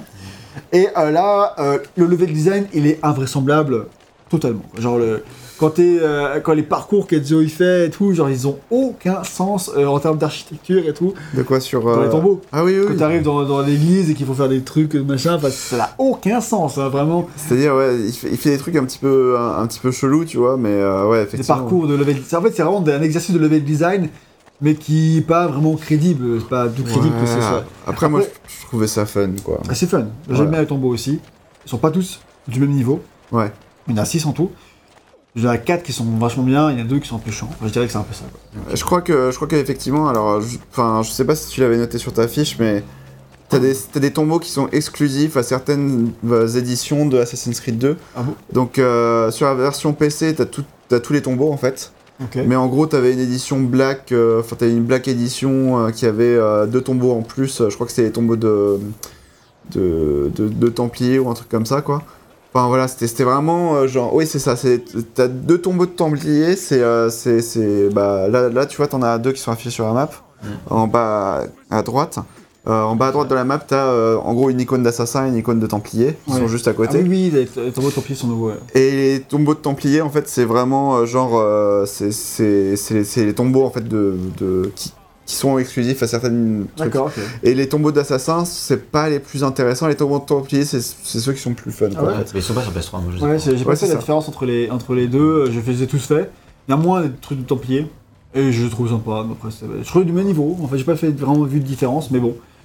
J'en ai fait 3, donc la moitié. Moi, je sais pas trop, être- j'ai pas trouvé ça très euh, En fait, ça a vieilli, en fait, ça a vieilli, vieilli, c'est ça ouais, le problème. Oui. C'est vachement plus fun à l'époque, quoi. Alors ça, ça a vieilli, c'est sûr, mais euh, surtout, moi, moi j'aimais bien. C'était un petit défi de plateforme euh, qui, qui est C'est sympathique. ça sympa. renouvelle bien. Mais c'est vrai que pff, bah, quand j'arrivais à la fin du jeu, euh, j'ai pas- en fait, commencé à en faire un, puis j'ai fait entre les codex et ça, je vais mourir d'ennui. on va faire ça, quoi. Ah, t'en as- t'en as qui sont mieux que d'autres, mais ça. Non, mais vu que le, le parcours est bien, mais c'est pas un gameplay qui est, c'est pas le gameplay ni de Prince of Persia ni de Tomb Raider pour ce genre de plateforme. Et euh, bon, moi, j'en tirais pas un, un fun infini. Non, tu c'est passes déjà ton tu- temps à faire ça tout le temps. C'est ça. Mais ça reste sympa, surtout qu'à la fin, tu gagnes la super tenue de ouf d'Altaïr, et qui est hyper belle et hyper résistante. Et du coup, t'as un petit bonus qui vaut le coup quand même, Ouais, je te c'est dirais. vrai, c'est vrai. Euh, donc voilà, et sinon il y a les coffres à ramasser, c'est un petit peu osef, mais euh, c'est toujours là pour te rapporter de la thune. Un mot sur les DLC, euh, bah en fait t'en as deux, t'as le premier qui est sur euh, la bataille de... C'est deux DLC solo. il faut- de DLC solo, il faut préciser comment ça se fait, en fait tu arrives dans le jeu, et d'un coup, euh, en fait euh, si t'as pas les DLC, oh, d'ailleurs quand le jeu était sorti il était pas là simplement, donc, Oui. donc là dans le, Moi, je savais pas, hein, les personnages du jeu te disaient, ah il y a un problème dans l'animus, deux séquences sont corrompues. Du coup, bah, on passe directement à 1495, je Tu passes de la séquence 12 à la séquence 14. T'en sautes deux, Enfin, ouais. de la 11 à la 14, quoi, tu sautes la 12 et la 13. Et, euh, et c'est vrai que c'est plutôt bien fait parce qu'en plus, du coup, les personnages, qu'est-ce qui s'est passé pendant cette séquence? En plus, il y a Borgia qui devient pape, etc. Donc, euh, euh, la transition est plutôt bien faite. En tout cas, on, ça, moi, je me rappelle, j'avais trouvé ça frustrant qu'il n'y ait pas tout le jeu. bah, on Ouais. en fait, on a trouvé ça frustrant qu'il n'y ait pas tout le jeu. À l'époque, quoi. Euh, euh, ouais, mais je pense aussi surtout quand. euh, alors après, ça a été annoncé en DLC, tu vois. Peut-être sur le moment aussi, déjà en mode oh bah c'est frustrant, mais encore plus surtout. C'était le début de DLC en plus ça, et tout. c'était et vraiment le scandale. Ubisoft, ils ont quand même mis la fin de Prince of Persia euh, reboot euh, en DLC. Ils ont mis deux séquences 2 en DLC. alors, C'était les rois euh, du jeu en kit euh, qu'on n'a pas eu le temps de finir et du coup on met après en DLC. Et c'était ça, c'était très très frustrant de savoir Mm. que tu avais une partie du jeu qui avait été enlevée en fait, qui, maintenant, avec le recul, je pense, juste n'avait pas été fini dans Oui, les temps et a été vendu. Mais le truc, c'est qu'ils Voire n'ont pas pas. fait du tout, voire pas. Ils ont dit qu'ils le feraient plus tard, quoi, peut-être, euh, tout simplement. Peut-être qu'ils avaient envisagé des DLC et puis hop. euh, Ouais, je pense que dans la production, c'est plutôt un truc qu'ils voulaient faire à la base et qu'ils ont dit dire bon, les DLC c'est à la mode, on n'aura pas le temps de les faire, on les Oui, cale à côté en DLC. Ils savaient pas encore que ce serait très mal accueilli, je pense. D'ailleurs, maintenant, l'édition sur Steam normale a tout. Euh, les Ouais, DLC. ouais, ça, DLC, tu peux tu peux plus les acheter en standalone. Quoi. Et d'ailleurs, bah, un truc à dire, c'est que bah, si tu euh, as acheté le jeu avec les DLC, et ben tu peux pas. Si tu dis je m'en bats les couilles du DLC, ben, je veux passer de la séquence 11 à la séquence 14, tu peux pas. Ouais. Tu es obligé de faire ces DLC. Donc en fait, euh, si jamais t'étais pas intéressé, bah tant pis pour toi. Ils sont bien ces DLC. Donc en fait, il y en a un qui est sur la bataille de Forli, son nom, et ça c'est un événement historique, c'est vraiment passé, donc c'est dans la ville de Forli. On va, te- et là, ça va un peu creuser quelques personnages qui apparaissent très très rapidement dans la campagne solo. C'est, Euh, euh, la nana Katrina, je crois que ça s'appelle. Katarina Cata- Sforza. Oh, merci. Oui, merci. c'est vrai que ça, c'est- très frustré de ne pas l'avoir de Motorsport. pas l'avoir plus. Non, c'est Sforza. Parce que dans, dans le seul dialogue que tu as avec elle, un peu, tu as une sorte de, de gros flirt et c'est ça amorce un truc. Ouais, genre, euh, genre, elle te dit Ouais, euh, reviens quand tu veux, euh, je t'accueillerai bien chez moi. Et toi, tu retournes à Forli et elle est pas là. Et, et c'est ça, et en fait, enfin vraiment, il y, a- il y a du flirt, et puis bon, avec les, la VO des personnages et tout, c'est assez fun comme moment. Donc Ouais. c'est plutôt sympa, et c'est vrai que c'est assez frustrant de pas la revoir du tout de tout le jeu, Ouais. je trouve. Alors après, le, le côté fleur, tu vas pas plus loin, mais dans l'idée, euh, c'est Ouais. Parce qu'ils ils disent, quand, euh, quand, ils parlent de la mémoire corrompue, ils disent que, ça, que, que dans les mémoires corrompues, on parle de, du règne de Borgia et des organes reproducteurs de cette meuf. Ah, ouais, ah oui, parce qu'elle parle beaucoup de, bah, de ses boobs et tout ça. Enfin, enfin, elle est un peu particulière, euh, mais après, elle a- c'est c'est tout. bah, ses enfants ont été capturés, il faut les sauver et tout. Mais en fait, c'est tout sous la bataille de Forli, et en fait, du coup, c'est un DLC très orienté combat. Et que c'est celui que j'ai pas trop trop aimé. Tu vois. D'accord. Ouais. Il reste sympa parce que euh, t'as le côté historique, et puis c'est un vrai truc qui s'est vraiment passé. Puis t'as Machiavel qui est vachement plus présent, qui Ouais. est complètement euh, absent sinon du jeu, à part la révélation finale à la con. hein. Et, Ah Et- et donc, euh, bah, T'as une révélation sur Machiavel. ah, mais à la euh, fin, il fait partie de la révélation Ah, de tout le temps, putain, oui. Et surtout, du coup, il est plus présent dans ce DLC là, et du coup, tu Ah un peu de temps c'est pour ça qu'il arrive là, ok. Donc ça, c'est assez cool, tu vois. Et euh, mais bon, donc du coup, tu c'est sympa, sans plus, ce premier DLC, parce que t'as beaucoup de combats et moi qui n'aimais pas trop les combats, c'était pas le plus fun. Mais après, effectivement, le seul intérêt de ce DLC, c'est. Le côté historique. Euh, Pour moi, c'était plus le côté genre. euh, oh, moi, j'avais fait à l'époque. euh, À l'époque, sur PS3 Ouais, parce que je crois qu'ils étaient offerts au bout d'un moment. Au bout d'un moment, Ubisoft, je crois que c'était bah, c'était un an après la sortie, ils offraient les- ces, ces deux DLC là en fait. Ah, Euh, gratuitement, ou ça, alors c'était peut-être pas pendant pendant- une période ou un truc comme principe ça. d'offrir, généralement. En tout cas, c'était pas vendu trop cher, c'était genre euh, moins 10 euros le DLC. hein. Enfin, Non, bon, mais il, me semble que je les avais pas achetés en tout cas. euh, Ok. Euh, dans tous les cas. Et du coup, en fait, j'avais profité, euh, je, je sais plus, euh, ouais, c'était c'était peut-être, ouais, il y avait une période de gratuité, tu le gardais à vie après, et je l'avais récupéré comme ça, alors que j'avais pas le jeu, tu vois, et, Ah, bah et du coup, bah, j'ai fait, euh, j'ai fait les DLC comme ça gratuitement, quoi. Mais euh, effectivement, moi, j'aimais bien le fait qu'il renforce un petit peu le personnage Ouais. de Katarina euh, c'est vrai que c'est euh, pendant le euh, DLC, quoi. Donc, de d'avoir ces personnages un peu c'est plus, un peu plus longtemps. sens. Et euh, ouais, les 238 heures, mec. Voilà, ouais. Et euh, ensuite, le deuxième DLC, c'est le bûcher des vanités, dont on a parlé plutôt dans la partie historique. Et bah là, en fait, euh, Florence est sous les mains d'un dictateur, et du coup, toi, tu vas essayer de diminuer son influence en tuant ses, ses serviteurs les plus proches. Donc en fait, c'est un DLC très orienté assassinat. Mm. Du coup, tu vas pas, tu vas vraiment faire des assassinats vraiment plus à la ah, Creed tu 1. fais plein d'assassinats. hein. et ils sont-. Et ils cool en fait, ils les trouvé ensemble, pas tous, Ouais. mais la majorité était très sympa et ressemble un peu plus à ceux du 1 que les autres du jeu. Ouais. Et euh, donc ils sont assez sympas, mais en soi, le... pas non plus incroyable. C'est pas incroyable, mais euh, il y il y, a quelques assassinats où j'ai recommencé. Il y en a un euh, sur, euh, sur, le, sur l'église du, euh, du, du, euh, du Duomo là, de, de Florence, Ah ouais, où euh, ce, ce, ce- ce- cet assassinat-là, euh, il est, mais euh, il est tellement, en fait, c'est, tellement C'est de l'infiltration pure et dure. C'est, Ouais. genre, si tu te fais repérer, bah tu recommences ta mission. Tu te fais Ouais. repérer une nouvelle fois, tu, te fais- tu, tu recommences la mission, etc. C'est très euh, punitif de ce côté-là et je, je me souviens avoir euh, pété des câbles du coup Ah ouais bah, quand j'ai quand j'ai refait quoi du coup. J'ai pas, dû, j'ai pas dû me faire repérer, j'imagine que je m'en souviens pas. Bah ouais je sais pas je me suis repéré super facilement je sais pas pourquoi euh, spécialement quoi donc, Bon, bah, euh, donc voilà un petit peu dommage peut-être que je passais pas par le bon chemin effectivement quoi. Bon, Peut-être sais c'est juste ça, mais bon, en tout cas, ça, ça reste sympa sans plus. Moi, ce que j'ai bien aimé à la fin de ce DLC, c'est que tu as, à la fin, Ezio, il fait un grand discours que je trouve super stylé. Et genre, en fait, et ça, tu moi qui trouvais que Ezio, il manquait vraiment de, de personnalité, de, de fond. Et en fait, ce, ce discours à la fin du DLC, là, je fais, ah putain, là, Ezio, il a pris les devants, là, tu vois, là, il, Il y là, a quelqu'un il- qui joue à The Crew 2 là. Là, là, là, Enzo, il a un truc. euh, il a gagné en charisme, il a gagné à la fin de ce DLC, il fait vraiment Ouais. un grand discours au peuple. Et il est- parce que du coup, il a libéré Florence euh, du, du dictateur, tu vois.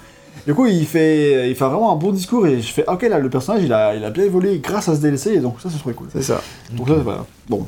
Et on peut maintenant parler de la direction artistique pour dire que bah, dans l'ensemble, c'est vraiment très très euh, joli. C'est pas du tout la même direction artistique que celle du 1. Cette fois-ci, on oublie complètement la morosité, la désolation du premier Ouais, C'était très gris. Hein.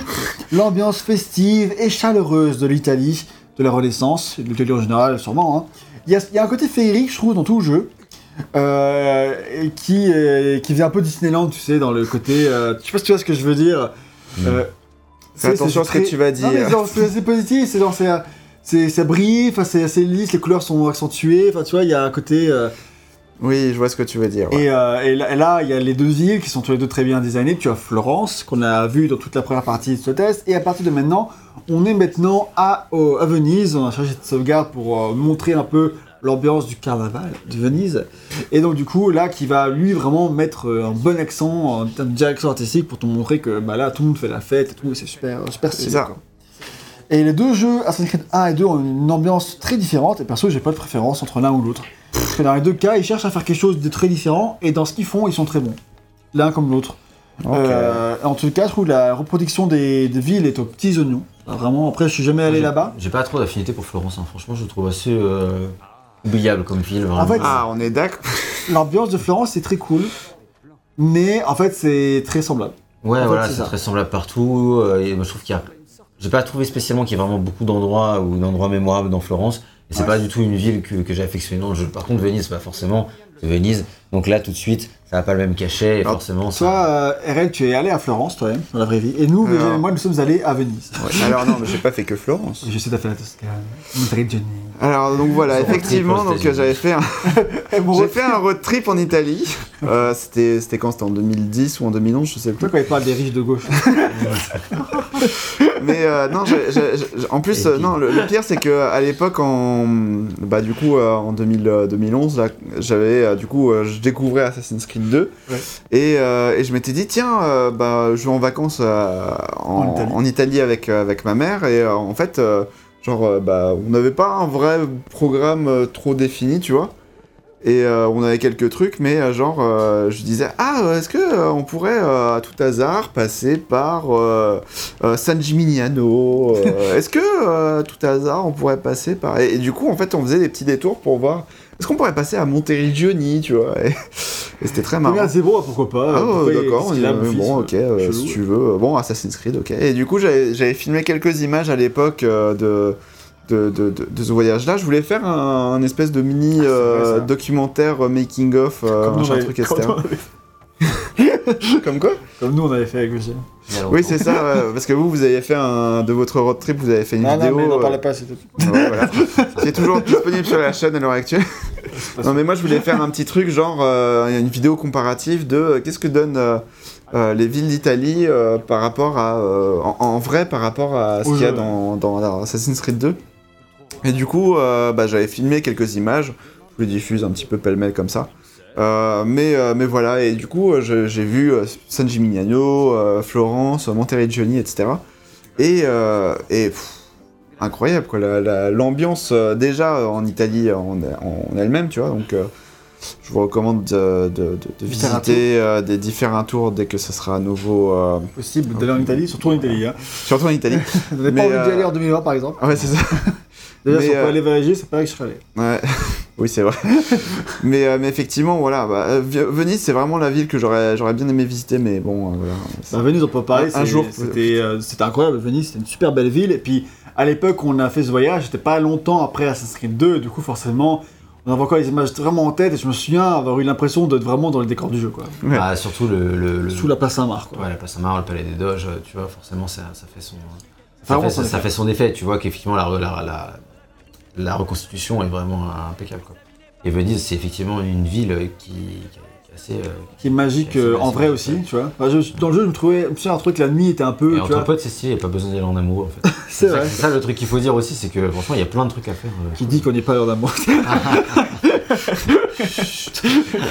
Ça leur dit pas tout. Moi, je me souviens d'images un petit peu avec des, des barreaux de prison, euh, c'était un petit peu BDSM, euh, voilà, voyage en amoureux, c'est c'est évident. hein. Ouais, toi, tu te souviens rien du tout, t'avais 10 ans à l'époque. Ça. J'avais 10 ans à l'époque. Dans les trucs un peu plus prison, c'était plus à Budapest. hein. Oui, non, je sais, c'est- je, sais, je- je Budapest, fais c'est exprès pas- de tout C'est mélanger. pas la même ambiance. Budapest, c'est pas le même délire que. Non, mais je faisais exprès de tout, manger, euh, de, Tout de tout manger. mélanger, effectivement, mais voilà. Et donc, Bref. tu as. euh, Bon, c'est l'ambiance est vraiment stylée dans le jeu, elle est, très représentative de celle que tu as dans, dans, le, dans le jeu. Je sais pas, Et si on- je- sais pas si on peut parler, mais il y a une troisième ville aussi quand même. Un troisième petit truc. euh, Bah, on a parlé de Furley et de. Non, c'est pas ça dont je parlais. Ah, bah, de, la fin quoi. Enfin, on- Ah de- oui, oui, bah tu peux, oui, bah. Bah, à la fin, on va à Rome, enfin, on va au Vatican. Oui, c'est vrai. fin, euh, je pense que maintenant, on peut en parler. euh, Oui, c'est- un tout petit bout, quoi. Mais euh, vu que Ce j'ai. sera vraiment le sujet de Brotherhood. Ah ouais. Mais Oui, et, oui. Du coup, et du coup, t'as la chapelle Sixtine, et t'as pas mal de trucs et tout. Non, c'est vrai que c'est assez stylé. et ça, et ça aussi, bah moi, je suis allé il y a un an et demi. Ouais, je suis allé il y a. Et 20 ans. C'était la seule première fois que j'allais à Rome. Moi, je crois que c'est c'est- vrai que c'est pareil, t'as as ce côté-là, toujours Ah sympa ouais. quand t'as été ou quand tu vas dans un endroit après avoir vu dans une- un truc à reconstitution historique comme ça. C'est toujours très sympa quoi. Après, tu vois pas grand chose de Rome dans, dans Assassin's Creed 2. hein, Ah, tu vois le. Vatican, bout du Vatican. Oui, c'est Oui, ça. Et euh, donc, du coup, euh, bah, je suis d'accord avec vous pour dire qu'au Florence, j'adorais l'ambiance Florence au tout début, mais après, c'est vrai que c'est assez semblable, surtout que les- de, la vue depuis les toits est toujours très semblable. En fait, Oui, oui. c'est impossible de repérer dans la ville à part avec les monuments euh, historiques. Parce qu'en fait, des toits, t'as très peu de variations. Tu vois que c'est la première ville qu'ils ont créée. Quoi. En fait, ça se voit, ça se sent. Ah, Qu'après, il y a vachement. bah, Oui, oui, non, qui mais a, ok. qui a pu- c'est plus détaillé, plus profond, et les villes sont plus intéressantes dans, dans Venise parce que ils sont, ils sont aperçus que du coup, bah, il valait mieux mettre cette ville en deuxième parce que euh, vu que le joueur sait mieux grimper, bah voilà, les, on peut faire des, des immeubles plus hauts, etc. dans Venise. Et du, du coup, tout ça, ça fait que les villes sont complètement vachement plus intéressants parce que tout est plus euh, est plus haut, les, les- les lieux sont plus charmants. Enfin, tu Surtout que tu as une nouvelle mécanique de gameplay euh, au moment Ouais, où tu arrives de- à Venise où on te dit plus euh, ouais. ouais où tu peux sauter en fait en escaladant quoi. C'est vrai. Alors qu'avant tu pouvais pas le faire. Et voilà pour la direction artistique. Niveau technique, non. c'est C'est Dio, on prend un visé, putain. bah t'as pas utilisé le lock euh, de- Ouais, des non, dios mais- aussi. Bon bref, pour la technique, c'est vachement, euh, c'est pas mal, franchement la technique. Je saurais pas dire ce que ça valait en 2009, parce que pour du monde ouvert, c'était des- du haut niveau. Après voilà, ça reste, ça reste joli Ouais, aujourd'hui. sur PS3, ça tient très bien la route. Hein. Oui, c'est ça. ouais. Bah, les temps de chargement sont un petit peu longs, oui. mais. Euh, Ça est moins long que dans Assassin's Creed 1 Ah, et surtout. non, non, non, pas du tout. Enfin, sur Ah PS3, bon pas sur PS3 en tout cas. Ah ouais, non, sur PS3, là, justement, dans test, je disais qu'ils sont assez rapides sur, sur, AC, sur AC1. Ok. Et là, sur AC2, ils sont assez longs. Mais bon, autant un peu souvent. donc va. Alors euh, effectivement sur PC c'est c'est plus long aussi hein, dans tous les cas. hein. Moi je l'ai Mais, fait sur euh, mon PC, et mon PC il est pourri, et du coup le jeu est ramé un peu. et Bon, voilà, c'est la vie quoi. vraiment évoluer la technique du jeu, pas vraiment. Oui, c'est ça. Mais c'était, euh, ça m'a pas gâché mon expérience, donc c'est l'essentiel. Maintenant, on peut passer à la musique, partie très importante du jeu, puisque la musique, euh, RL a déjà commencé à en dire du bien en tout début de ce test. Elle est toujours composée par le brillant Jesper Kidd, ou on dit plutôt Jesper Kidd, puisque c'est du contrée plus euh, au Danemark, je crois. Euh, je crois qu'il est danois, pas sûr, hein. dont on a déjà dressé le portrait dans le premier, dans le test du 1.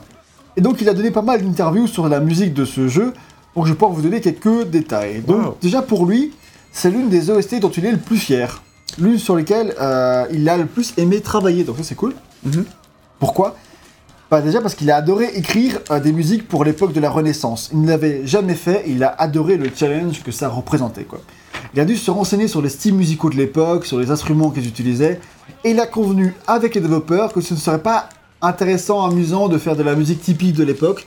Il fallait plutôt faire la musique qui évoque cette époque, trouver son propre style, qui mêle encore une fois des compositions un peu plus historiques, euh, au style un peu plus historique, et à des trucs un peu plus science-fiction, parce que c'est tout le délire d'Assassin's Creed, à la fois de la science-fiction et à la fois de l'historique. Donc il faut qu'il y ait ça dans la musique avec des synthés, etc. Des trucs qui dénotent un petit peu euh, des instruments qui peuvent être utilisés, donc ça c'est très bien fait. Mais il a quand même fait un très gros travail historique en voulant conserver une ambiance romantique voulue par les développeurs. Exactement. Et il a aussi tenu à se laisser emporter par l'histoire d'Ezio, parce qu'il fallait euh, connecter avec le voyage émotionnel de notre héros. Et c'est pour cela qu'il y a des pistes très émotionnelles comme Earth ou Ezio's Family qui donnera le thème principal de la franchise. Et qui reviendra pas tout de suite hein, d'ailleurs hein, dans la franchise. hein. Il vrai reviendra. Bah, Ezio's Family ne reviendra que. Alors je crois qu'il. euh, Je sais pas s'il l'utilise, je me souviens plus trop s'il l'utilise dans, euh, dans Assassin's Creed Brotherhood et Révélation, ça sera à voir. Mais en tout cas, le, le thème disparaît euh, complètement euh, de, de, de- après, et il revient que au bout de Assassin's Creed Unity en fait. Ok. Donc, ce qui est très dommage parce que déjà à l'époque, il y avait plein de joueurs qui disaient Ah, mais non, mais le thème Ezio's Family, c'est vraiment le thème représentatif de. Mais ils Assassin's Creed. c'était le thème d'Ezio. Et, du coup, ils pouvaient pas, ils étaient un peu quoi. bloqués quoi. Mais bon, Et bon, du coup, finalement, c'est thème de la, la série, tu le retrouves dans Odyssey, Valhalla, tout ça. exactement. thème exactement. principal, quoi. Et au sujet de ce, de ce thème, il dit qu'il ne figurait pas dans la liste des thèmes qu'il avait prévu de faire à la base, Ah ouais. mais il dit qu'il a senti qu'il fallait qu'il écrive cette, cette track et il s'est laissé porter et il a fait. tu vois, c'est- Ouais, ouais. c'est- ça paraît un peu cliché quand il dit ça, mais divine, tu ça vois, paraît- ouais. ça c'est très bizarre. J'ai senti, il fallait que je le fasse. Ok, bah, c'est cool, l'important c'est que tu l'aies fait. Quoi. et surtout, il a pu enregistrer avec un orchestre. Euh, sûrement déjà fait avec le 1, mais ce sera pas fait qu'avec avec Brotherhood des Révélations, qui a un moins gros budget d'ailleurs. Et donc, du coup, euh, le 2 a un orchestre et c'est, il dit que bah, au moment de l'enregistrement euh, de, de, de ce thème-là, bah, il y avait une ambiance émotionnelle dans la salle qui était, qui était palpable et ça, c'est un souvenir ultra marquant. Quoi. Ah, Ça, je trouve que c'est, c'est cool. Quoi. Ah, tu m'étonnes. Et en plus de tout ça, voilà, il voulait garder des instruments un peu plus euh, modernes, je l'ai dit. Et c'est à peu près tout ce qu'il y a à dire sur la création de la, de la musique.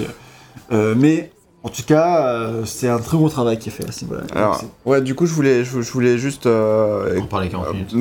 parler pendant 40 minutes. Non, en vrai, euh, il y a juste deux trucs. Donc, tu as eu une release officielle de la- de l'OST. euh, ce qui, alors, je sais pas si ça avait été fait pour le 1, mais, euh, mais euh, bon. Je crois que si, ouais. Mais du coup, t'as eu une release, euh, enfin, t'avais, t'as, t'as eu une sortie officielle de, de, de, la- de l'OST d'Assassin's Creed 2 sur, euh, sur iTunes à l'époque, Ouais. ce qui était très rare d'ailleurs. Euh, mais du coup que j'avais que j'avais acheté Euh, alors que j'achetais pas beaucoup d'albums à l'époque parce que bah je faisais Y pas pas vrai j'avais pas de sous quoi pas voilà. ça, Et euh, bref, et donc du coup, euh, voilà, on a- t'as cette OST euh, qui est une sélection de, euh, de- des, des- des- des plus grosses tracks, Pas de sélection. une grosse sélection, une grosse Voilà. grosse sélection. Une grosse sélection. Mais il n'y a pas tout. Euh, parce que euh, tu as des tracks euh, qui apparaîtront dans l'OST de Assassin's Creed Brotherhood. Ok. Voilà, déjà d'une part. D'autre part, tu as plein de petits thèmes, tu sais, de peut-être 10-15 secondes que tu vas pas retrouver, que tu as dans le jeu et que tu ne retrouves pas dans l'OST officiel. Et donc, du coup, bah, tu as des gens qui ont, qui ont fait un, qui ont extrait l'OST du jeu via les fichiers sur. PC, etc. Donc, qui est plus longue. Je sais plus combien de temps dure l'OST, mais elle est assez longue. Ok. Et, euh, et dix ans plus tard, donc en 2019, euh, Jasper Kidd a re- ressorti, je crois, une dizaine de morceaux de- de- d'Assassin's Creed 2 euh, qui n'étaient pas dans l'OST officiel. Et euh, du coup, c'est Assassin's Creed 2 Rare Tracks, qu'ils appellent ça, du coup, je pas fait. qu'il est appelé. Et du coup, dedans, tu as un truc vraiment cool. Alors, ça fait un peu bizarre quand tu quand tu l'écoutes la première fois. Mais tu as le thème Earth, enfin, ou slash Ezio's Family, C'est pas le même. Hein. Ah, l'album, c'est pas le même. Ok. Mais du coup, c'est Earth. euh, enfin, t'as le thème Earth que, que, que tu retrouves, mais en version chantée. Oh. Et euh, donc euh, avec une voix, bah, une voix d'une chanteuse, etc. qui, alors je, je me souviens plus de son nom, donc on l'affiche en ce moment sur à l'écran. Mais mais du coup, ça fait très bizarre au début. Et, euh, et c'est c'est très bizarre parce que tu, le, ce thème, il commence et t'as l'impression que c'est vraiment genre ça a été enregistré dans une pièce qui était frigorifiée, etc. Et au bout d'un moment, ça gagne en chaleur, etc. Et c'est- très intéressant euh, musicalement. Euh, et euh, c'est des vraies paroles, c'est des vraies paroles, enfin, où t'as des, des mots, etc. Quoi, contrairement au reste de l'OST du jeu. Parce que, effectivement, dans le reste de l'OST du jeu, tu as, euh, bah, tu as du chant, en fait. Ok, ouais. Oui, oui. Tu as du chant, euh, t'as, euh, enfin, évidemment, bah, celui qu'on connaît bien, et de, de, d'Ezio's Family. Mais tu vas avoir des petits, des, des petits, des petits passages un petit peu chantés qui vont euh, s'ajouter au reste de, de, de, de l'instrumentation, enfin, Ok. de, de l'instrument, et ça, ça contribue vraiment à l'esprit euh, romantique, poétique, etc., etc., que, euh, que voulait véhiculer Jasper Kidd sur, sur cette époque-là, etc. Donc voilà, c'est vraiment cool. Et cette OST, je l'ai écouté, mais alors des dizaines et des dizaines de fois. Euh, quand j'étais au, au lycée, du coup, au moment où j'ai fait le, le jeu. Je me rappelle qu'on avait fait le- notre première émission sur les musiques de jeux vidéo, ça, nous ramène de vieux souvenirs, c'était en 2012. Et à la fin, on avait un, un espèce de petit top 3 de musique qu'on voulait faire écouter, et toi, tu as justement choisi euh, Venice Rooftop. Exactement, ouais, qui est euh, juste incroyable et qui est reconnu par tous les fans comme étant une des tracks. Alors c'était pas Venice Rooftop, c'était Venice. Non, c'était Venice Flight. Ah, Et, euh, et, euh, incroyable ce, ce- ce truc-là. euh, C'est alors tu as deux variations de ce thème-là. T'en as Oui, une plus calme et t'en as une qui est magnifique avec avec de, de- Sur toutes les tracks, avec de la voix, etc. s'adapte au niveau d'intensité euh, du, du gameplay, etc. Et puis moi, Ouais, mon avis sur la, sur la musique, c'est que j'ai adoré l'OST du 2 in-game. Elle m'a vraiment soufflé. Euh, souvent, elle accompagne vraiment tes balades dans la ville, en fait. Quand Ouais, t'es sur ouais. les toits, d'un coup, t'as une petite musique qui se déclenche, qui correspond toujours à l'ambiance dans laquelle tu te trouves. Et euh, c'est des belles tracks, franchement. Et même les musiques de combat, les musiques de, de suspense fonctionnent bien in-game. Ça fonctionne vraiment euh, très, très, très bien. Et ça, il y a vraiment des moments donnés où j'étais genre waouh, c'est beau. Enfin, le 1, j'ai bien aimé son OST, mais elle m'avait pas, mieux aimé que prévu. Et elle m'a pas foutu de, de claque, alors que le Z du 2, tout de suite, j'ai lancé, j'étais en mode waouh, la musique, elle, elle déchire quoi, franchement. Ouais, clairement. ouais. Et euh, il y a l'album dont tu as parlé, euh, que moi j'ai pas à l'écouter. Euh, et il y a. en fait, il dure 1h50 cet album. Euh, L'album de base qui comprend pas tout, que tu disais. Et moi, j'ai eu un peu de mal au départ sur cet album parce que euh, je l'écoutais en faisant l'affiche, etc. Et les premiers thèmes sont ouf. Genre les 5 premières tracks, 6 premières tracks, c'est les meilleurs, tu sais. C'est Earth, c'est Edios Family, c'est Flight Over Venice, c'est-. Enfin, une des best tracks de la de l'album, tu vois. Et après, t'as tous les thèmes un peu plus gameplay, tout. Et du coup, je trouvais ça sur, Ouais, c'est ça. en fait, c'est un peu plus compliqué à écouter. Mais malgré tout, euh, vu que je l'écoutais à chaque fois que j'écrivais l'affiche et que j'ai passé beaucoup de temps sur l'affiche, je l'ai quand même écouté euh, plein plein de fois cette OST. Et au bout d'un moment, elle passait très bien en fond, ou quand je bossais, j'ai continué à la laisser passer et tout. Et, et j'ai continué à l'écouter, et c'est vraiment, euh, même mon album, j'ai fini par l'apprécier euh, vachement bien. Bah, moi, c'est. Ouais. Mais je préfère son utilisation in-game. quoi. Oui, euh, in-game, elle est incroyable. En album, ça se débat un peu plus, mais il reste des tracks de malade. quoi. Euh, J'ai bah oui. Mais comme. marqué. euh, Ouais, vas-y. Ouais, il y a aussi, à part celle qu'on a citée, il y a aussi Dreams of Venice, t'as aussi euh, The Madame, t'as euh, un truc à Florence, Florence Tarantella, ou Home in Florence, t'as plein de thèmes qui sont, qui, sont- qui, qui sont dingues, quoi. Ouais, là, je pense que ça doit être sympa ici la musique. Ouais.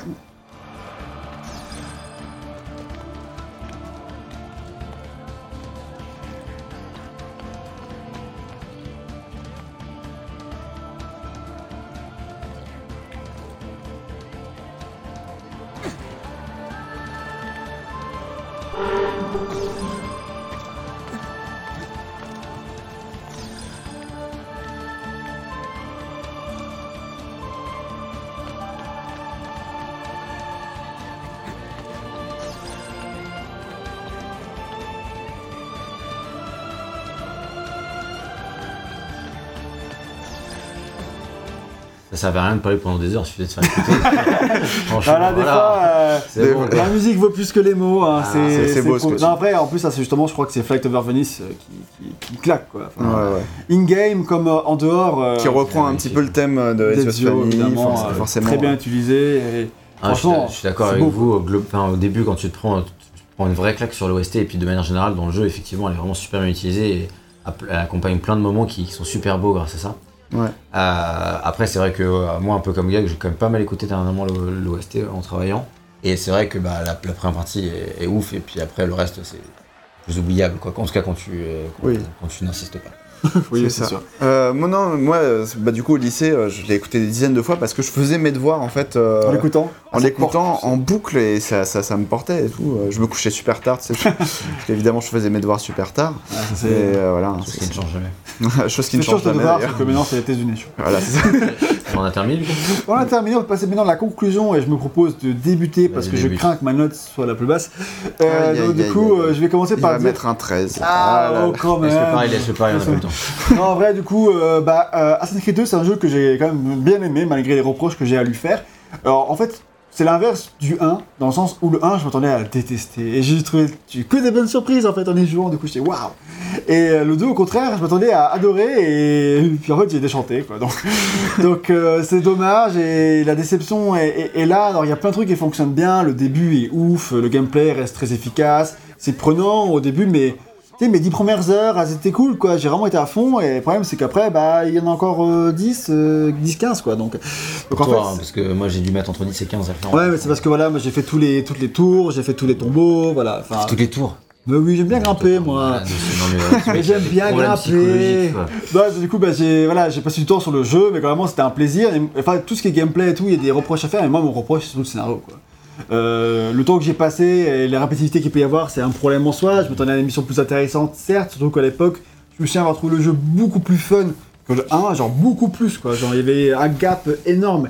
Et là en fait, j'ai pas trouvé le gap si énorme que ça, finalement.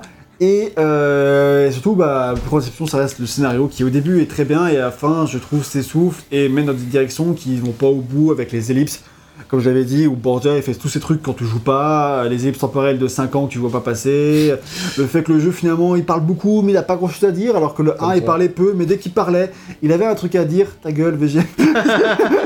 et, euh, et voilà, en fait, du coup, j'ai- je suis resté sur un constat en fait un peu déçu et qui ternit un peu bah, le label, direction artistique, la magnifique OST. C'est dommage, c'est dommage. Bon, du coup, je mettrai une note de 14 sur 20.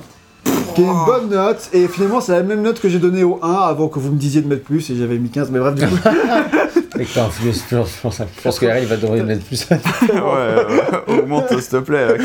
non, c'est vrai, j'ai vraiment 14. Euh, Oh. voilà, J'aime bien, mais il a pris un coup de vieux, voilà, c'est tout, ça reste un bon jeu, hein. Euh, Oh. mais il a pris un coup de vieux, malheureusement, donc euh, en vrai je mettrais 14 au 1, 14 au 2 pour des raisons très différentes. Oh. Je pense que le 14 au 1 est un peu plus discutable, j'en sais rien. En vrai, peu importe. Je trouve. euh, c'est un bon jeu, mais franchement, je suis resté sur une déception quand même. Mais attends, Et tu sais, j'ai quand même mis la même note pour pas dire que j'ai moins aimé le 2 que le 1. J'assume pas trop ça, tu vois. Donc, du coup, euh, euh, justement, détesté le 1 à l'époque. Je peux pas, pas accepter ce genre de choses, donc je suis dans le déni total. Donc, euh, on va rester là-dessus et je vais laisser VGM prendre le relais, puisque dans l'ordre des échelonnés, ça se passe comme ça. Oui, bah, moi. C'est c'est pas pareil. non, c'est pas, un peu- c'est pas pareil, mais disons que Assassin's Creed 2, franchement, c'est un jeu sur lequel j'ai pris du plaisir tout le long. Alors, c'est vrai que dans ma conclusion sur Assassin's Creed 1, j'avais pas fini le jeu encore. Euh, je l'ai fini après ça. Il faut savoir que. La fin est pénible. que j'ai fini avec ça et c'est vrai que la fin est pénible. La fin est. le- L'enthousiasme que j'avais, qui, qui était à la fin du test, euh, je me permets juste de le temporer rapidement maintenant. C'est-à-dire qu'effectivement, je pense que je serais descendu à 14 quand même sur, euh, sur, mon, sur mon temps de jeu, enfin sur le temps de jeu final. Parce qu'au final, bah. La fin du que- 1, c'est que des combats, en fait. voilà, c'est que des combats, c'est un peu chiant, c'est un peu répétitif.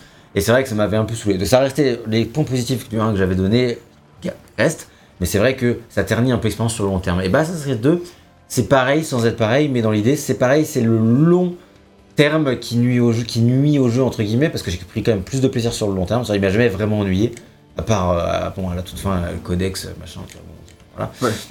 Mais à part ça, sinon globalement c'est un truc que j'ai quand même parcouru avec des petites sessions assez courtes, tu vois, rarement plus d'une heure de jeu, euh, mais avec euh, quand même sans déplaisir. Après, ça n'a pas été une énorme claque, et c'est vrai que surtout, je trouve que c'est un jeu qui, quand même, ça, je suis désolé pour tous les fans, mais qui est quand même globalement plaisant mais creux.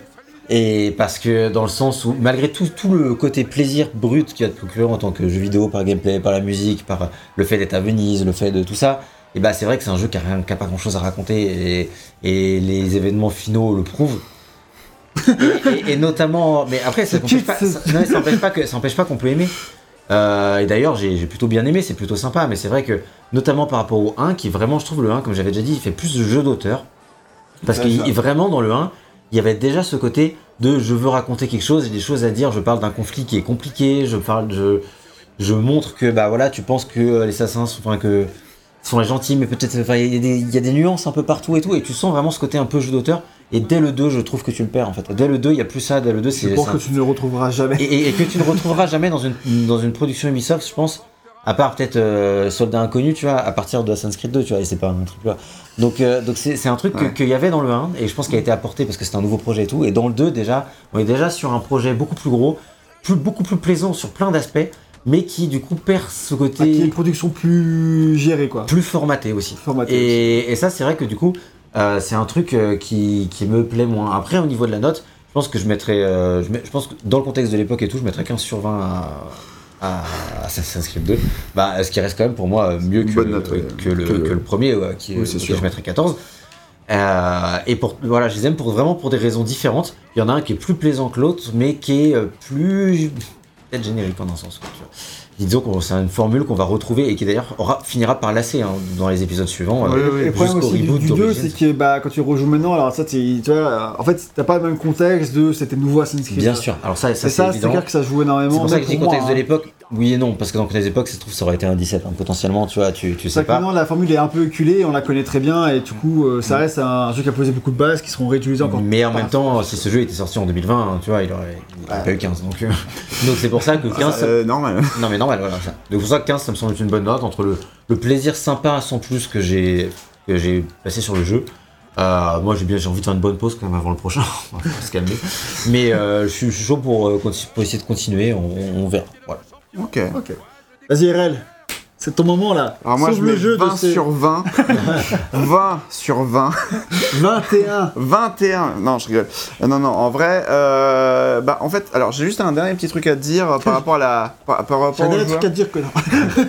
Non mais euh, on n'en a pas parlé, j'aurais dû, euh, j'aurais dû euh, le, le dire à ce moment-là pour, euh, pour la direction artistique, mais effectivement le côté technique sur, euh, sur, euh, sur, euh, sur, sur Assassin's Creed 2, sur PC en tout cas, Ouais. euh, quelques petits défauts que tu remarques beaucoup plus euh, bah, en y jouant en 2021 Ah forcément. ouais, genre le clipping et tout, le truc comme ça. tu vois euh, enfin, le clipping, tu vois, enfin tu vois les textures qui, euh, le streaming de textures qui, euh, qui, qui est très très visible quand même. Ouais. Euh, Surtout C'est-à-dire que les- à l'extérieur. à Forli, à Forli, t'as euh, t'as, t'as- t'as un endroit où euh, genre euh, t'as- tu, tu vois une grande, euh, une grande façade de mur qui est toute baveuse. Et, euh, et genre, euh, t'avances de quelques mètres et là, euh, boum, y a, tu vois toutes les briques, les fenêtres, etc. de façon hyper nette, etc. Là, ça se voit beaucoup plus. Tu vois beaucoup plus aussi tout ce qui est collision de texture, etc. ou des trucs comme ça, tu vois. Donc ça, c'est un peu, un peu chiant aussi. Mais euh, et voilà, et tu vois beaucoup plus le pop de, de petites touffes d'herbe qui sont en fond d'écran, etc. En Ouais, ouais. etc. Donc ça, c'est un peu dommage. Mais euh, au final, ça va. Je, je, je sais pas à quel point la version euh, Ezio euh, Collection euh, sur euh, PS4 et Xbox One corrige ce truc-là. Corrige ce, ce, ce- ce petit problème-là. Il a d'autres problèmes, on en reparlera, je pense, au moment où on fera le test de, de Brotherhood, effectivement. Mais, mais voilà, c'est c'est- c'est un, c'est un truc assez sympa. Tu vois beaucoup le- plus l'aliasing que dans les jeux d'aujourd'hui aussi, Oui, précisé, mais bon, voilà. Allez, mais bref. diatribe. Donc, Assassin's Creed, le meilleur jeu de tous les temps. Non, je rigole. hein. C'est le- bien, c'est deux. non, non, en, en vrai, euh, effectivement, il y a, il y a- il y a- alors, il y a des défauts que tu as, que as relevés, Gag, effectivement, qui sont. euh, que, que je remarque aussi. Euh, le côté. euh, ça s'essouffle, euh, genre, bah, comme j'ai dit tout à l'heure, ça s'essouffle à partir de Venise, et du coup, c'est un petit peu dommage de ce côté-là, tu vois. Euh, où euh, la, la quête prend un peu plus de recul, et euh, t'es un peu moins impliqué dans euh, la quête d'Ezio. Donc, ça, c'est c'est vraiment dommage. Euh, le fait qu'effectivement, bah, in fine, le jeu, bah, il a pas grand chose à te raconter, mais ça, vous l'avez dit juste avant. Euh, mais par contre, euh, l'OST, mais euh, tellement bien intégré au jeu et tellement sublime tellement le jeu, l'ambiance générale des, villes de Venise, de Florence, etc. Tu captes que c'est des ambiances différentes. Beaucoup plus que dans, dans Assassin's Creed 1. Assassin's Creed 1, c'était genre juste on te mettait un filtre marron, un filtre vert, un filtre bleu pour, pour différencier les villes. Là, tu vois vraiment la différence de. euh, alors, ça sera encore mieux dans, dans, dans, dans les Assassin's Creed euh, suivants, mais euh, tu captes vraiment la différence d'ambiance, etc., dans, euh, entre les différentes villes dans, dans ce jeu-là. C'est le dernier, enfin, c'est c'est le dernier Assassin's Creed où tu as aussi autant de, de villes à explorer, en tout cas. Et ça, c'est- je trouve ça dommage que ça se soit perdu par la suite. Parce que bah, Dans les jeux récents aussi. dans les jeux récents, si, c'est revenu du coup euh, de- depuis, euh, bah, depuis Black Flag, quoi, du coup, dans l'idée. Mais euh, jusqu'à. euh, bah non, Même le même 3, après. Bah dans, dans. Ouais, même le 3, effectivement. Mais euh, en gros, dans tous, les, dans, dans- dans tous les autres Assassin's Creed, c'était genre. euh, uniquement Rome dans, euh, Brotherhood. dans Brotherhood, uniquement Constantinople dans Révélation, uniquement Paris dans Unity, uniquement Londres. Londres dans, dans, dans Syndicate. Syndicate, etc. Et donc euh, moi j'aimais bien ce côté voyage en fait dans, ce Assassin's Creed là, ce côté euh, tu vas de ville en ville, euh, tu, euh, résous euh, différents trucs, etc. Tu changes d'ambiance, tu changes de musique, etc. Donc ça c'est c'est un truc qui, euh, qui me manque dans les Assassin's Creed actuels et euh, qui est là euh, vraiment euh, très très cool. Euh, mais voilà, je vais pas épiloguer plus longtemps, je pense. euh, mais effectivement, les, les défauts que vous avez relevés, que, dont j'étais au courant, euh, m'ont pas spécialement euh, dérangé ou m'ont pas trop atténué mon. mon... Tu t'es concentré du coup sur le positif, sur l'ambiance, sur le personnage. Bah, c'est pas que je me suis ça. spécialement concentré dessus, mais ça m'a moins. Ah Euh, oui, si t'as moins dérangé. impacté, tu vois plus, tu retiens plus le positif. Oui, c'est ça, ouais, ouais, clairement, ouais. Et, euh, et donc, euh, donc voilà, donc, non, c'est un jeu que je recommande en connaissant ses, ses- ses défauts, que je recommande encore à, à- l'heure actuelle, que j'ai, enfin, que j'ai été tenté de, de- de faire plusieurs fois. Là, c'était la, première- la troisième fois que je recommençais le jeu, tu vois, dans l'idée. Euh, et euh, j'ai refait, euh, genre, toutes les tours, je les ai réescaladées, j'ai Ah, tu récupéré. ça critique, ça critique, mais. ah non, moi j'ai pas critiqué, hein, moi j'ai refait. Enfin, j'ai. j'ai- j'ai- T'étais pas au j'étais- chômage, toi J'étais pas au chômage, mais j'étais j'étais vraiment tellement à fond dans le jeu que, que bah, malgré moi, en fait, je Oui. faisais les trucs un peu débiles de, de, de collectibles, enfin de base, tu vois, mais, mais du coup, moi je. Je, me suis replongé dedans avec plaisir dans, dans, dans ce jeu-là et, euh, et j'ai hâte de voir ce que ça va donner euh, sur, sur Brotherhood par la suite, quoi. Mais, mais voilà. Donc- une note de combien tout ça? Bah alors, ma note de cœur que j'aurais mise à l'époque, ça aurait été 18. T'avais mis Voilà. à l'époque. Et Euh, bah non, j'avais pas fait le, le test à l'époque, mais... Et euh, donc, euh, et la note d'aujourd'hui mais- la note d'aujourd'hui, euh, bah, elle, perd un point, parce que effectivement, Ah. bah, voilà... donc ça sera 17 sur 20, euh, voilà, pour, les gens qui ont du mal avec les maths, mais, mais pour un jeu du cœur, Franchement, c'est franchement, c'est c'est- toujours un jeu que je recommande chaleureusement pour...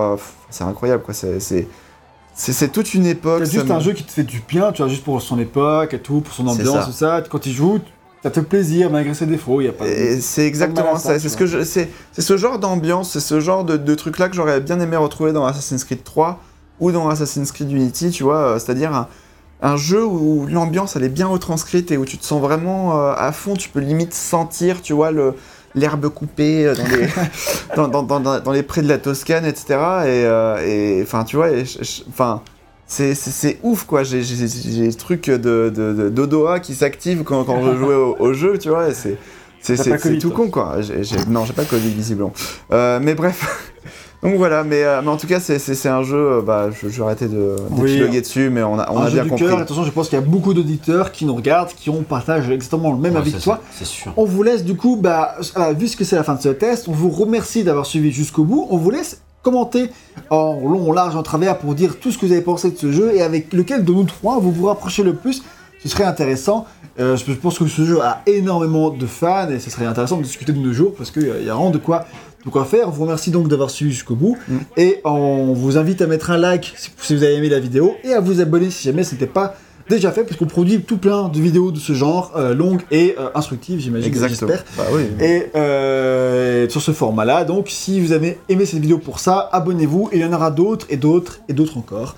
Donc vous pouvez aussi nous suivre sur Facebook, Twitter, Instagram, vous pouvez rejoindre nos communautés sur Discord et suivre nos lives sur Twitch en vous abonnant là-bas aussi pour avoir vos petites notifications pour vous informer. Et si vous, pouvez, vous voulez pousser les vis encore plus loin, vous pouvez nous financer via Tipeee. et Exactement. On vous sera éternellement reconnaissant. Et puis il y, a Sur ce- des- il y a des contreparties qui sont sympas en plus. Qui sont très sympas. Voilà. Sur ce, on vous laisse, on vous dit à très bientôt, on vous embrasse et à bientôt pour un prochain test, de prochain Assassin's Creed plus tard, pas tout de suite. On vous embrasse. Exactement. Bisous. Ciao.